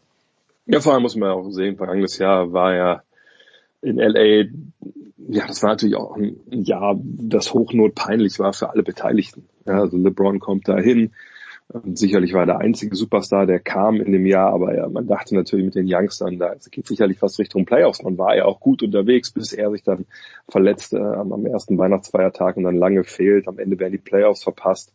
Dieses Drama um Anthony Davis, dessen Agent ja damals gesagt hat, nee, ich möchte gerne nach LA und wenn es geht zu den Lakers und besten heute noch. Und dann kam der Trade nicht zustande und dann war ja alles kaputt. Dann ist Magic Johnson als Manager dann gegangen in einer denkwürdigen Pressekonferenz, unangekündigt. Also das, das war, wie gesagt, hochnotpeinlich für alle, auch für ihn. Und ich glaube, das ist einer LeBron James, der sehr, sehr genau schaut, ähm, was sein Vermächtnis, sein sportliches Vermächtnis irgendwann sein wird. Und dieser, dieser Schritt von Cleveland aus der Heimat nach LA zu gehen, der war ja auch wohl kalkuliert. Und von daher, glaube ich, ist es ihm mehr als wichtig, dass das jetzt im zweiten Jahr so läuft, wie es jetzt läuft und keiner mehr darüber redet, was da vergangenes Jahr los war. Jetzt spricht ein bisschen mein Sohn aus mir, der, ich habe es dir glaube ich letztes Jahr schon gesagt, viel zu spät auf den NBA-Zug aufgesprungen ist, aber es gibt ja eigentlich keinen zu spät und der in einer Art und Weise mittlerweile zum, zum Dallas-Fan geworden ist. Äh, es ist, ist fast nicht mehr feierlich. Dallas im Moment 6 und 4. Äh, ich hatte dich, glaube ich, im letzten Jahr zu Porzingis eh ab und zu was gefragt. Jetzt lese ich auf si.com, dass der noch nicht ganz angekommen ist, obwohl seine Statistiken stimmen. Wie, wie gefällt dir denn dieses Duo? Also Robin gefällt es natürlich fantastisch, Doncic und Porzingis, aber wie gefällt's dir? Weil du bist der Experte. Also Doncic, klar, das ist momentan einer, mit dem, was der auflegt, das ist schon jetzt ja, MVP würdig. Kann man mhm. abwarten, muss man abwarten, wie, wie gut die Mavericks am Ende dastehen, ob es dann wirklich äh, aus seiner Sicht, ob es, es Sinn macht, ihn zu wählen, ja, wenn er bei einer Mannschaft spielt, die vielleicht gerade so in die Playoffs kommt. Ähm, aber was er auflegt, ist natürlich von einem anderen Stern momentan und sicherlich also noch mal mehr, als man erwarten konnte, äh, was er in seinem zweiten Jahr jetzt bringt. Bei Porzingis muss man sagen, auch da sind jetzt erst wenig Spiele gemacht. Man merkt schon noch, dass er nicht ganz angekommen ist. Äh, ich, damit meine ich nicht mal unbedingt bei den Mavericks so, sondern einfach wieder im, im Basketball, weil ja. steht viel draußen rum, äh, nimmt seine Dreier, zwar nur in Anführungszeichen sechs voll Spiel, da gibt es ganz andere, die viel mehr werfen, aber er hat noch nicht diese Leichtigkeit und nicht diese Selbstverständlichkeit in seinen Bewegungen, gerade wenn er dann wirklich gegen einen äh, Verteidiger direkt agieren muss, ne? wenn dann zum Beispiel oft ein kleinere Gegenspieler übernimmt, äh, dann würde man natürlich denken, okay, der Mann ist über 220 groß, dann nimmt er den erstmal locker mit zum Korb und dann, dann macht er da ein easy zwei Punkte. Aber genau das fehlt so ein bisschen. Momentan wird das noch ganz gut kaschiert, weil wann immer ne, er und Doncic äh, blocken und abrollen spielen und wenn er dann gegen einen kleinen Verteidiger spielt, spielt natürlich Doncic gegen den großen Verteidiger. Ja. Und da kann man nur sagen, herzlichen Glückwunsch, großer Verteidiger. das wird wahrscheinlich nicht so gut funktionieren. Ja. Und funktioniert dann auch nicht. Ähm, und deshalb ist die Offensive der, der Mavs trotzdem super unterwegs. Es ist momentan die beste wenn man nach Offensivrating geht, ähm, in der ganzen Liga. Und da kann man sich natürlich fragen, was ist denn, wenn Doncic jetzt wirklich mal angekommen ist, wenn er ein bisschen mehr drin ist, wie gut können die eigentlich sein? Und äh, da bin ich sehr gespannt, denn defensiv läuft es noch gar nicht gut. Da ist er auch nicht wirklich auf, Top-Niveau, muss man auch sagen. Aber nach anderthalb Jahren Pause, glaube ich, muss man dem Mann auch ein bisschen Zeit geben. Jetzt ist es noch nicht so lange her, dass Dirk Nowitzki tränenreich verabschiedet wurde, aber für mich jetzt schon äh, ist es eigentlich unvorstellbar, dass Nowitzki in diesem Jahr noch gespielt hätte. Ich meine, er hat ja dann früh genug gesagt, dass er es nicht tut, aber es wäre eigentlich undenkbar gewesen. Oder hätte, hätte er noch eine Rolle gehabt, dass er für drei Minuten pro Spiel reinkommt und dann seine Dreier nimmt? Ja gut, immer solche äh, Rollen gab es natürlich früher gefühlt mehr als heute. Hm. Ähm, ne, bei so einem verdienten Spieler wie ihm, wenn er jetzt sagt hätte, okay, ich bin noch mal ein Jahr dabei, hätten sie sicherlich äh, hätten vielleicht ein bisschen Augen gerollt und ja. der Trainerstab da, aber die hätten schon sicherlich für ihn dann äh, die anderen Mythe noch gefunden. Aber ähm, ja, ich glaube, vergangenes Jahr muss man schon ehrlich sein, am Ende. Deswegen war ich mir auch so sicher, dass er aufhört. Ja, das wirkte dann so schwer, nicht, dass er schwerfällig war in seiner Bewegung oder so, weil er jetzt nicht zu alt war, nicht bewegen konnte, sondern einfach, mehr hatte Schmerzen im Fuß, man hat das gemerkt, das war alles unrund. Ja. Und natürlich gab es dann nochmal die, das eine oder andere Highlight, natürlich gerade dann ganz am Ende. Aber das war schon der richtige Moment, um aufzuhören. Und ich, das Witzige ist bei mir persönlich, ich habe mich auch gefragt, ey, wie, wie, wie empfinde ich das denn jetzt, ne, die Saison ohne Nowitzki? Denn ich meine, ich habe 99 angefangen quasi in dem Beruf als, als Sportjournalist und wirklich ne, um Basketball mich zu kümmern hauptsächlich. Und äh, das war das Jahr, wo er quasi auch angefangen hat. Also nicht mehr ja. quasi so parallel die Karrieren gemacht. Aber das Witzige ist, das klingt jetzt blöd, er fehlt mir halt null. Okay, also okay, ich glaube, ganz ähnlich, wie es bei ihm selber, glaube ich, im Kopf momentan abgeht, dass er, dass er bestimmt auch sagt, okay, ich habe mich halt so, ich habe alles basketballerisch aus mir rausgespielt. Ich habe es gemacht, vielleicht auch zu lange, wenn einige sagen, aber ich habe es gemacht, bis ich keinen Bock mehr hatte und gesagt habe, okay, das, das tut jetzt weh, das, das brauche ich nicht mehr. Ich bin bereit für den nächsten Schritt ich glaube, so ganz ähnlich geht's mir als in dem Sinne halt dann auch Fan und Beobachter auch, weil ich denke, es, es war einfach Zeit, oder? Es war einfach Zeit. Genau, es, es, er ist ja. nicht auf dem Level abgetreten, wo man denkt, ah, noch ein, zwei Jahre, wie bei Jordan zum Beispiel, jetzt Jordan damals zurückgetreten, das, ist das erste Mal, haben wir uns natürlich alle gewünscht, dass er, dass er zurückkommt, weil klar war, er hat noch eine Menge Basketball in sich. Und bei ihm ist jetzt so die absoluten Top-Highlights, ne, Meisterschaft 2011 zum Beispiel, lagen ja auch schon wieder fast zehn Jahre zurück. Also ja. deshalb äh, glaube ich kaum, dass da wirklich jemand gibt, der ihn jetzt, jetzt arg vermisst. Auch wenn er natürlich äh, ein Lichtgestalt ist und, und, und wahrscheinlich auf ewig Zeit der beste deutsche Basketballer sein wird. Aber ähm, das war im Endeffekt genau die richtige Entscheidung, genau wie du sagst, als die, die Schuhe an den Nagel zu hängen, den Hut zu nehmen. Ja, und, herrlich. Ja, Komm, zu gehen, ja. da, da hauen wir noch einen raus. Ich habe gleich, das letzte Mal habe ich ihn, glaube ich, gesehen, als er den Puck gedroppt hat bei den Dallas Stars. Ja. Das war's. Ja, dass du so, so war's. Ähm, weil du, äh, ein, zwei Fragen, weil du den, äh, die Championship 2011 was, glaube ich, von den Mavericks ansprichst, die vergangenen äh, NBA Championships haben die Toronto Raptors gewonnen. Jetzt habe ich gedacht, wenn Kawhi Leonard da weggeht, dann werden die komplett in sich zusammenfallen. Ich lese jetzt in der Tabelle acht Siege, drei Niederlagen. Äh, haben die so einen leichten Schedule gehabt oder sind die auch ohne Kawhi Leonard zurechnungsfähig? Das Spiel war sogar relativ schwer, muss man sagen. Ähm, in den ersten Wochen ist ja so eine Metrik, Strengths of Schedule, wo man mal so guckt, ne, wie, wie stark sind die Mannschaften, ja. die man gespielt hat, dann wird da so ein Prozent ausgerechnet. Naja, und da liegen sie an Platz sechs, also ne, nur fünf Teams hatten einen, einen schweren Spielplan. Und das ist durchaus erstaunlich, dass es so gut läuft, ähm, denn das Pascal Siakam, das er den nächsten Schritt macht, das konnte man schon sehr erwarten. Ne? Legt momentan auch echt gute Zahlen auf, ja, 26 Punkte, knapp ja. 10 Rebounds, 4 Assists, das ist richtig, richtig gut richtig stark. Ähm, aber man dachte immer so ein bisschen, ja gut, wenn der dann die Zahlen von Kawhi Leonard, der vorher da gespielt hat, der jetzt ja bei den Clippers ist, ähm, wenn der die Zahlen von dem auflegt, wer legt denn dann die Zahlen von Pascal Siakam auf? Ja, okay. Irgendwie fehlt ja immer dann einer. ähm, und da ist es aber mit OG Anunobi äh, ein Spieler, der eh vor Siakams Aufstieg so ein bisschen als der, der, der Erbe sogar von, von Leonard galt. Ähm, das ist aber einer, der jetzt letztes Jahr war der lange raus, hatte einen Blinddarm durch all diese Geschichten. Ähm, aber der trifft seine drei momentan extrem gut, ja über 50 Prozent, äh, der verteidigt extrem gut. Und sie regeln so ein bisschen ja, im Komitee, auch wenn jemand wie Marc Gasol auch noch gar nicht offensiv in, in der neuen Saison angekommen ist, hm. das, das, passt soweit. Ist einfach eine richtig clevere Truppe, ähnlich wie die Spurs vielleicht in dem Sinn, dass halt viele Veteranen sind, die halt auch ein Spielsystem jetzt von Nick Nurse, dem Trainer, der vergangenes Jahr da exzellente Arbeit geleistet hat, verpasst bekommen hat, das einfach funktioniert. Und das ist schon eine Menge wert, wenn du auf so ein System, also auf so eine Infrastruktur setzen kannst in der NBA. Abschließende Frage. Äh, einmal im Jahr frage ich danach, aber gibt es denn irgendeine Hoffnung für die New York Knickerbockers, die jetzt schon wieder ganz souverän eigentlich letzter sind in der Eastern Conference? Und äh, ich habe, als du begonnen hast, dich für, äh, für Basketball zu entscheiden, sportjournalistisch 1999, habe ich in New York gewohnt. Und da haben sie im Finale dann gegen äh, Houston, also, ah, gegen, äh, gegen, gegen, ja, gegen die Spurs, gegen, okay, gegen die Spurs verloren und da dachte ich, das geht immer so weiter, dass die, die diese legendären Szenen damals mit äh, Jeff Van Gundy, wo der am Bein von was Alonso Morning hm. gehangen hat, das ja. war natürlich unglaublich, äh, aber damals in New York hat jeder angenommen, ja, die wären auf die, unmöglich, dass die dass die einfach mal schlecht sind. Jetzt sind sie seit mehr als einem Jahrzehnt schlecht. Äh, wie kann sich das ändern? Oder wird sich das? Auch den, das ist es nur James Dolan? Ja, das ist ja, das ist ja der Mann, der immer hinter allem steht, der Besitzer und ähm, man kann eigentlich schon alle Probleme, die die haben, ne, gut, sicherlich nicht auf dem Feld, wenn die da spielen, dann ist es losgelöst von dem, dem Typen, dem die Franchise gehört. Aber alles andere, ne, Spielerverpflichtungen, wie jetzt mit dem Trainer umgekehrt umgegangen wird, mit David Fistel, der so öffentlich angezählt wurde, ähm, das kann man alles zurückverfolgen äh, mhm. zu James Dolan, dem Besitzer, der ja, so ein bisschen Sonnenkönig-mäßig da oben drüber sitzt, der auch diese, diese lange, lange Dürreperiode, die es ja gibt in, in New York, ähm, zumindest auf der Seite vom, vom Hudson, ähm, in Brooklyn läuft es ja ganz okay, ähm, der hat das alles zu verantworten, ne, mit seinen Personalentscheidungen, mit seinen ewigen da, da reinfuschen wollen äh, in die Belange, also wenn Football-Fans zuhören, so, äh, Daniel Snyder ist quasi in der NBA James Dolan, so, und äh, das ist natürlich bitter, weil so, eine, so ein Traditionsverein sagt man ja gerne, wo das ja irgendwie mehr oder weniger fast alles Traditionsvereine sind, außer die später dazu kamen, äh, der dann so geführt wird, wo natürlich eigentlich nur so eine fanatische Fanbase da ist, die alles tun würde, um diesen, diesen Verein wieder, wieder oben zu sehen. Und dann musst du mit, mit so einem Typen umschlagen, den natürlich auch nicht wegbekommst. Ja, klar. Wie denn? Also ne, der, der, der müsste das ja verkaufen.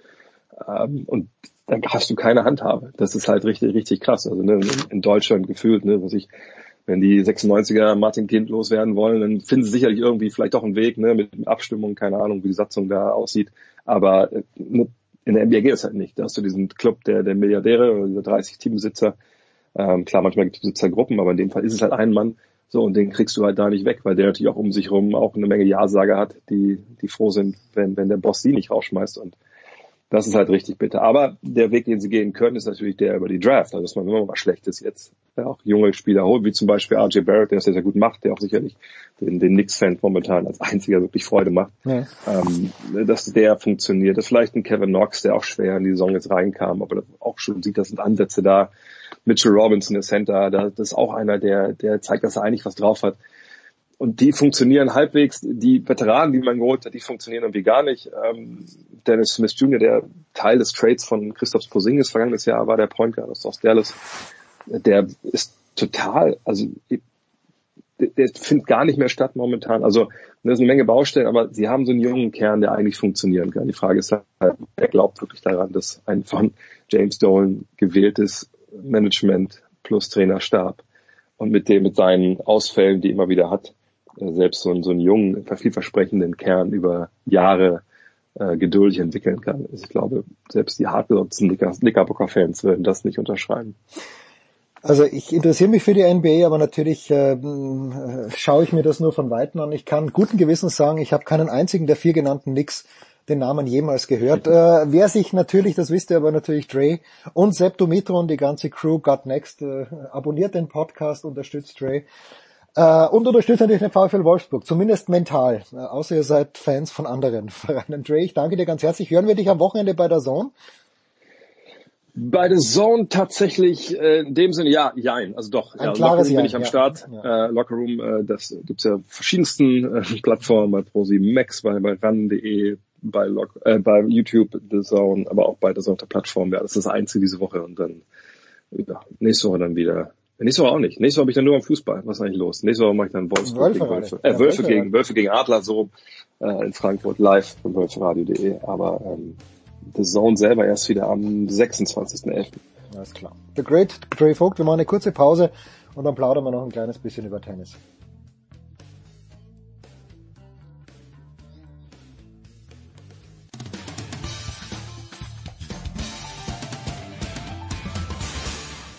Hallo, hier ist Weitsprung-Europameister Christian Reis und ihr hört Sportradio 360.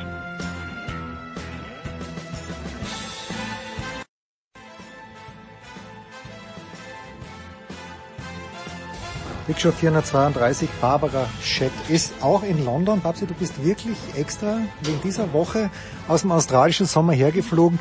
Wie geht's dir, während du in deinem sehr fashion, möchte ich sagen, blauen Mantel da sitzt?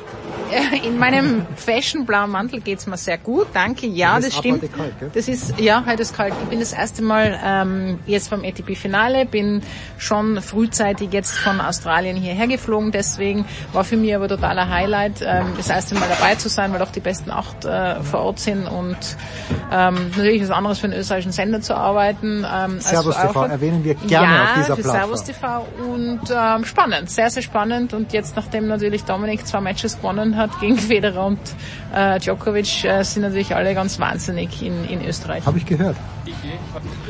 Babsi, wir müssen trotzdem nochmal zurück nach Australien gehen. Am vergangenen Wochenende, wo du wahrscheinlich schon im Flieger gesessen bist, haben die Australierinnen zu Hause gegen Frankreich im allerletzten Fed Cup Endspiel nach diesem Modus, gut, vielleicht kommt es in fünf, sechs Jahren wieder, verloren. Äh, korrigier mich bitte, aber du hast doch damals auch Fed Cup in diesem Turniermodus schon gespielt, oder hast, hat sich Österreich damals für äh, Fed Cup Finale im Turniermodus nicht qualifiziert? Wir haben damals ähm, also ich kann mich noch erinnern an Frankfurt, wo wir alles in einer Woche gespielt Genau, haben. ja, das genau, das waren meine ersten Erfahrungen eigentlich beim, beim Fed Cup und dann ähm, ist dieser andere Modus, Modus eben äh, eingekehrt, wo wir Heim- und, und, und Spiele eben in anderen Ländern gehabt haben.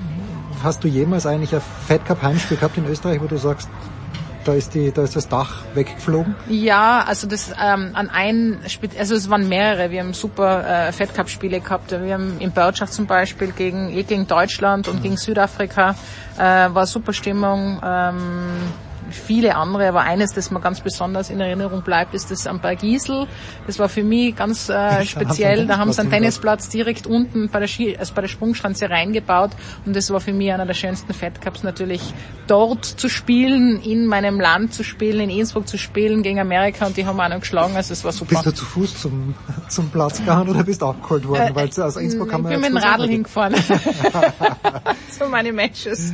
Wie schlimm ist das für die Australierinnen, dass sie es Ähm, nicht geschafft haben? Du, ich habe jetzt mit niemandem gesprochen, aber ähm, es ist schon, äh, ich glaube schon, dass sie sich einen Sieg ausgerechnet haben, vor allem ähm, Barty, derzeitige Nummer eins der Welt, dann wie sie die erste, das erste Match gespielt haben gegen null. Garcia, dass die dann gegen den Mladenovic verliert, das war glaube ich eine ziemliche Überraschung. Und äh, ich glaube äh, Sam Stosur hat ein bisschen auslassen dann äh, im, im, im Doppel. Ich habe es persönlich nicht gesehen, habe es mir nur von meinem Mann ähm, erzählen lassen. Und das ist schon ähm, eine Enttäuschung, wäre natürlich super gewesen nach so vielen Jahren oder Jahrzehnten, wenn sie wieder, ähm, wenn sie wieder einen Sieg nach Hause holen hätten können. Und vor allem für die Ash Barty äh, wäre das ein Wahnsinn gewesen. Ne? Grand Slam Titel Nummer eins der Welt, äh, gewinnt Und gerade das, äh, das, äh, das Damen Masters und dann ein Fed Cup Sieg im eigenen Land äh, wäre natürlich schon cool gewesen, aber es hat nicht sein sollen. Super für die Französin, für die Französinnen ähm, Dominik, und für der- den Dominik. Ja, jetzt schauen wir mal, ob sie, ob sie herkommt, die, die Ich dachte, dass sie Kiki. gestern schon da gewesen wäre. Ach so? Nein, Nein, ja, ich glaube ich hab gestern war sie nur beim Macron, ne?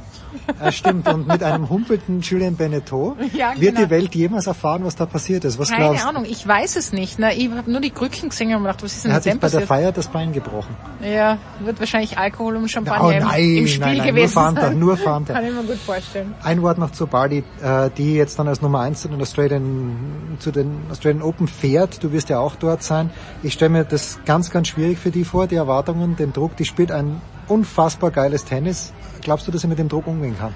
Mm, Ich glaube, dass sie, ähm, also wenn man jetzt alle anderen, die einmal ein Grand Slam gewonnen haben, ähm, in den letzten Jahren anschaut, glaube dass sie eh am ehesten mit dem Druck umgehen kann, weil sie doch äh, eine gute Balance hat zwischen Intensität und dann einer gewissen Leichtigkeit. Ähm, sicherlich ist es nicht einfach für sie. Ähm, das wird äh, natürlich alle Augen werden auf sie gerichtet sein. Es wird irrsinnig viel los sein in, in, in Australien, aber ähm, ich glaube, dass sie das schon ein bisschen genießt. Ob sie Mhm. jetzt, weil sie die Nummer eins ist, als Favoriten in das, Favoritin in das Turnier geht, das würde ich jetzt gar nicht so großartig ähm, sagen. Ungesagt Also, sage ich dir, dass Osaka für mich die Favoritin ist, weil die am Ende des Jahres, finde ich, am besten Ja, gespielt hat. Hat in ja. Peking gewonnen, hat äh, davor gewonnen in Osaka. Ähm, also das muss man, das muss man mal ab, muss man mal schauen, wie, wie die ersten Runden ähm, ausgehen, wie die, wie die, wie die Turniere vorher verlaufen. Aber ich glaube, dass sie, ähm, eh, ist schwierig zu sagen. Ich glaube aber schon, dass er mit, damit recht recht gut umgehen. Also sicher besser als eine Sam Stoser. die Frau ohne Vorhand, wie sie in der David Alaba Studios heißt. Und ich kann den Mann von der... Rückhand. Ah, die auch, ja. Ja. ja ich, ich kann mich noch erinnern, dass er beim Fed Cup in Stuttgart, glaube ich, gegen die Petkovic 24 Vorhände hintereinander nicht ins Feld getroffen hat. Gefühlt oder ist so. eigentlich relativ gut. Es ist eher die Rückhand, die nicht existiert. Ja, das Wurscht. Doppel war ganz schlimm. Ich kann deinen Mann nur bestätigen. Babsi, wir kommen, du kommst jetzt gerade, äh, du hast bis zum Ende geschaut, Nadal gegen Medvedev Mhm. äh, in einer. Was ist das für dich für Atmosphäre, wenn das Publikum komplett im Dunkeln sitzt ähm, und der, der Platz komplett hell ist? Ich weiß, es ist eine Abwechslung, aber ich finde es für die, für, für die Zuschauer schwierig. Ich weiß nicht, wie es für die Spieler ist, aber ich finde das ganze Setup hier, natürlich ist es irgendwie geil, aber ich finde es schwierig. Ich finde, ähm, dass es sehr äh, beeindruckend aussieht. Also wie gesagt, ich bin ja das erste Mal da. Ähm, es wirkt äh, sehr elegant. Es ist sicherlich sehr gewöhnungsbedürftig fürs Auge, wenn alles so rundherum sehr, sehr dunkel ist. Ich glaube aber, dass das ähm, ähm, auch absichtlich gemacht wurde, äh, falls es jetzt nicht soll sein sollte, dass man das, das sieht man ja gar nicht Stimmt, dann ja. irgendwie, ne? genau. Ähm, aber von der Atmosphäre her finde ich es finde ich es eigentlich relativ schön, relativ cool. Ich finde die Weite, diese Breite des Platzes sehr schön, dass es so so ganz ähm, langsam nach oben geht, eben mit den Rängen und so. Das finde ich finde ich schön, ähm, dass es so reingepfercht ist das Ganze. Ähm, aber sicherlich fürs fürs Auge. Ich weiß jetzt nicht, wie das ist, dort zu spielen. Also wie schwierig das ist. Ähm, Also ich finde mit der Air Condition ja, und Und oft du mal hast ist es kalt und oft mal ist es warm. Das ist mir aufgefallen. Das ist ganz eigenartig. Und äh, ich bin ein alter Mittagsschläfer, ich war heute kurz davor. Aber dann ist Folgendes passiert bei 5-1 im dritten Satz. Medvedev hat Matchball bei Aufschlag Nadal zwar, der Nadal wehrt ihn schön ab. Und was ist dann genau passiert, dass der Nadal das noch gewinnen hat können? Ganz eigenartig. Also der Medvedev hat irgendwie den Nadal wieder ins Spiel kommen lassen, hat keine Vorhand mehr getroffen, irrsinnig viele Eigenfälle, hat dann mit, äh, mit seinem Trainer, mit seinem Team angefangen zu hadern die ganze Zeit. Komisch, immer wieder das gleiche, gleiche Zeichen mit den, mit den, mit den, mit den Händen gemacht, keine Ahnung, was das heißt. Ähm, und hat sich da eigentlich selber draus gebracht. Äh, zwei Breaks sollten eigentlich reichen und man, man hat dann wirklich gesehen, wie der Nadal ähm, von Spiel zu Spiel wieder besser wird und er hat dann die Lunte gerochen und, und hat sich dann wirklich nochmal reinkämpft und hat die Intensität nochmal erhöht, weil irgendwann einmal im dritten Satz, Anfang dritten Satz, habe ich mir gedacht, ich weiß nicht, der Nadal Irgendwas hat jetzt, da, gell? irgendwas fehlt da heute. Und wenn es nur Äußerl ist, ein paar Prozent, aber das ist jetzt nicht der normale Nadal. Und ähm, es äh, ja, hat es dann verdient gewonnen, weil er besser gekämpft hat letztendlich und äh, Medvedev ist für mich einfach äh, psychisch irgendwie weggebrochen wieder. Ich meine, es war eine lange Saison für ihn, aber Wie gefällt dir ähm, der Spieler? Also was er macht, was er kann? ähm, er ist, ich finde ihn für fürs Tennis super, weil er einfach ein anderer Spieler ist. Ich finde es immer toll, wenn es äh, unterschiedliche Spielertypen gibt, unterschiedliche ähm, Charaktere, Persönlichkeiten und da fällt er sicher in die Kategorie, Ja, dass ja. er dass er anders ist. Äh, Ob es mir gefällt oder nicht, also die Rückhand, der Rückhandlangeln ist für mich sehr beeindruckend, also wenn er den so gerade rüberschiebt. Die Vorhand ähm, schaut komplett komisch die aus. Vorhand ist komisch, ist gewöhnungsbedürftig, aber ist, äh, man heute war sie fehleranfällig im dritten Satz, aber ähm, man, ich muss mich immer wieder an das Match erinnern bei den US Open. Es ist fantastisch Mhm. gewesen, es war Wahnsinn und da war er vom Kopf her extrem stark. Also ähm, ich bin jetzt vielleicht kein Fan von wie er spielt und wie es aussieht oder so, aber ich finde, ich finde, ich schaue ihm gern zu und er ist, er ist, er ist super fürs Tennis, finde ich. Schön, dass er da ist. So, gestern Abend ähm, etwas ganz et, etwas ganz Außerordentliches passiert und ich meine jetzt nicht nur die Art und Weise, wie der Dominik gespielt hat, aber als der Dominik zur Pressekonferenz gekommen ist, gibt es normalerweise nie, hat es Applaus gegeben, Babsi, von den Anwesenden. Ich habe nicht applaudiert, weil no cheering in der Pressbox, aber zu Recht, oder? So Ja. wie er gespielt hat, der Dominik. Ja, absolut. Also ich hab, äh, vor der Pressekonferenz habe ich gesagt, wir müssen jetzt, wir müssen jetzt klatschen, wenn der reinkommt. Hinten sind wir gesessen. du warst- du warst naja, wir haben, wir haben begonnen und dann sind, glaube ich, die anderen auch ein bisschen so mit, weil die sind ja doch oft sehr zaghaft und sehr kritisch, die österreichischen Journalisten. Ähm, aber nein, es war Wahnsinn. Also äh, unglaublich, was der fabriziert hat gestern und ähm, können, da können wir wirklich alle stolz drauf sein, ähm, wie, er, wie er die Partie gewonnen hat. Also das ist großartiges Tennis gewesen, ähm, sicherlich sehr riskantes Tennis, aber ähm, ich habe noch nie jemanden gesehen, der den Ball so früh nimmt oder immer im Reingehen nimmt und so viel Power erzeugen kann und so viel Druck erzeugen kann. Also das ist gigantisch gewesen für mich zuzusehen. Küchenpsychologie, warum? Bitte wie? Äh, wie? Du, du musst das Kü- Küchen, küchenpsychologisch antworten. Wa- Warum? Was ist eine- eine sich das? Naja, weil, weil du hast nicht studiert, ich habe auch nicht studiert. Also alles, alles, was wir äh, psychologisch von uns geben, das hast du natürlich aus der Erfahrung als Spitzenspielerin. Ich habe ja nie am Ball getroffen. Aber warum, warum spielt er jetzt so relativ befreit aus? Warum nimmt er den Ball? Also zwei, drei Vorhände hat er als Halfvolley von der Grundlinie genommen und durchgezogen, die sind eingeschlagen, als ob es kein Also ich glaube, dass es eine, eine Kombination gewesen ist gestern. Also er hat gewusst, dass er, dass er aggressiv spielen muss, agieren muss, er nicht sich in großartig lange Rallyes irgendwie, wie es der Novak ja eigentlich ganz gerne mag, verwickeln darf. Ähm, dass er schneller spielen kann, das war's er. Ähm, ich glaube auch, dass ähm, es dazu beigetragen hat, dass er sich vielleicht nicht hundertprozentig äh, fit gefühlt Hm. hat. Also schon er irgendwie, es ist brüt, er brütet vielleicht irgendwas aus, ob das ausbricht oder nicht, das, das, das sei dahingestellt, aber ähm, er hat sich einfach gedacht, er, er riskiert jetzt einfach und ähm, sicherlich hat er einige Eigenfehler gemacht, aber er hat, äh, also er hat teilweise den Novak vom Platz geschossen. Also das, überha- ich habe das überhaupt noch nie gesehen in so einer Form, wirklich. Und es sind trotzdem viel Bälle zurückgekommen von Djokovic. Also der Ja. hat ein paar Bälle erreicht, die Vorhand, äh, die Rückhand äh, Longline, wo ich mir gedacht habe, den kann er nicht kriegen und dann hat er trotzdem wieder nochmal einen Ball spielen lassen. Das war echt Wahnsinn. gell? Ja, nein, es war, es war unglaublich. Er hat den, ähm, er hat ihn wirklich aus der Balance gebracht und das sieht man jetzt sehr oft, dass der Novak Djokovic äh, keine Balance mehr hat irgendwie am Platz und äh, zurückgedrängt wird und, und, und einfach, er hat immer Zeit. Gestern hat er irgendwie keine Zeit gehabt, die hat ihn der Dominik genommen und, ähm, und es ist schade, dass man das am Bildschirm wirklich diese, dieses Tempo nicht so sieht, weil es ist, es ist was so schnell, wirklich. Abartig. So, eine Frage habe ich noch. Du musst gleich weiter zum Interview, aber der Dominik hat hier Federer geschlagen, Dominik hat hier Djokovic geschlagen, Zverev hat Nadal abgezogen. Ab wann kommt denn diese Wachablöse, von der wir alle reden? Wenn dann nächstes Jahr wieder Djokovic und Nadal sich die Grand Slams untereinander ausmachen, äh, ist ja wieder nichts mit Wachablöse, weil Tausend haben wir heuer, gut, Fabio ist schon ein bisschen älter, aber Dominik hat eins gewonnen, Medvedev hat zwei gewonnen. Ab wann würdest du von einer Wachablöse sprechen? Puh, ja, das ist äh, eine Frage, die ich auch nicht beantworten kann. Ich glaube, dass die, die Big Three, also die, die ältere Garde, sicherlich noch einiges äh, in sich hat. Äh, da bin ich, da, da bin ich davon ich. überzeugt. Naja, also ich meine, so schlecht hat er ja heuer nicht, er hat zwar keinen Slam gewonnen, aber so schlecht hat er es nicht Zwei Matchbälle, es schmerzt jetzt noch in Wimbledon, Wahnsinn. Aber so schlecht hat er es nicht abgeschnitten. Also ähm, die werden alle vorne mitspielen. Also bin davon überzeugt, dass äh, Novak sicher noch ähm, Grand Slams gewinnt, Ja. dass Nadal noch Grand Slams gewinnt. Also den muss man wirklich erst schlagen in, in Paris vor allem.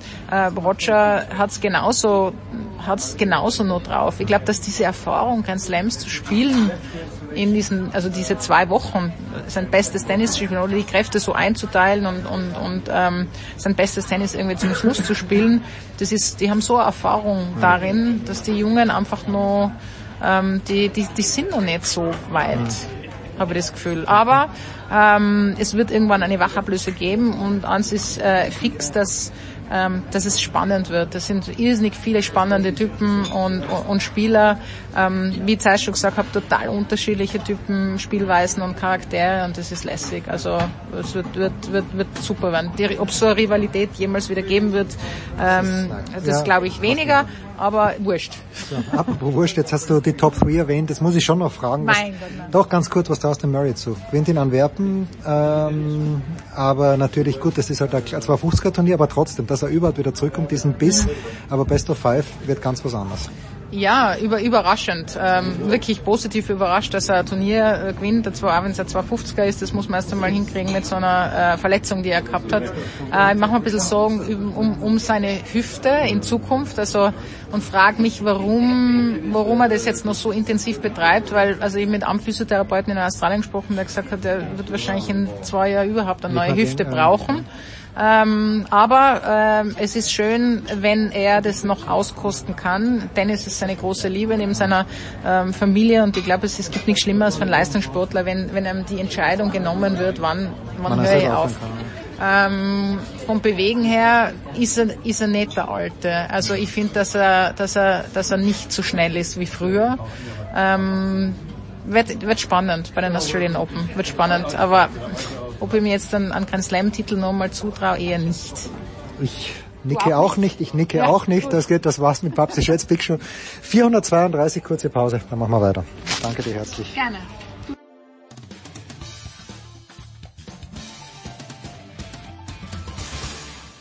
Hi, this is Pierre Maguire. You're listening to Sports Radio 360.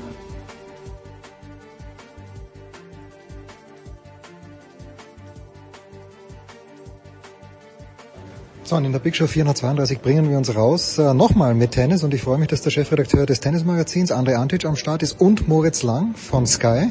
Wir sind hier gerade bei der Pressekonferenz gewesen, nicht Vorstellung des ATP Cups, aber es waren drei Captains da, André, es war Thomas Muster hier, Marat Safin und Boris Becker. Das, die ganze Idee wäre jetzt gewesen, die Vorfreude auf den ATP Cup zu steigern. Wie viel ist sie gestiegen bei dir, lieber André? Ja, also ein bisschen schon, aber irgendwie ist man ja thematisch hier, ähm, du hast es erwähnt, wir sitzen in London, das Turnier ist in vollem Gange, der ATP Cup ist äh, gefühlt weit weg, weil ja erstmal der Davis Cup kommt. Es wird ja auch sicherlich sehr, ähm, zumindest spannend mal zu sehen, was da eigentlich passiert.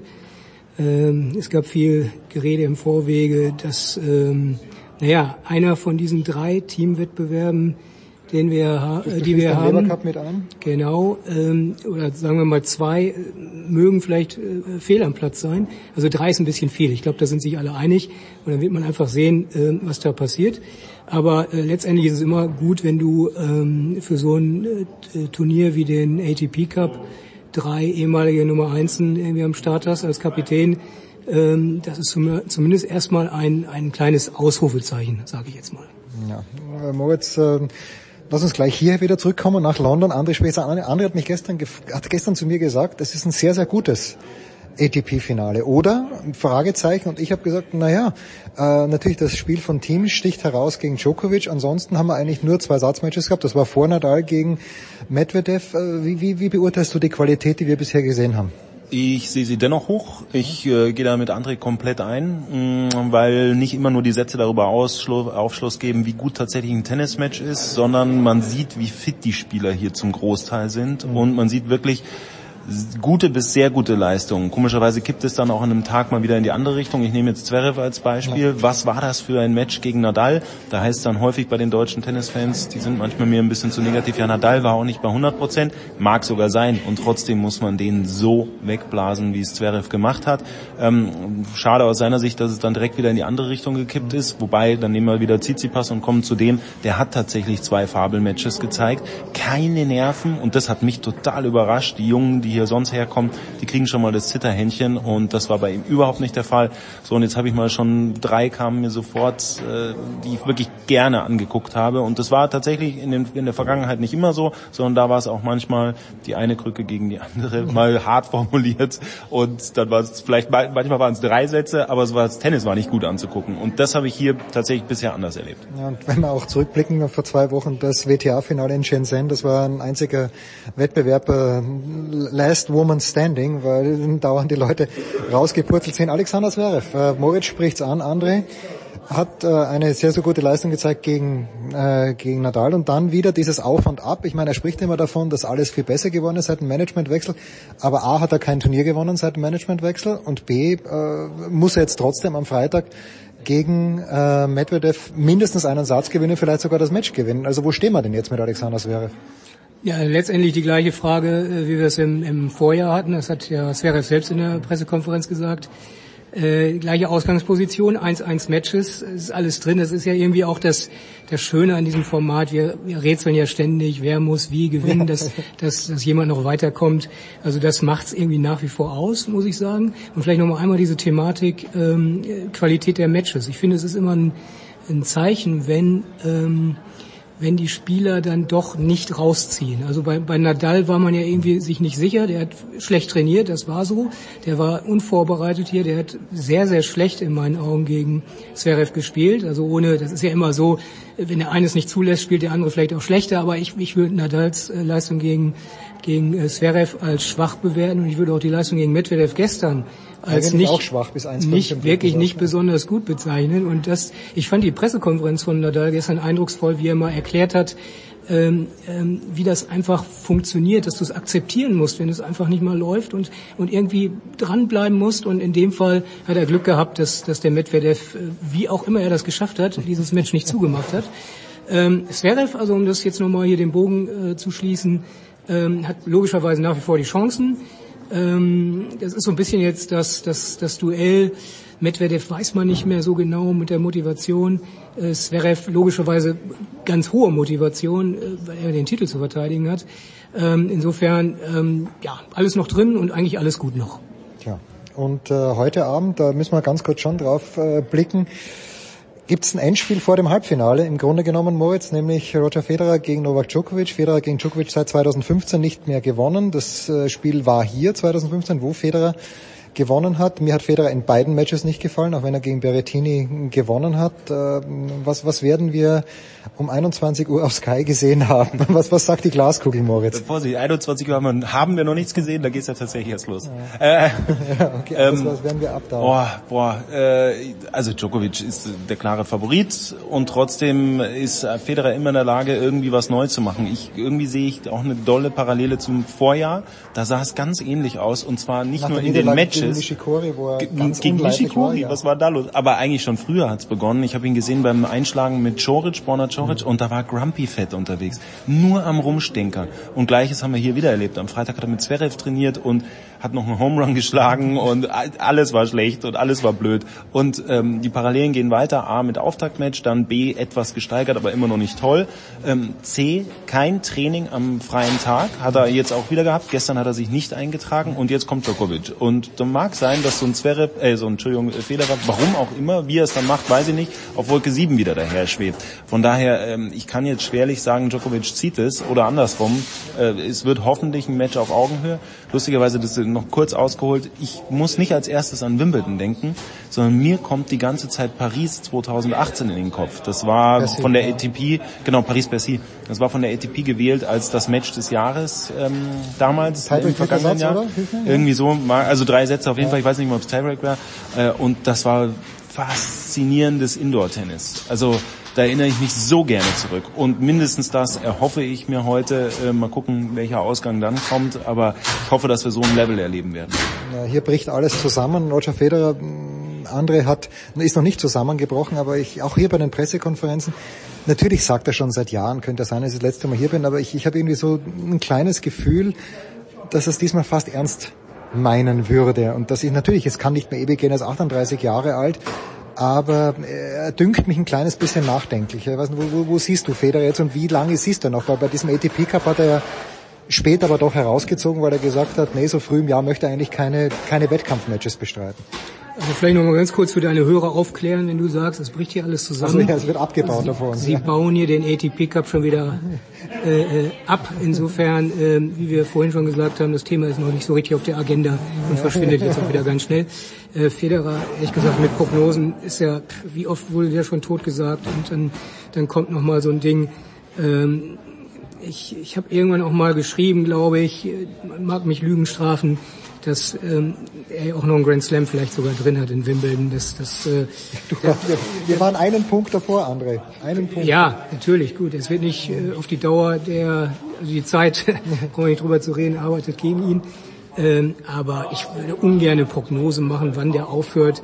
Äh, wie lange hat Jimmy Connors gespielt? Äh, gut, ganz anderes Spiel, auch eigentlich kraftraubender sogar, ne? bis 41. Ähm, und insofern, also lassen wir den Federer spielen und freuen uns drüber, dass er spielt. Ja, und abschließend, ich schmeiße euch raus damit, wenn wir schon keine Prognosen abgeben, aber Moritz, wir müssen jetzt doch eine Prognose abgeben. According to Moritz Lang, Aufnahme Donnerstagmittag, wer wird ATP-Weltmeister 2019?